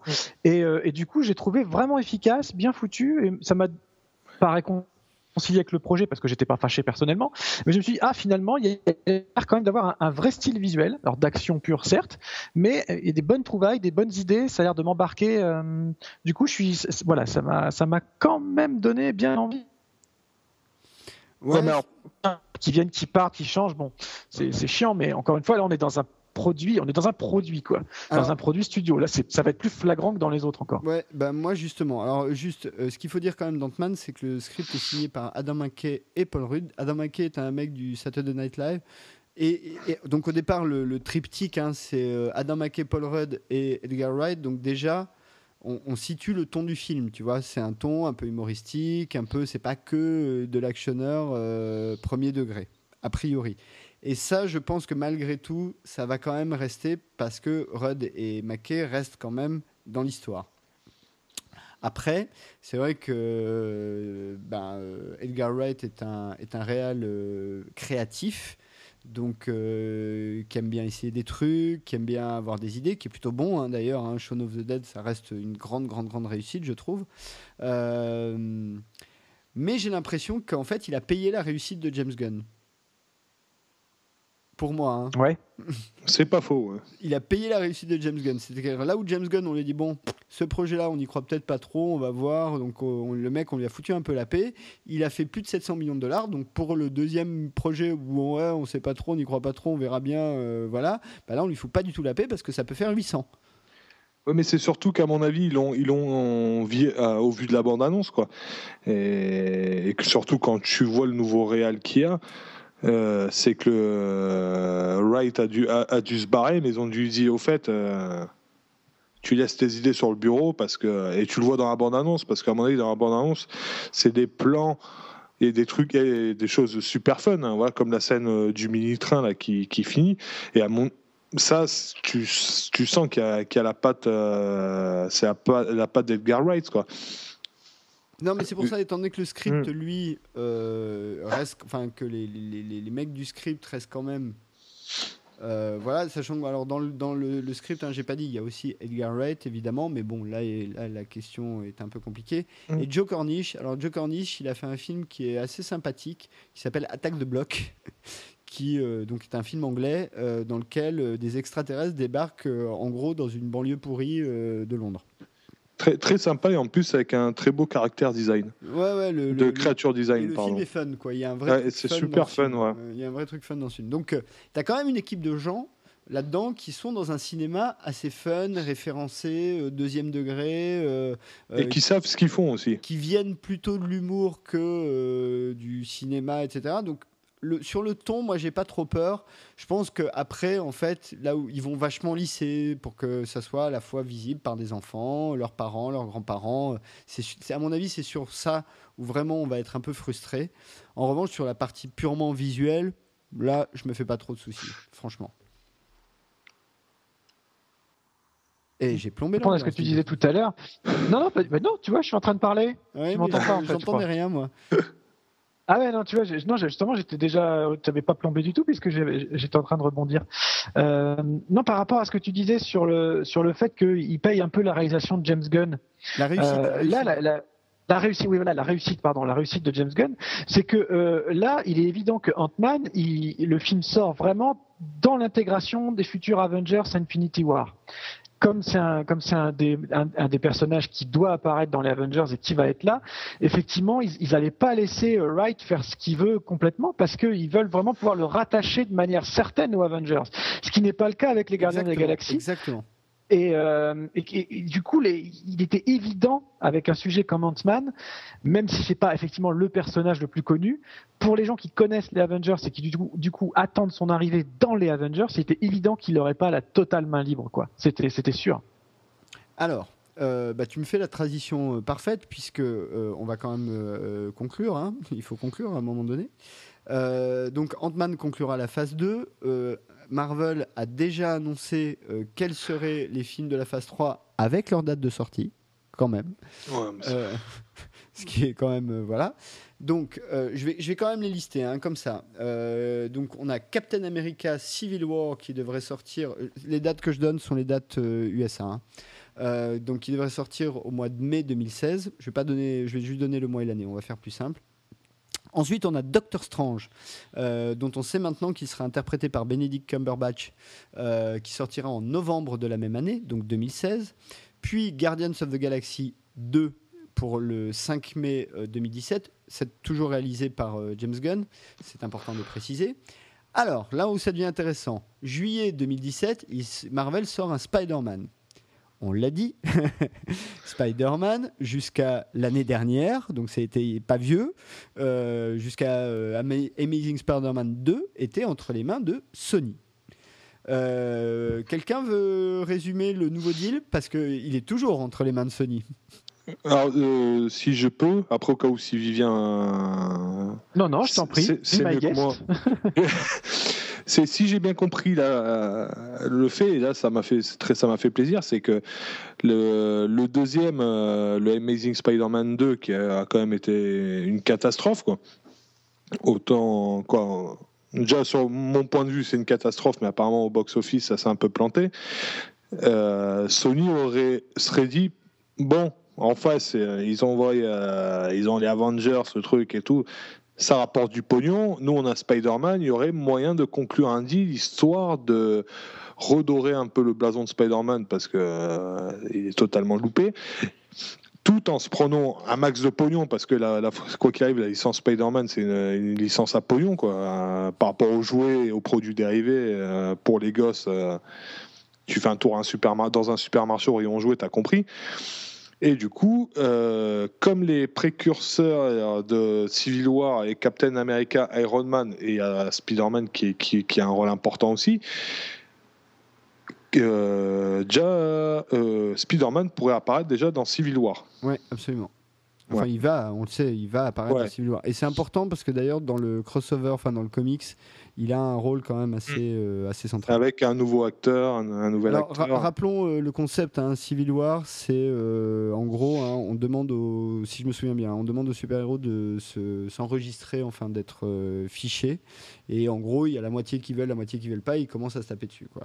Tout à fait. Il y, a la, il y a la team Captain America et la team Iron Man. C'est Iron Man, Tony Stark, lui, tout le monde sait, que, sait qui c'est. Alors lui, il est pour que tout le monde sache que euh, les la, la, réalité, euh, pardon, la réelle identité des héros, et de l'autre côté, tu as Captain America, même si tout le monde euh, sait qui c'est, et pour préserver l'identité secrète des héros.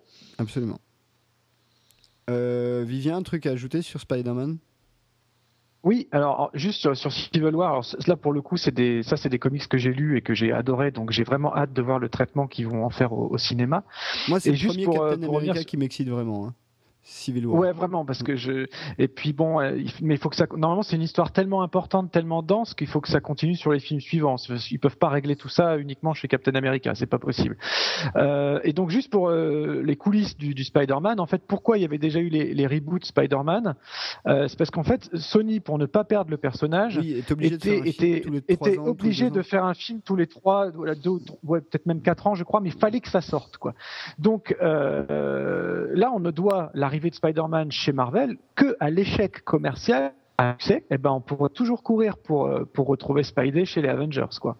C'est vraiment, euh, là pour le coup, les histoires dessous, euh, enfin l'échec entre guillemets parce que voilà du film permet l'arrivée du, de Spider-Man bon avec un troisième visage on nous a promis a priori il n'y aurait pas de nouveau une origin story machin heureusement parce que là c'est bon faut peut-être arrêter de nous en faire mais encore un nouveau visage ah oui, là, il faut arrêter. Hein. Vraiment Peter Parker adolescent avec un acteur de 16-17 ans. Enfin, en tout cas, c'est, aux dernières nouvelles, c'est ce qui a été euh, annoncé. Bon, ça, c'est pas euh, forcément euh, gênant, puisqu'il y a un, exemple hein, qui, qui, existe chez DC. Euh, c'est Shazam. Enfin, Captain Marvel ou Shazam, ça dépend. Mais bref, c'est qui est un adolescent et quand il se transforme, ça devient une espèce de super-héros, euh, super baraqué, adulte, tout ça. Euh, moi, moi j'ajouterais juste sur, sur Spider-Man que, bah, un, Sony, je pense, n'a pas assez de licence Marvel et pas assez de personnages pour envisager un développement, donc ils n'ont pas le choix que si j'ai bien compris dans le deal, ils gardent quand même un droit de regard sur le créatif. Pas une, c'est pas uniquement une question d'argent. Hein. ils, ont quand même un, droit de regard sur le sur l'usage créatif qui sera fait de, leur Spider-Man. Ils sont coprod, quoi, un truc comme ça. Mais je pense qu'à terme, ils lâcheront complètement. Euh, ils, prendront juste du pognon, mais ils lâcheront complètement. Ils laisseront Marvel euh, utiliser Spider-Man euh, comme ils veulent. Surtout, alors il y a un arc aussi qui est un vieil arc, mais qui est super intéressant, tout super-héros confondu, qui s'appelle Secret Wars, qui, mm. ça m'étonnerait pas qu'il arrive un jour au Cinoche, parce que là, avec Secret Wars, rien qu'avec Secret Wars, tu fais une phase toute seule. Mm. Et tu mélanges tous les niveaux. Je sais pas si vous connaissez cet arc-là, c'est un arc moi, je, moi, je connais pas, je pas lu. Bah, en gros, c'est des, des, puissances cosmiques. Alors, je crois que c'est le Beyonder, il s'appelle. Donc, en gros, c'est Dieu. Hein. Enfin, c'est une image euh, super héroïque de Dieu qui prend tous les super héros, qui les emmène sur une planète pour qu'ils se tapent dessus. non, je simplifie. Ah oui, si, d'accord. Oui, non, je l'ai pas lu, mais j'en oui, oui, j'ai entendu parler. et, et- et là, tu peux mettre vraiment tout et n'importe quoi. Donc, euh, ça m'étonnerait pas qu'ils en. a- C'est un, un des, des arcs euh, légendaires, hein, au même titre que pour les X-Men, le Days of Future Past était un des arcs euh, légendaires. Enfin, voilà. Donc, moi, j'ai pas trop aimé d'ailleurs l'adaptation, mais on, on, on y revient. Moi non plus. Moi non plus. Ouais, Euh, franchement, moi non plus. Et, j'adore cet arc-là euh, de la BD, pour le coup, et je le connais bien. Euh, ensuite, nous avons Thor Ragnarok en novembre 2017. Alors ça, je sais pas du tout de quoi ça va parler. Avengers Infinity War Part 1 en mai 2018. Donc ça, on, en a, on a déjà dit en gros de quoi ça traiterait. Black Panther. Black Panther, c'est euh, un personnage euh, qui pour le coup est un petit peu connu, mais c'est quand même un personnage de second plan. Il est moins connu qu'un Daredevil, par exemple, euh, qui est un, je crois que c'est un roi africain, si je dis pas de bêtises, qui est C'est ça. qui est super entraîné, qui a des sens un peu animaliers. En gros, Black Panther, pour moi, c'est la version moderne du fantôme. Du, du vieux pulp, le, le fantôme du Magal, quoi. C'est ça. Ouais, c'est vrai que c'est une bonne, C'est bonne pour moi, comparaison. c'est ouais. exactement la même chose. Donc là, je sais pas trop ce qu'ils vont faire.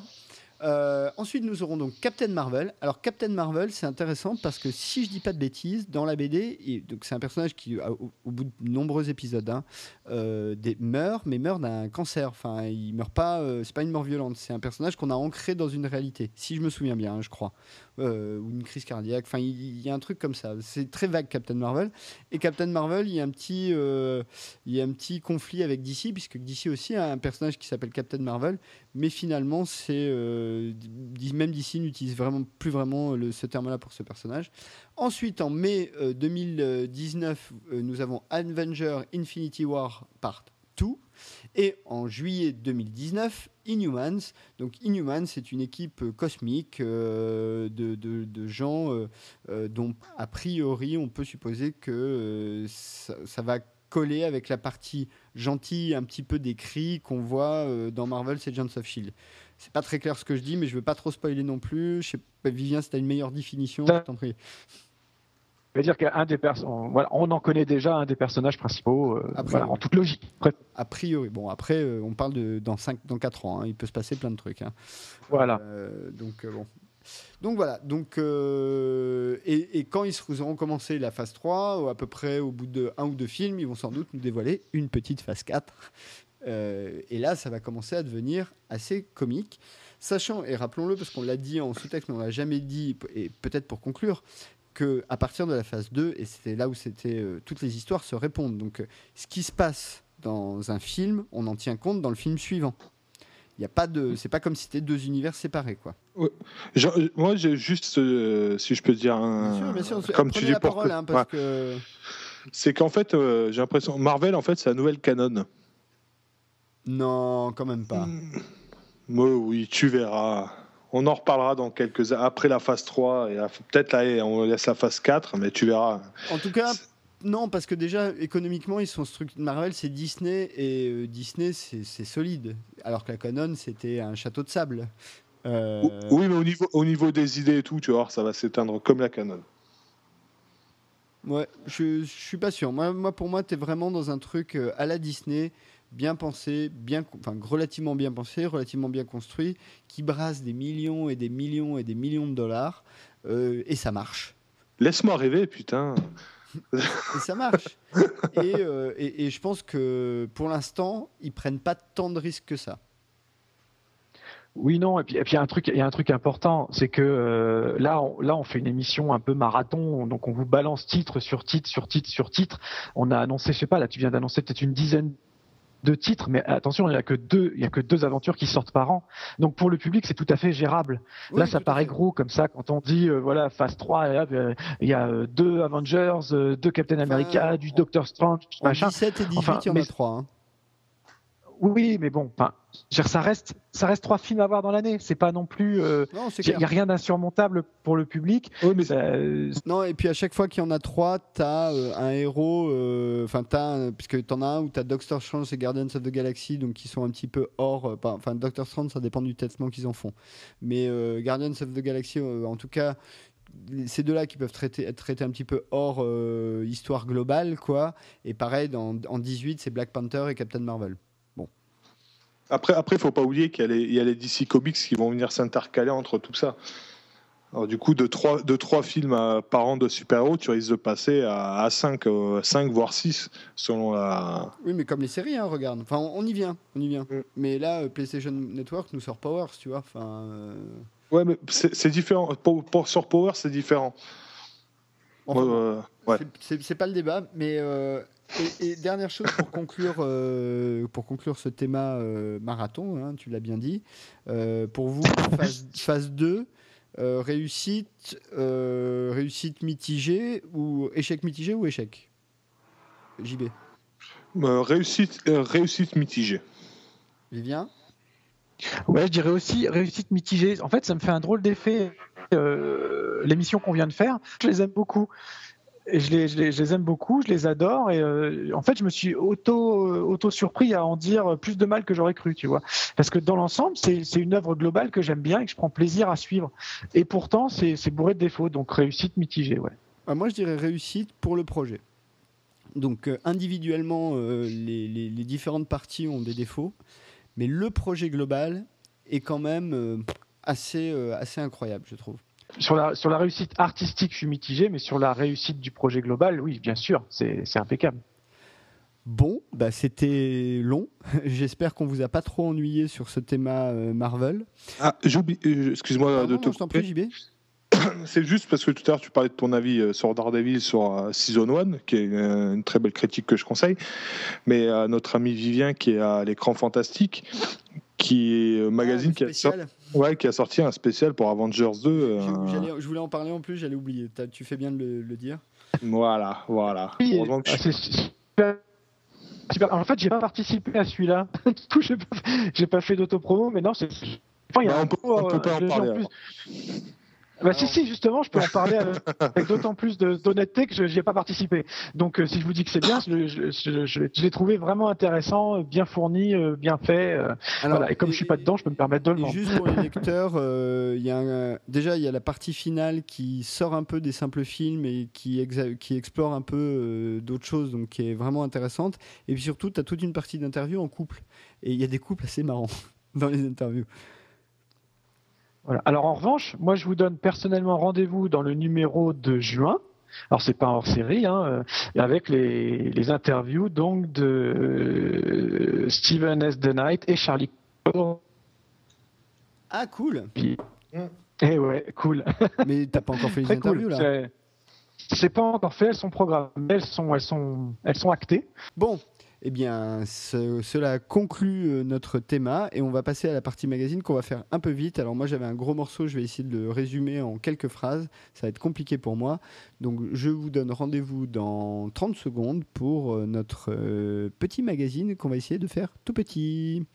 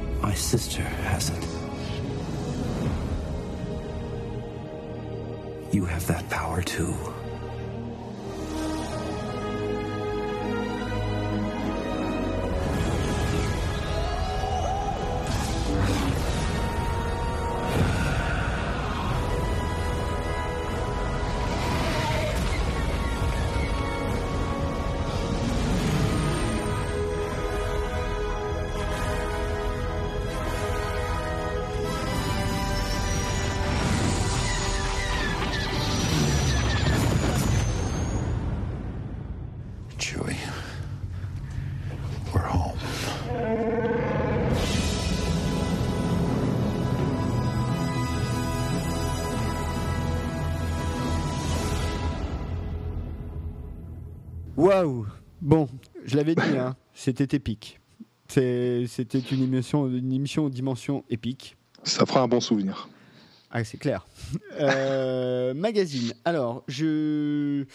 Hmm, Je vais commencer par toi, JB, parce que euh, tu es celui qui est le plus éloigné de notre sujet du jour, finalement, dans ton magazine.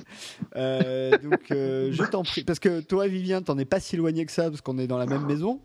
Oui, oui, oui, tout à fait. Non, mais là, je- là, j'en ris d'avance. Je me régale d'avance. Et, et moi, je suis pas dans la même maison, mais je suis dans le même sujet. Donc, euh, JB, je t'en prie. Alors, je vais faire euh, très court, euh, puisqu'il y a des gens qui, qui en ont parlé très bien avant moi. Je pense à Alexandre qui a fait un super, une super émission sur Radio VL. Et pour les gens qui seront intéressés, il y aura un peu plus euh, de mon avis sur le site. Euh, c'est la série Templeton qui est arrivée ce mois-ci sur OCS, et qui est créée Française une série française, voilà, qu'il faut dire. Et d'autant plus, c'est un western français, euh, créé par Pierre, François David et Jonathan Cardonnel. Avec François David Cardonnel, Jonathan Cardonnel, Fanny Valette, Anthony Gouy, en, en- voilà, qui est diffusé actuellement tous les lundis sur OCS, si je dis pas de bêtises, et qui est disponible en replay sur OCS Go. Alors, euh, Templeton, qu'est-ce que c'est? On suit l'histoire de trois frères. Il y a Euh, des inconnus là-dedans ou...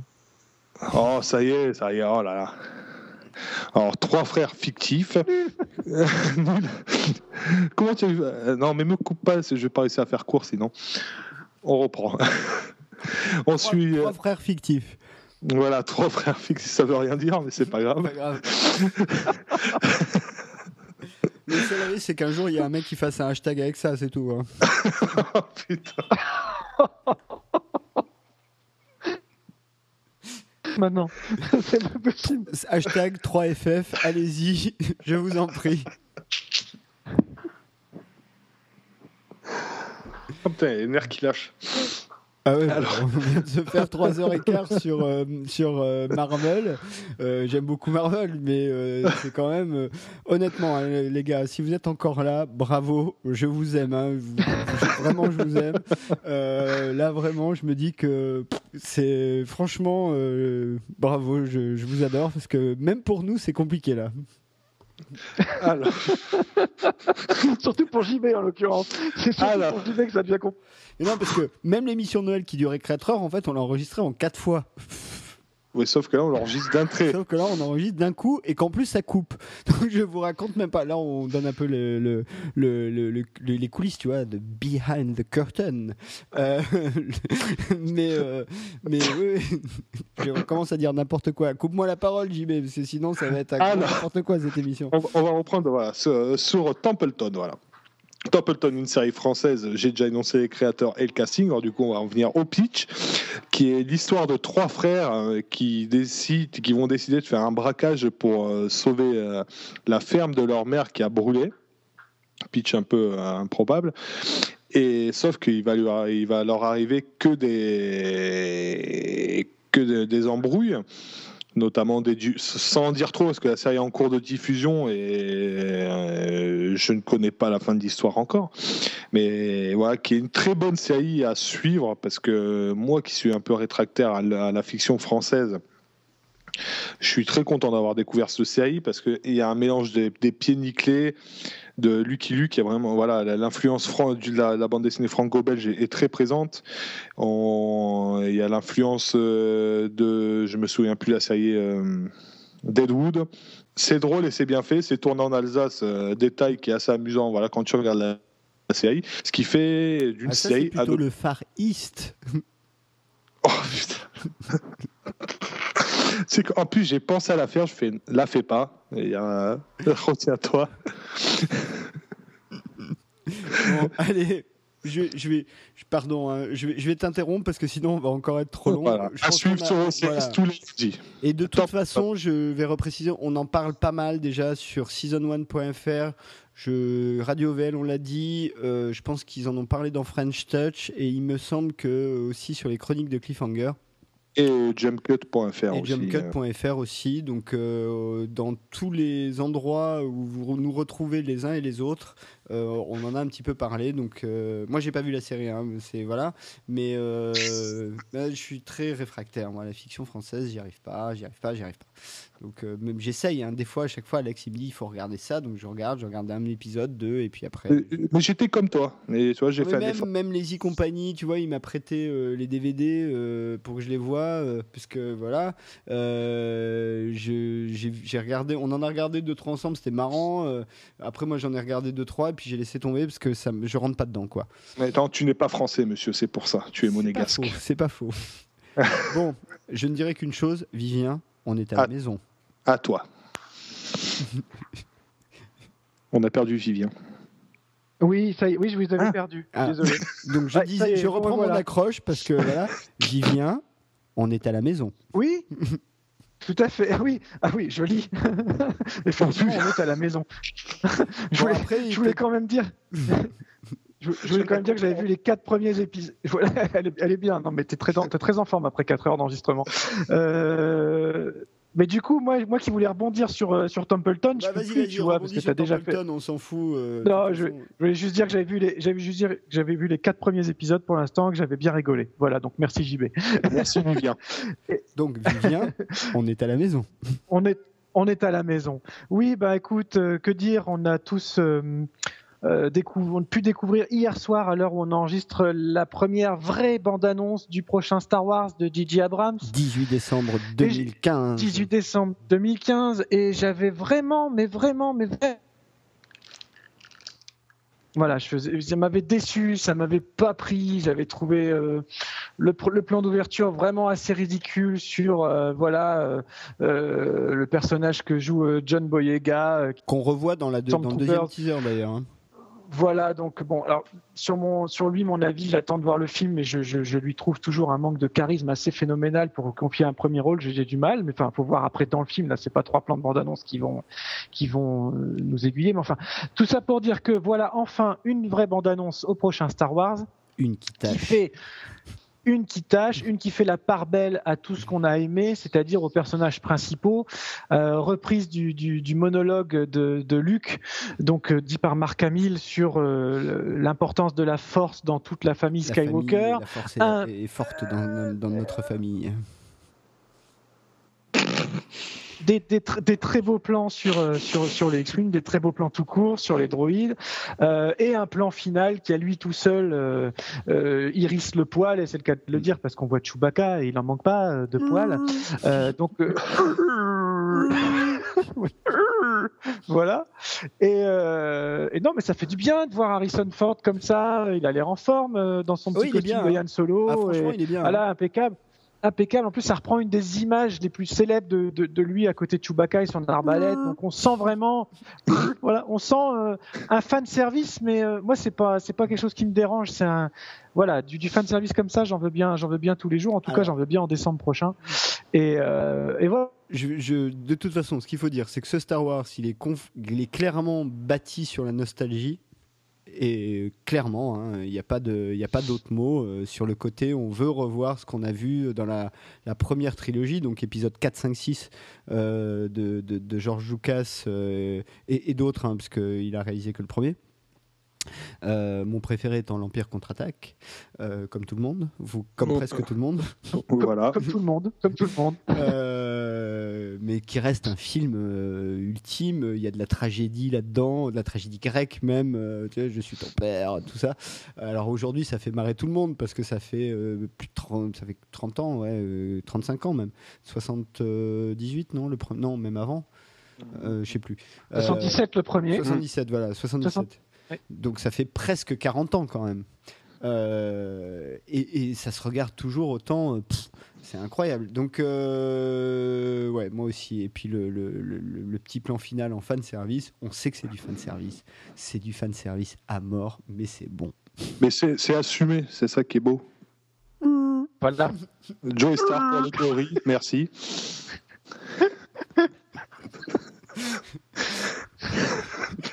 Il n'y a même pas besoin de faire de bonus, tu vois, sur celle-là. Euh, Non. Donc, euh, tu peux pas faire ça. Euh, Ça, c'est pour moi.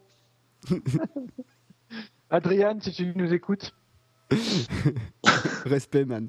Euh, non, non, non, yes, man. Yes, man.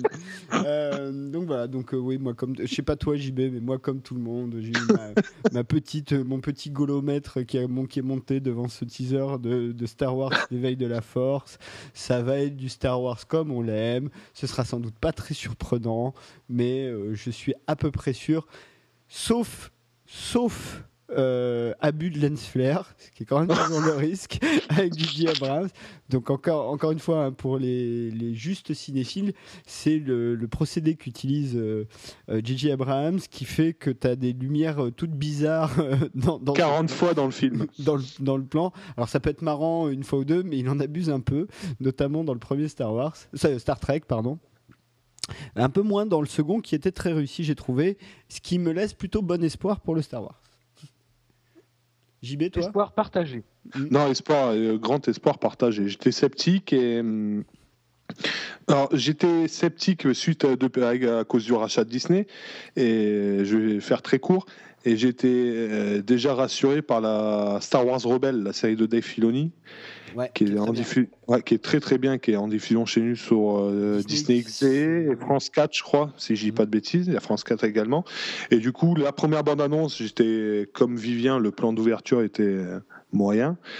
Mais là, c'est vrai que pour le coup, euh, Alors surtout la première bande-annonce, moi j'ai un gros problème avec les scènes avec des st- Stormtroopers dans le désert parce que je pense toujours à, la folle histoire de l'espace, à Spaceballs, dans, dans lequel tu as, Lord Yogourt hein, euh, qui est joué par Rick Moranis qui est tout petit avec un casque énorme qui ordonne aux Stormtroopers de passer le désert au pleine fin et donc ils prennent un pain géant et ils passent le désert au pleine fin, ce qui me... c'est super con mais ça me fait marrer à chaque fois.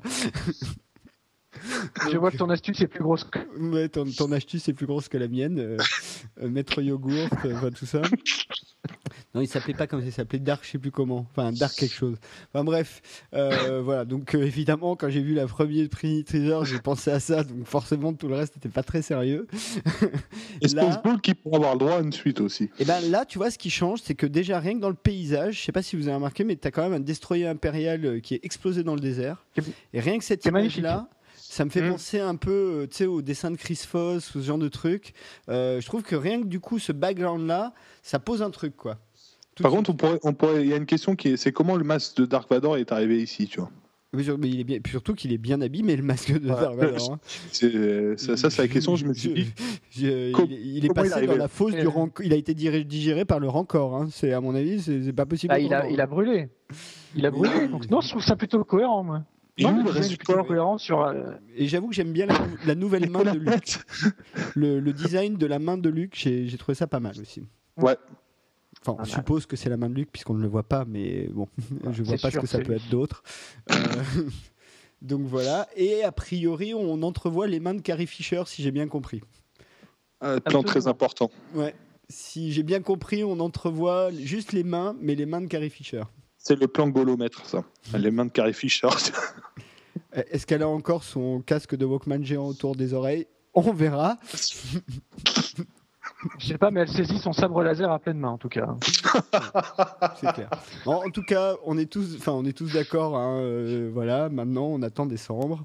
Euh, moi, je l'attendais. hein, franchement, euh, je, je boude pas mon plaisir là-dessus. Euh, Je vais pas faire le, le, le- je vais pas faire, euh, tu vois, je vais pas me la jouer. Ouais, machin, Star Wars, J.J. Abrams. Moi, j'attendais le prochain Star Wars. Soyons des gosses. Même Soyons si, des même si Lucas l'avait réalisé, ce qui aurait été quand même un sale coup, mais même si Lucas avait été ré- l'avait réalisé, je serais allé voir le prochain Star Wars.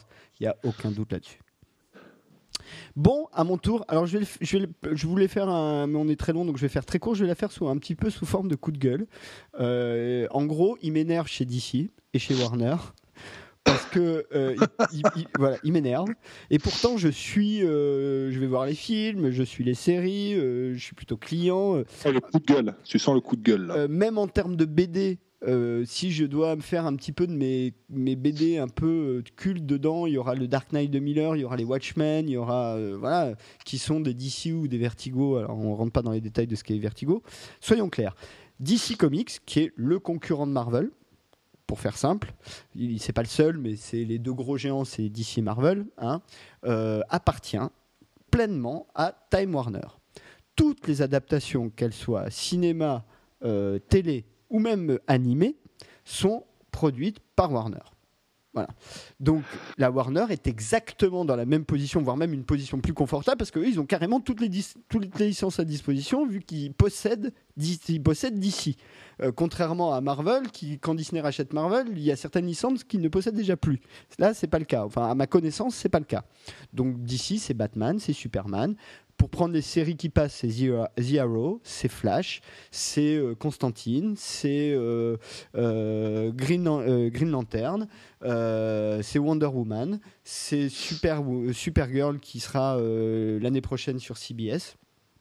Sachant que CBS et, et- Warner travaillent ensemble, ils ont une chaîne ensemble qui est la CW sur laquelle passent The Arrow et Flash qui sont des adaptations d'ici. Mais à part ça, ils ne font pas du tout de développement conjoint de leur licence. Il n'y a pas aucune influence des Dark Knight de Nolan dans The Arrow. Pas du tout. Euh, mais évidemment, hein, sachant que pour euh, encore ceux qui suivent The Arrow d'ailleurs, euh, en termes de niveau, euh, c'est ce qui est peut-être de plus comparable à Daredevil, sachant que Daredevil est quand même très largement au-dessus. hein. Il n'y a, pas- il y a pas photo. Mhm, je mhm. regarde Arrow et je suis client de Arrow.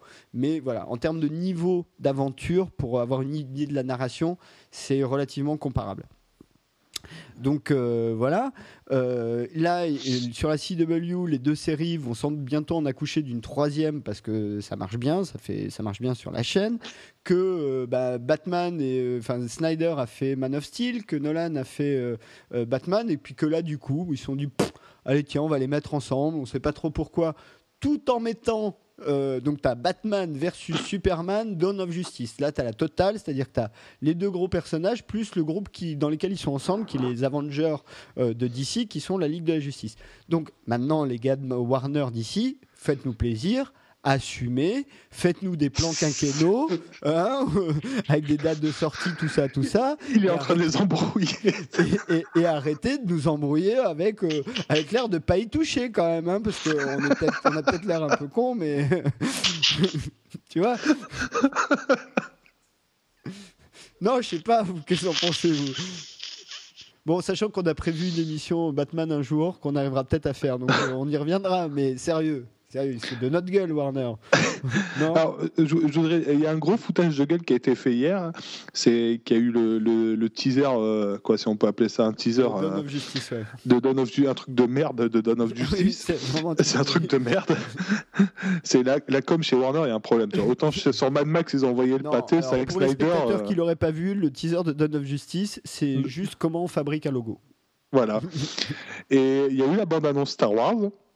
Et bizarrement, une heure après, la bande-annonce de Dawn of Justice a leaké sur Internet, tu. Oui, bah oui, c'est clair. Dans une, dans une version espagnole toute pourrie, tu vois. en, plus, en plus, ils nous prennent pour des Mexicains, tu vois. C'est ça le pire, tu vois. Ils essaient de rattraper le coup. et- Là, au bas de la justicia. Muy caliente.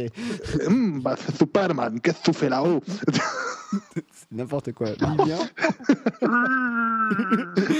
Joe Star pour Allégorie, merci, on, l'avait oublié. Vivien. Il a été se pendre euh, à son rétroviseur. On a oublié qu'on avait un invité, Sophie. quand même, ça craint.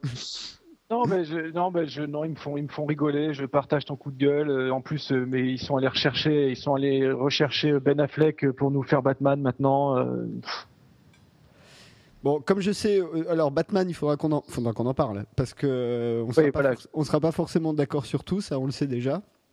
Non, on le sait déjà puisque j'ai, puisque j'ai détesté la trilogie de Nolan Voilà, personnellement. euh, notamment sur les Nolan. Euh, moi, j'ai pas détesté. euh, J'ai pas tout aimé, mais j'ai pas détesté, pour être honnête. Et j'ai aimé Man of Steel, et ça, franchement, j'assume. Euh, mais sachant que je fais partie des, des gens qui aiment Zack Snyder, même quand il fait Sucker Punch. Donc euh, voilà. Euh, J'ai large- j'ai- j'ai la- j'ai largement préféré Sucker Punch. Hein, Ah oui, euh, largement. mais alors, largement. Ouais, ouais, mais et j'ai aimé les Watchmen, par exemple. Euh, et sachant que c'était un truc impossible à adapter. hein. Enfin, euh, quand tu connais la BD, euh, pff, c'est c'est impossible. Euh, et que de toute façon, l'avis de, de Alan Moore, parce que c'est adapté d'Alan Moore euh, sur les- ses adaptations, elle compte, il compte pas vraiment parce qu'il les déteste toutes. Donc euh, au moins c'est facile. c'est un peu comme James Ellroy, tu vois, il déteste tout. Au moins c'est simple. Tu sais déjà quand tu vas faire un film, tu vas te prendre un scud de, de, de l'auteur derrière. Une, quoi. une fois- une fois que tu as pris ton chèque, tu peux dire que c'est de la merde. Oui, c'est un peu. Enfin, quoi que. Non, parce que Moore, il continue à faire des trucs un peu de barbu. D'ailleurs, il est barbu. Euh, euh, barbu chevelu. Euh, Non. Quoi J'ai dit merci. Barbu chevelu, ça veut dire quoi Non, mais t'as- déjà vu la gueule de, de, de Alan Moore? Oui, non, mais merci. C'est pour te foutre de ma gueule, tu le gardes pour toi. Ah hein Non, je suis barbu aussi. Je suis pas chevelu, mais je suis barbu aussi. ah oui, c'est vrai. Euh, mais, euh, mais voilà, il faut qu'ils arrêtent de nous prendre pour des cons chez DC. Euh, surtout qu'ils font plutôt du bon boulot, y compris en télé. Alors ça, pareil, j'assume. Moi, j'aime, j'aime The Arrow, j'aime The Flash. Euh, je trouve que c'est des, des plutôt bonnes séries. The Flash, d'ailleurs, qui pour l'instant est une vraie série de super-héros avec des super-pouvoirs, avec des effets spéciaux, ce qui n'est pas le cas d'aucune autre série à ce jour, y compris Marvel's Agents of Shield Qui est très comic book aussi en plus. qui est très comic book, qui est Ouais. hyper méta, hyper référencé. Enfin voilà quoi. The Arrow, bon, qui tourne un peu en rond, mais ça fait quand même trois saisons, donc euh, ça va, ils tiennent quand même pas mal le coup. Ouais, mais ils, et ils ont remis un t-shirt à Oliver Queen, ça c'est sympa, tu vois. Et euh, mais qui garde son côté assez sombre, assez euh, voilà, qui est pas mal, qui est plutôt pas mal. Donc bon, hein. Euh, et, puis, il faut peut-être dire un mot de Gotham, euh, qui, euh, qui dans le genre, alors bon, là, ils ont un peu de mal, j'ai l'impression, sur la fin de saison, mais, mais qui est quand même une super bonne surprise, je trouve.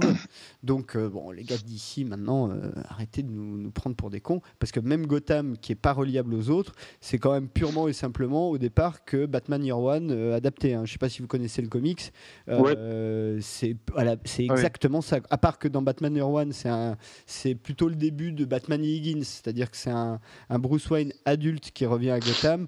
Là, tu le reprends enfant, mais toute la partie sur Gordon, c'est quasiment Batman Year One. euh, dans les premiers épisodes, euh, presque euh, dialogue par dialogue. J'exagère, mais ça revient à ça, quoi. Donc bon, euh, voilà. Et sachant qu'il nous prépare aussi euh, en film euh, Suicide Squad. Donc Suicide Squad, c'est ce groupe de super vilains qui est réuni avec des espèces de petites bombes dans le crâne au cas où ils déconnent pour aller faire des missions de, de sauvetage dans lequel tu as le Joker, tu as merde comment il s'appelle le tireur d'élite là, j'oublie tout le temps son nom. Deadshot, Harley. Quinn. Euh, ah oui, Harley Quinn. euh, il n'y a pas Mirrorman aussi? Non, Mirrorman, c'est un méchant de Flash. Bon, il y en a un autre. Enfin bref. Et là, on sait déjà, par exemple, le Joker, ce sera Jared Leto. Euh, ça, ça a été euh, annoncé. Et que l'équipe sera complètement différente de la série Arrow. Oui, parce que dans Arrow aussi, on a un Suicide Squad, mais qui est moins super vilainique. Il n'y a que Deadshot qui est un récurrent d'Arrow Mm. depuis, euh, je crois, la première saison, hein, euh, d'ores et déjà. Donc ils font plutôt du bon boulot, euh, même au cinéma. euh, À part, à part Green Lantern, qui était vraiment une catastrophe intersidérale, ça faut bien le dire. Voilà, mais l'acteur, je crois que c'est lui qui va faire Deadpool. Ouais, c'est lui, ouais. Ouais, c'est lui. Et le petit teaser qui est sorti de Deadpool il est franchement sympa. Franchement, euh, il capture assez bien, le, je trouve, le- l'essence du personnage. Qui, rappelons-le, un Deadpool, c'est un personnage un peu fun, euh, qui casse le quatrième mur, qui parle au lecteur. euh, enfin, il y a un côté euh, très fun dans la BD Deadpool. Et toi, tu dois connaître un peu JB, je crois que tu en as parlé euh, tout à l'heure. Oui, c'est un personnage totalement schizophrène en plus. Euh, il, se- il a trois voix dans sa tête et il n'arrête pas de se parler entre lui, il parle au spectateur et il adore bouffer mexicain et, et il a aucune éthique. Alors bon, Ça peut être fun. ça peut être très fun. Bon, nous arrivons à la conclusion de cette émission qui va donc faire 4 heures. Bravo. Pardon. Pardon. Pardon. Alors, euh, JB, on peut te retrouver sur Jump Cut, site et émission de radio. C'est ça, tout à fait. Euh, on peut te retrouver euh, de temps en temps sur Season 1 ou dans Season 1 euh, le podcast ou dans Screenplay. Et je crois que j'en oublie pas. C'est tout ça.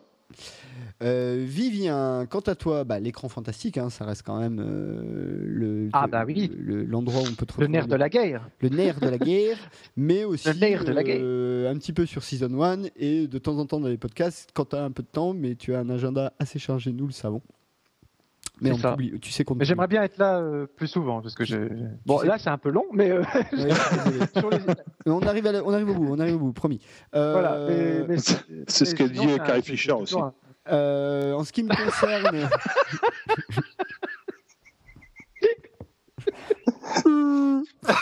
je, je m'étais dit, elle était pas passée celle-là. Et pour ma part, vous pouvez me retrouver sur euh, Season 1, euh, le site, euh, dans Season 1, l'émission. Donc je serai dans l'émission qui paraîtra une semaine après la diffusion de celle-ci et qui sera un rétro consacré à Profit. Et euh, le prochain numéro de Screenplay, je serai en duo avec euh, Patrick Béja. Euh, et nous ferons une émission consacrée au thème jeux vidéo et cinéma, dans lesquels nous parlerons de Wargame, de Silent Hill, des mondes de Ralph. Ouh. Voilà. Beau programme, Euh, très beau programme. euh, euh, voilà. Euh, merci à tous. Si vous êtes encore là, si vous ne vous êtes pas pendu à votre rétroviseur, si Rest ça fait une semaine et demie que vous essayez d'écouter cette émission jusqu'au bout, pardon. Mais au moins, ça occupe vos trajets de métro pendant une semaine et demie, c'est déjà ça. Euh, D'ici Oui, à ce que vous la finissiez, la prochaine sera sortie, je vous rassure. Euh, et, la prochaine émission sortira euh, fin avril, début mai, normalement. Enregistrement prévu fin avril, donc le temps de monter. Et après, je ne sais pas. On a toujours, il faut toujours qu'on chante, il faut qu'on fasse Batman. On fera un spécial Star Wars au mois de décembre, ça c'est sûr. Euh, on va sans doute à un moment donné faire, euh, au- probablement au mois de mai, l'émission d'après. Si on y arrive, ce sera un Mad Max. euh, à l'occasion de la sortie de Fury Road, là encore, qui, a- qui- qui- j'ai eu un petit golomètre à la vision des teasers, moi perso. On en apprend beaucoup sur ta vie sexuelle, par contre, ça, ça, Entre la guêpe, Carrie Fisher et Mad Max. Euh, les mains de Mais il, fait- ne fait cette émission que pour ça. Faut le savoir. hein, que pour il ça. ne fait cette émission que pour ça. Ouais. Il touche des royalties sur le golomètre. C'est ça. Euh, C'est ça. Et, euh, et bah écoutez, je vais vous dire, allez, il faut qu'on conclue là. Euh, Il faut conclure. Il y a un moment donné, il faut conclure.